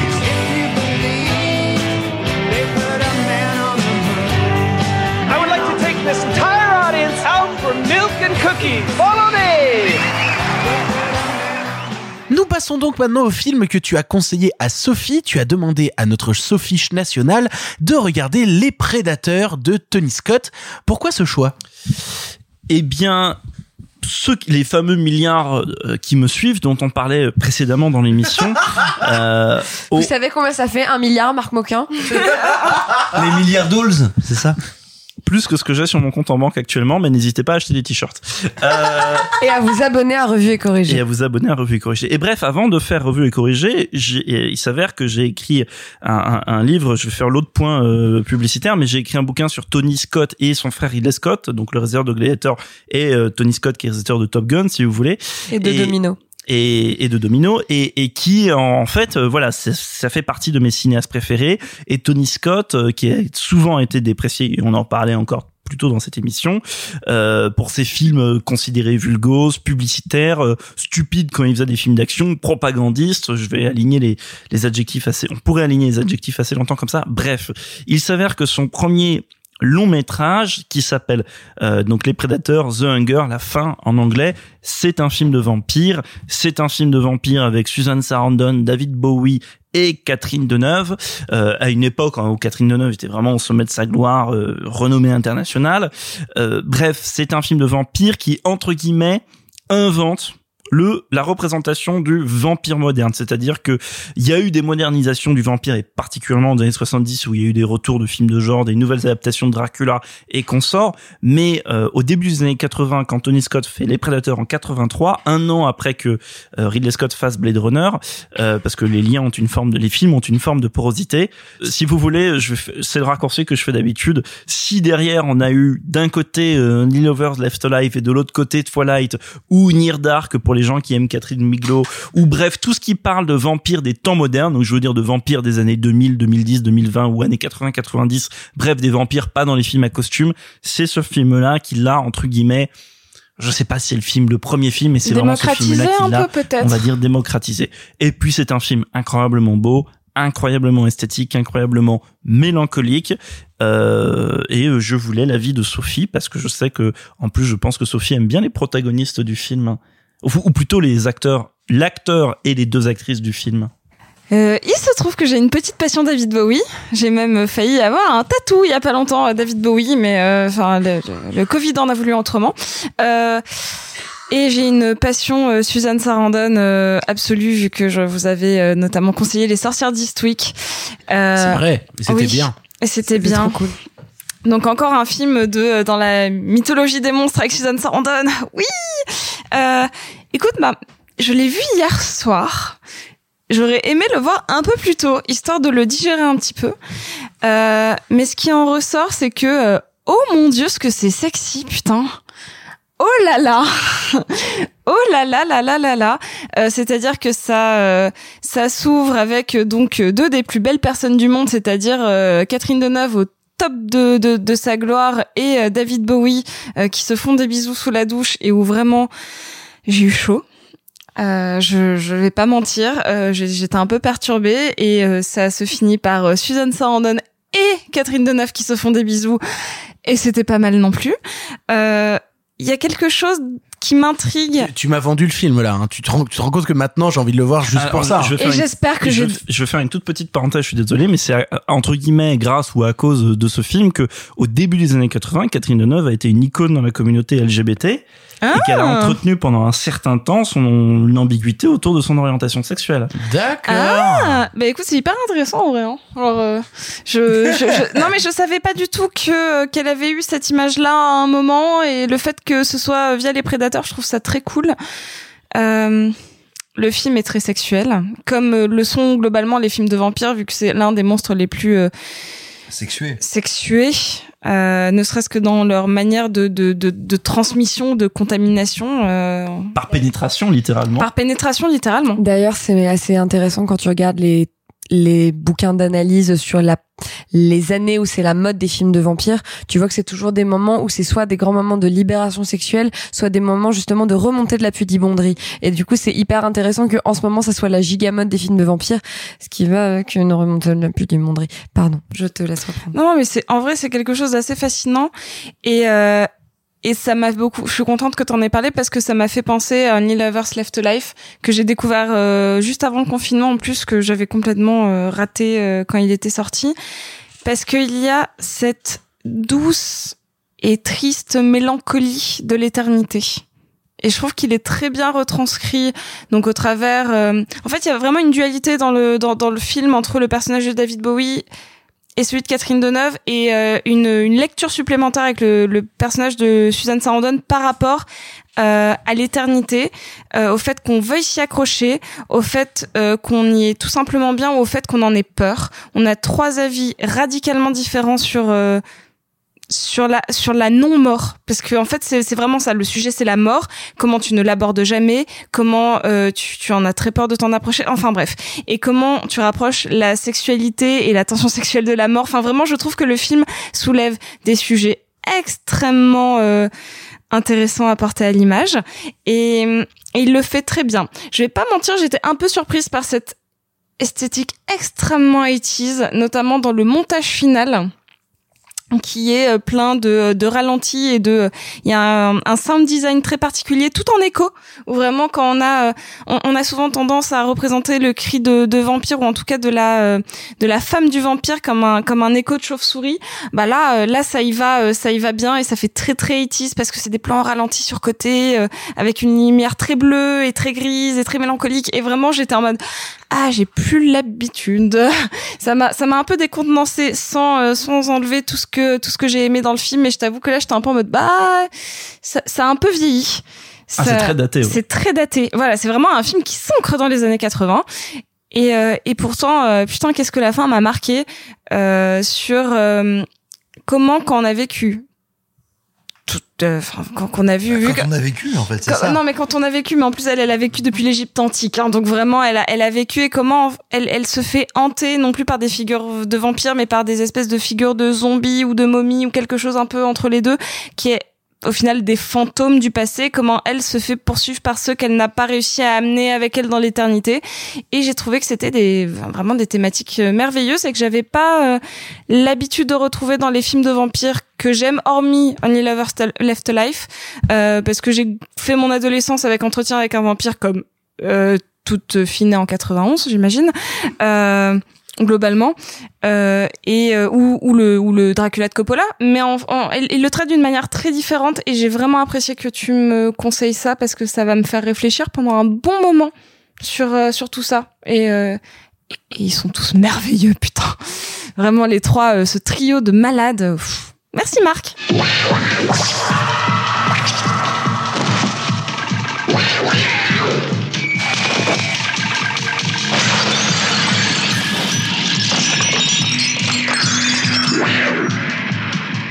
Haunting, mysterious, sensual, strange, perverse, riveting. The Hunger. Nous continuons dans les films conseillés par Marc. Marc, tu voulais que je vois Impitoyable réalisé par Clint Eastwood.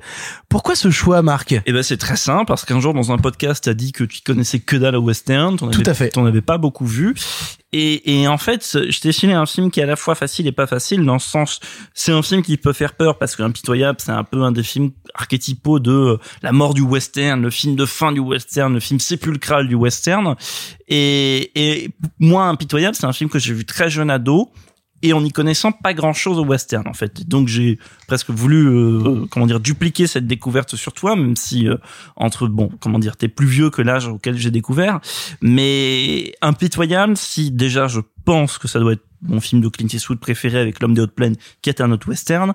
Euh, c'est un film que je trouve tellement beau, qui est hanté par la mort, par une grande idée de la mort, euh, mais pas une mort euh, noble non plus, hein, pas une idée noble de la mort, une mort qui fait peur, une mort, euh, euh, comment dire, qui est affreuse, qui est déshonorante, qui est sale, qui est un western qui parle de la violence, de la, de, comment dire, qui est un western qui parle de la violence légitime ou de cette idée aussi de monopole de la violence, dont on parlera aussi quand on, quand tu auras vu le film de David Dufresne. Euh, on y revient tout le temps, décidément. Et, et qui est un film qui a aussi une beauté mélancolique incroyable sur l'Ouest, sur ce, sur ce vieux héros trop vieux qui a fait des choses pas très nettes dans sa, dans sa vie. Donc voilà. Euh, en prenant le risque que ça soit un western peut-être compliqué à aborder, je voulais quand même te le proposer et voir si, si ce, ce choc qui avait marqué sur moi et qui avait été capital dans mon amour pour Clint Eastwood avait fonctionné ou non sur toi. Alors, je ne pense avoir euh, à dire des choses qui vont révolutionner, je pense, ce qui a été dit depuis euh, quasi 30 ans maintenant sur euh, sur Impitoyable. Tu vois, je pense pas arriver soudainement avec la science infuse en disant genre mais oui, en fait, j'ai découvert ça et non, je pense pas. Euh, cependant, le film euh, au-delà de, de du long métrage qui m'a qui m'a plu sans forcément me casser la gueule et je pense que n'ayant pas justement tout le bagage de toute la carrière d'Eastwood dans le western, eh ben euh, bah, je- forcément il me manque des éléments, tu vois, il me manque des clés de, de compréhension et donc du coup le film parfois me paraît un peu lent et me laisse un peu en dehors malgré le fait que je sois absolument subjugué par euh, sa mise en scène, sa beauté plastique, par euh, les tensions qu'ont les personnages, etc. qui est un truc qui me casse vraiment la gueule, mais qui me casse la gueule vraiment fort. Euh, J'aime beaucoup en fait ce que le film raconte en termes de cinéma. J'aime beaucoup ce que le film raconte en termes de cinéma et ce que le film raconte sur Eastwood. Euh, Il y a une phrase que j'ai notée justement euh, dans le film euh, qui m'a marqué. C'est un moment où le personnage de Eastwood dit en temps normal, je ferai pas attention à toutes ces plaines. Maintenant, je les vois car j'ai cru mourir. Et à un moment, le personnage de Eastwood dit ça, et pour moi, ça a euh, symbolisé en fait tout ce que raconte le long métrage. Parce que ce que fait Eastwood avec ce film, pour moi, hein, encore une fois, je dis pas réinventer la poudre, hein, euh, mais euh, c'est son au revoir au western, c'est son au revoir à, ce personnage de, de, badass dont j'ai l'image dans les westerns, où justement il est hanté par les fantômes du passé, de ce qu'il a pu faire dans le passé, et on parle de ses crimes, on parle de tout ça. Sur ce qui le hante surtout, c'est le Eastwood acteur qui est hanté par euh, tous les personnages qu'il a incarnés dans des westerns par le passé. Il a tout ça derrière lui, et là il y met fin. Il y met totalement fin, et euh, et c'est marrant à quel point il y met fin en se mettant dans une position un peu misérable, parce que le Eastwood qu'on voit dans Impitoyable, c'est un mec qui est vieillissant, c'est un mec euh, qui sait plus tirer correctement, à moins d'avoir un gros gun et tout, mais en même temps il vise à côté. C'est un mec euh, qui arrive à se faire casser la gueule par le moindre shérif un peu zélé qui débarque devant lui. C'est un mec qui euh, est très très vite épuisé, n'arrive plus à suivre et qui justement se fait rappeler un peu par la nouvelle garde, par le kid du film, qui arrête pas de lui dire hey, moi je suis trop badass et je suis tellement mieux que toi et tout, blablabla. À la différence de euh, de ce kid là, Eastwood lui, il a l'expérience. Il a justement ce background, il a ce passé. Et ce qu'il fait avec Impitoyable et qui me fascine, c'est qu'il décide volontairement de tuer la légende. Et, et, et c'est un acte de cinéma que je trouve, en tout cas dans une carrière, arriver à un moment dans ta carrière où tu te dis j'ai atteint un statut qu'il faut maintenant que je ferme, que j'arrête, il faut que je ferme cette parenthèse, il faut que je tue ce statut de légende. C'est un truc qui me fascine.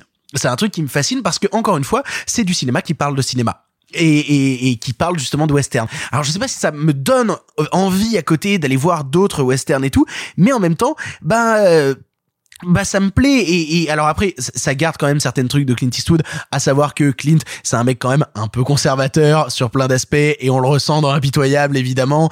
Euh, t'as aussi un peu ce côté de la loi de l'État incarnée par le shérif qui est un sale con parce que la seule loi qui vaut c'est la loi de la rue. Tu vois il y, a ce côté là dans Impitoyable où je fais genre bon ok d'accord. Et en même temps moi ce qui m'a fasciné avec euh, Impitoyable c'est que il fait ces adieux là au western et, on en parlait un peu off micro et tout, mais je ne peux pas m'empêcher de, de, le voir en, sorte de de euh, ouais de, double film avec Grand Torino où il fait là ses adieux tu me disais à toute la période Dirty et tout mais il fait aussi pour moi euh, un adieu au western. Parce que Grand Torino c'est un western urbain. C'est un western récent c'est un western moderne. Et en fait j'ai vraiment ce sentiment de lui en 92 qui se dit je suis un peu vieillissant ça commence un peu à, à, à sentir à sentir les pissenlits là. Euh, il va falloir que que je fasse un peu mes adieux. Il fait euh, impitoyable. Puis il se retrouve 16 ans après à se dire bon je suis toujours pas parti les gars. Euh, et je vais refaire mes adieux et je vais faire Grand Torino qui est un adieu encore plus vieillissant mais qui porte encore une fois une thématique que j'aime beaucoup chez euh, chez Eastwood à savoir le fait que bah, il aime pas les armes hein. il aime pas les armes et il a envie de montrer euh, à la fois dans Impitoyable et dans Grand Torino euh, ce truc de euh, une arme, c'est une responsabilité. Une arme, c'est quelque chose de grave. Une arme, c'est pas juste pam pam boum boum, on rigole et on se tape des barres. C'est pas ça du tout. Ce que fait Eastwood, à la fois dans Impitoyable, par la réaction du kid qui se retrouve à tuer quelqu'un. Euh, c'est pas vraiment du spoil. Et désolé si je vous spoil un film qui a quasi 30 ans. Mais c'est encore une symbolique de bah ouais euh, on a eu trop tendance à symboliser ces armes comme un comme un vecteur de divertissement alors que c'en est pas un et c'est ce qu'il fait aussi dans Grand Torino. Donc voilà en fait j'aime impitoyable et en tout cas j'ai apprécié le moment pour toute sa symbolique et pour encore une fois ouais tout ce qui tout ce qui l'emporte avec lui de cinéma pour le geste de cinéma. J'aime le fait qu'ils te mettent un Morgan Freeman. Alors ça c'était un peu ma question. Le fait d'avoir un cowboy noir et que ce soit jamais soulevé dans le film que ce soit jamais un truc euh, euh, où on fait une remarque à Morgan Freeman sur le fait que soit soudainement un cowboy noir une sorte de vigilante noir au milieu de tout ça. Euh, est-ce que c'est anodin? Est-ce que c'était très présent dans le western ça ou pas? Bah non, alors après déjà, euh, je, de mémoire, euh, je crois qu'il y a quand même un moment le personnage de Gene Hackman qui est le, le méchant shérif qui, qui, qui parle quand même de, de Morgan Freeman en disant nègre et tout. Ah bon? Ah, pu- putain, alors je- je- je quand me il est en train de le, le, le, le fouetter. Ah bah, Corrigez-moi euh, si je dis une Eh- eh bêtise. bah, justement pendant cette scène là je pensais qu'il y avait ça et je m'en rappelle pas Bah, peut-être pas, je dis peut-être une bêtise. Ah, indépendamment de ça, c'est euh, en même temps une époque où euh, il y a comme une nouvelle génération d'acteurs noirs qui est arrivée. hein. Il y a lui, Morgan Freeman, Denzel Washington, euh, Will Smith quelques années plus tard, etc. Et euh, il y a eu comme ça quelques incursions hein, de cowboy noirs, par exemple pour ceux qui ont vu euh, ce film rigolo qui est Maverick avec Mel Gibson. À un moment, il y a un cowboy noir qui arrive dans le film qui est interprété par euh, Danny Glover et ça se fait naturellement. Après, le fait que ça soit pas, le fait que ça soit pas, comment dire, relevé dans le film, c'est parce que contrairement à ce qu'on a toujours dit et il faut le répéter, même si ça paraît bête, parce que tout le monde a toujours collé à Eastwood une image de cinéaste raciste et, et en, en l'occurrence non, l'Amérique rêvée c'est une Amérique profondément harmonieuse dans toutes ses communautés. Et c'est ce qui monte tout bêtement dans euh, l'amitié entre, c'est un peu bête à dire, hein, mais dans une amitié westernienne entre les pires tueurs de l'Ouest qui, euh, si dans le film euh, il y a des problèmes avec euh, avec l'Amérique, avec la violence, c'est pas des problèmes qui sont dus euh, à euh, des différences d'origine ou de couleur de peau ou quoi que ce soit. Bah, après, quand même, il, il casse la gueule à un mec qui s'appelle English Bob, donc on a quand même un, un, un truc sur. Il y a du racisme anti-anglais. Ouais, c'est ça. Il y a un truc quand même contre les Anglais. euh, C'est dans pas le vraiment film. une race et euh, c'est pas vraiment les tuer. c'est quand même English Bob. Non, non, mais par contre, ce que j'aime beaucoup avec English Bob, c'est que quand il t'amène ce personnage et que tu te dis putain, euh, on sait pas trop ce qu'il fout là, en fait, non, ce que Eastwood est en train de te dire, c'est ouais, il existe des légendes et ces légendes peuvent mourir. Et, et du coup, ça me plaît beaucoup. Ça me plaît beaucoup qu'il installe ça dans le film, tu vois. Et du coup, voilà, euh, Impitoyable, c'est un film qui me plaît parce que c'est un film sur le repenti, c'est un film sur le passé, c'est un film qui veut dire au revoir aux choses et qui veut dire euh, au revoir à une époque, à un certain cinéma, à une certaine façon de le faire et de le vivre. Et ouais, bah je te remercie beaucoup parce que ça me donne envie de voir d'autres westerns. Après, oui, Impitoyable reste un truc que je trouve dans la forme un, peu lent. Quand même mine de rien impitoyable ça ça se digère quand même. Faut se le faut se le bouffer tu vois. Le film prend son temps.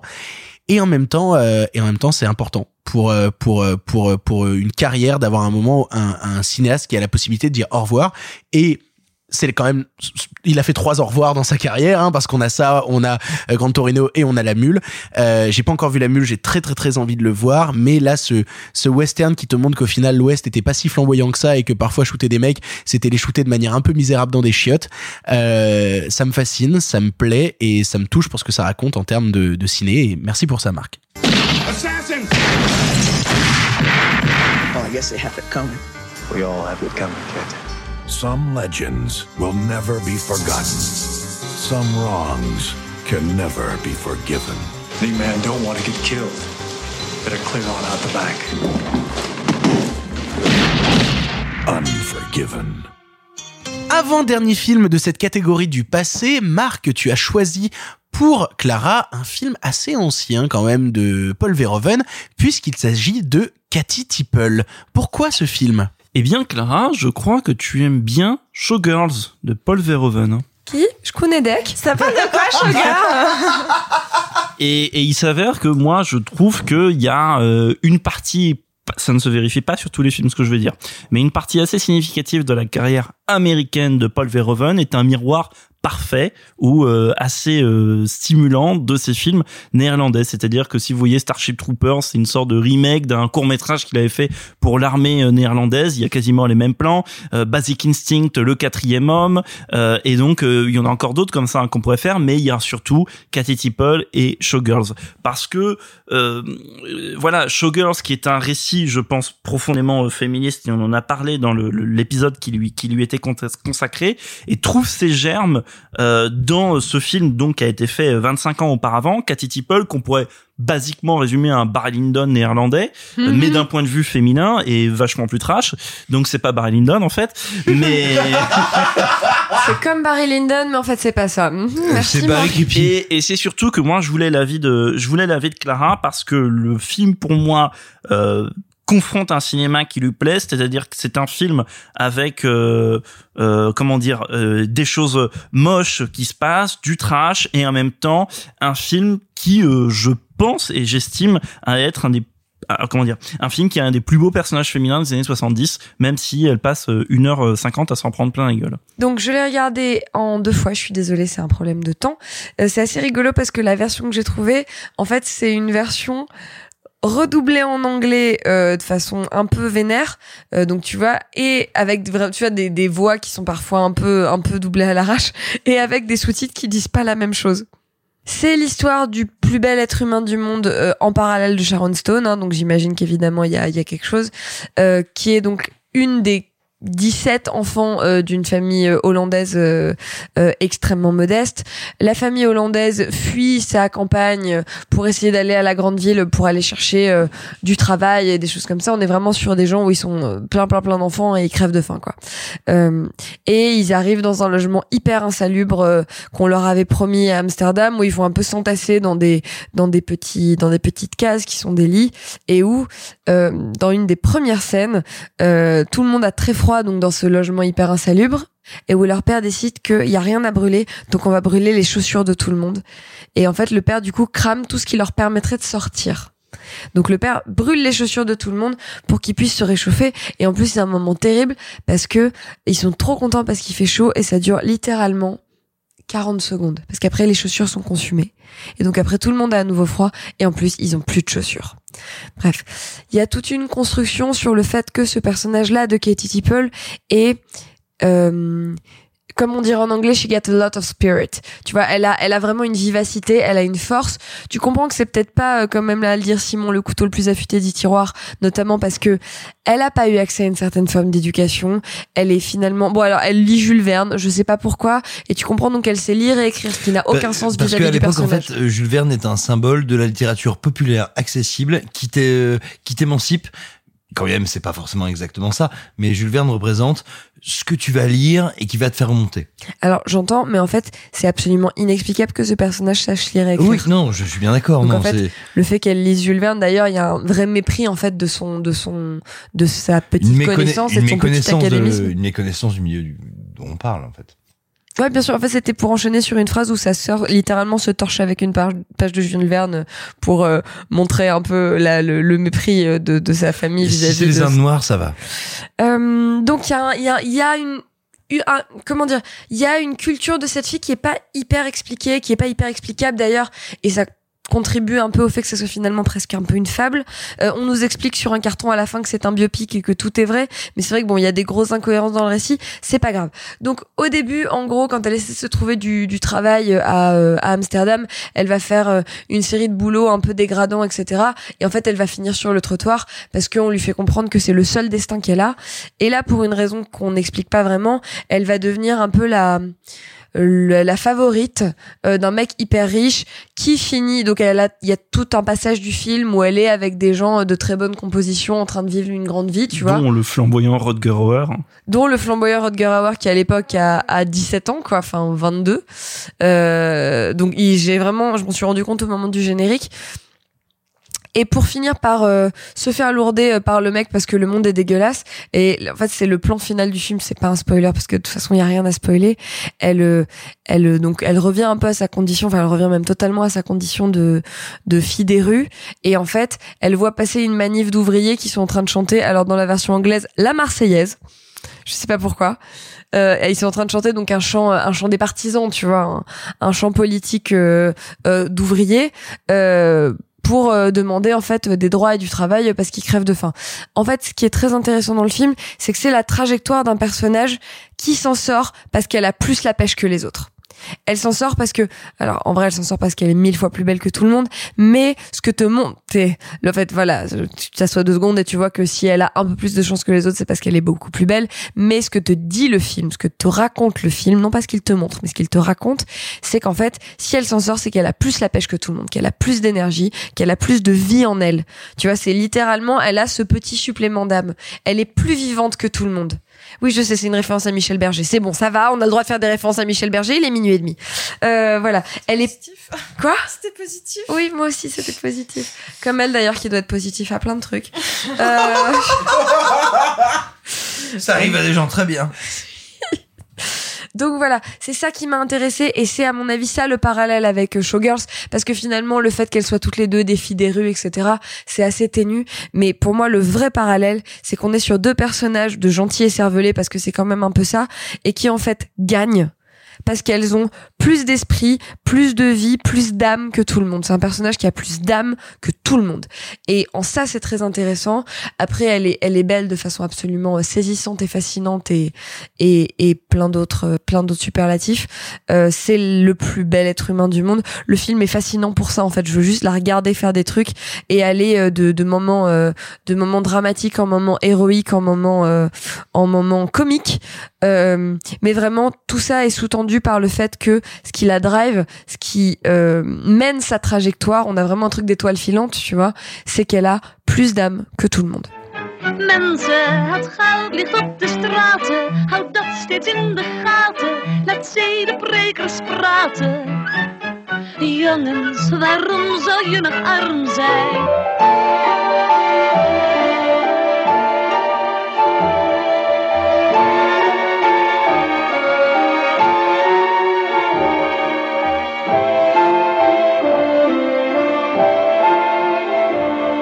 Nous terminons ce ciné-club du passé avec le dernier film conseillé par Marc. Marc, tu as conseillé à Simon Les Dimanches de Ville d'Avray avec un titre pareil. Pourquoi conseiller ce film à Simon Rio Parce que vous ne connaissez certainement pas les dimanches de Ville d'Avray, parce que vous ne connaissez certainement pas son cinéaste Serge Bourguignon, euh, parce que vous avez certainement... Alors clairement pas, hein, vraiment. Hein. Parce Pas que vous tout. avez certainement oublié ou jamais connu son acteur principal qui est Hardy Kruger, qui a été euh, jadis une star euh, dans les années 60. Toujours pas. Non mais voilà. Et que vous avez ce film qui a récemment été édité en Blu-ray, donc le film n'est pas du tout euh, introuvable. Euh, comment dire? Qui est pour moi un des films les plus étranges, sensibles, anormal, problématique, mais dans ce que le mot a de positif, comme euh, vous, le nuancez tout à l'heure, euh, euh, Simon, euh, problématique, euh, beau, tragique, tout, bon bref, tout ce que vous voulez, plein d'adjectifs contraires sur ce film euh, qui, comment dire, qui où on pourrait se dire ah en fait oh, un énième drame français en noir et blanc, je tombe un peu dans la caricature, désolé, et qui raconte des choses incroyables, fait avec une un des visuels, comment dire, les plus beaux pour moi du cinéma français des années 60, des choses extrêmement euh, comment dire dur, toujours d'actualité dans comment dire dans certains rapports humains qui sont compliqués à mettre à l'écran. Et je vais pas en dire trop parce que le film me paraît tellement compliqué dans son rapport à la au, comment dire à la mélancolie, au tragique, à l'enfance, parce que c'est un film qui parle d'une relation entre un enfant et un adulte. Voilà, je voudrais juste les mots de Simon là-dessus. Voilà, tout bêtement. Eh bien, écoute, moi, c'est un film dont je dois bien avouer que je n'avais pas entendu parler. J'étais passé à côté de sa période de réhabilitation déjà en 2010 et après en 2015 quand, quand sont arrivées les éditions vidéo et les restaurations. Donc je l'ai découvert grâce à toi et je le dis vraiment, hein, très sincèrement, c'est grâce à toi que je l'ai découvert. C'est aussi un film qui m'a conforté dans une certaine idée, c'est que euh, on va dire une certaine idéologie de la nouvelle vague qui était contre le cinéma à la papa euh, était le fruit de gens qui méritaient de s'asseoir sur des mines antipersonnelles et pour une raison extrêmement simple c'est que pour moi c'est un film qui illustre un truc terrible c'est qu'il y a eu une période dans le cinéma français où on a eu des artistes comme Serge Bourguignon que je viens de découvrir hein. c'est pas c'est pas comme si j'ai euh, je menais ce combat depuis des années mais c'est un truc que je sais, que je vois ici et là et que ce film me rappelle, à savoir que en réalité, le combat pour la nouvelle vague contre les films à papa est en réalité un combat de jeunes Turcs contre des vieux Turcs et qu'au milieu, il y avait des gens qui étaient des artistes plutôt des artistes complets et plutôt des artistes pleins comme Bourguignon. Et ce qui est frappant quand on voit le film de Bourguignon, c'est que c'est un film qui est à la fois un drame, qui est à la fois un mélodrame, qui est à la fois un film quasi expérimental, qui est à la fois un film qui est capable d'anticiper, d'être très en avance sur ce que fera la nouvelle vague après, qui en même temps maîtrise parfaitement les méthodes de narration, de montage, de mise en scène et littéralement de découpage de ce que la nouvelle vague appellera avec mépris le cinéma à la papa, et que c'est un film en fait qui est d'une souplesse et d'une plasticité que je trouve absolument sidérante. C'est un film qui raconte un truc tout bête. Ça te raconte l'histoire d'un pilote de la guerre d'Indochine qui va constater que le seul être humain avec lequel il puisse être ami est une petite gamine. Et en fait, entre sa compagne, les gens qui l'entourent, et plein de personnes pleines de bienveillance, et je fais des guillemets avec les doigts, eh bien avec tous ces gens, va se passer un truc terrible, horrible, et ça va arranger beaucoup de monde qu'on le considère comme un type monstrueux.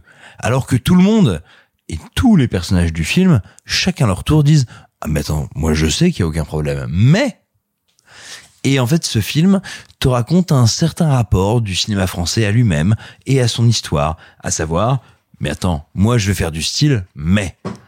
Et c'est un film qui est une espèce de victime expiatoire de l'histoire du cinéma français parce qu'il est brillant, parce qu'il est beau. C'est un film qui est adoré par les Américains, qui a l'Oscar du meilleur film étranger en 63. C'est un film qui est un succès phénoménal aux États-Unis. C'est un film que son distributeur français ne veut pas sortir et quand il le sort, il fait quand même un million d'entrées mais parce que c'est un film français qui essaye de réunir et qui le fait dans des séquences qui sont incroyables. Moi, notamment plusieurs séquences qui sont des séquences filmées sur l'eau, où on voit le reflet, le reflet de l'action qui se passe. C'est un film qui est d'une finesse, d'une intelligence et d'une euh, précision émotionnelle incroyable. Et je trouve ça parfaitement sidérant qu'il ait été oublié par notre cinéma et par notre cinématographie. Et à mon sens, il a été oublié parce que ce film est un espèce de point d'ancrage, de point de rassemblement entre entre l'expérimentation de la nouvelle vague et entre, on va dire, l'assise technique du cinéma à la papa. Et il te rappelle que personne n'a voulu s'entendre à ce moment-là, alors que peut-être on avait le cinéma le plus fort de tous les temps.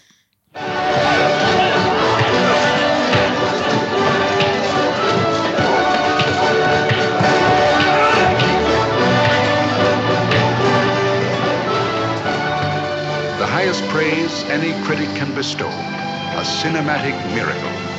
A motion picture masterpiece. C'est ainsi que se termine ce 17e épisode de euh, Pardon de cinéma. Bientôt la majorité, ce sera au prochain.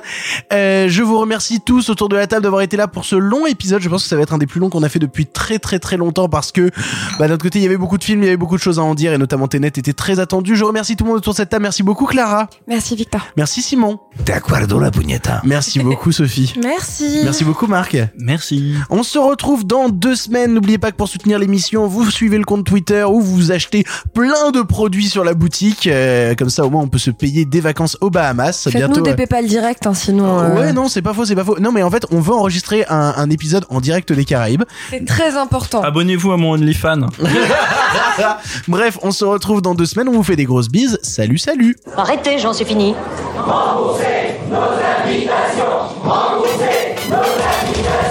Qu'allons-nous faire? Mais il se débrouille Une relève toutes les deux semaines, il me faut pas deux quand même Le cinéma fait de toi un bon gamin Et que c'est quoi? Maintenant c'est fini, va falloir rentrer. Je vais aller me faire une toile. Ok, amusez-vous bien tous les deux. Bon, ça j'y compte. Bonne soirée. Merci. Have a great evening.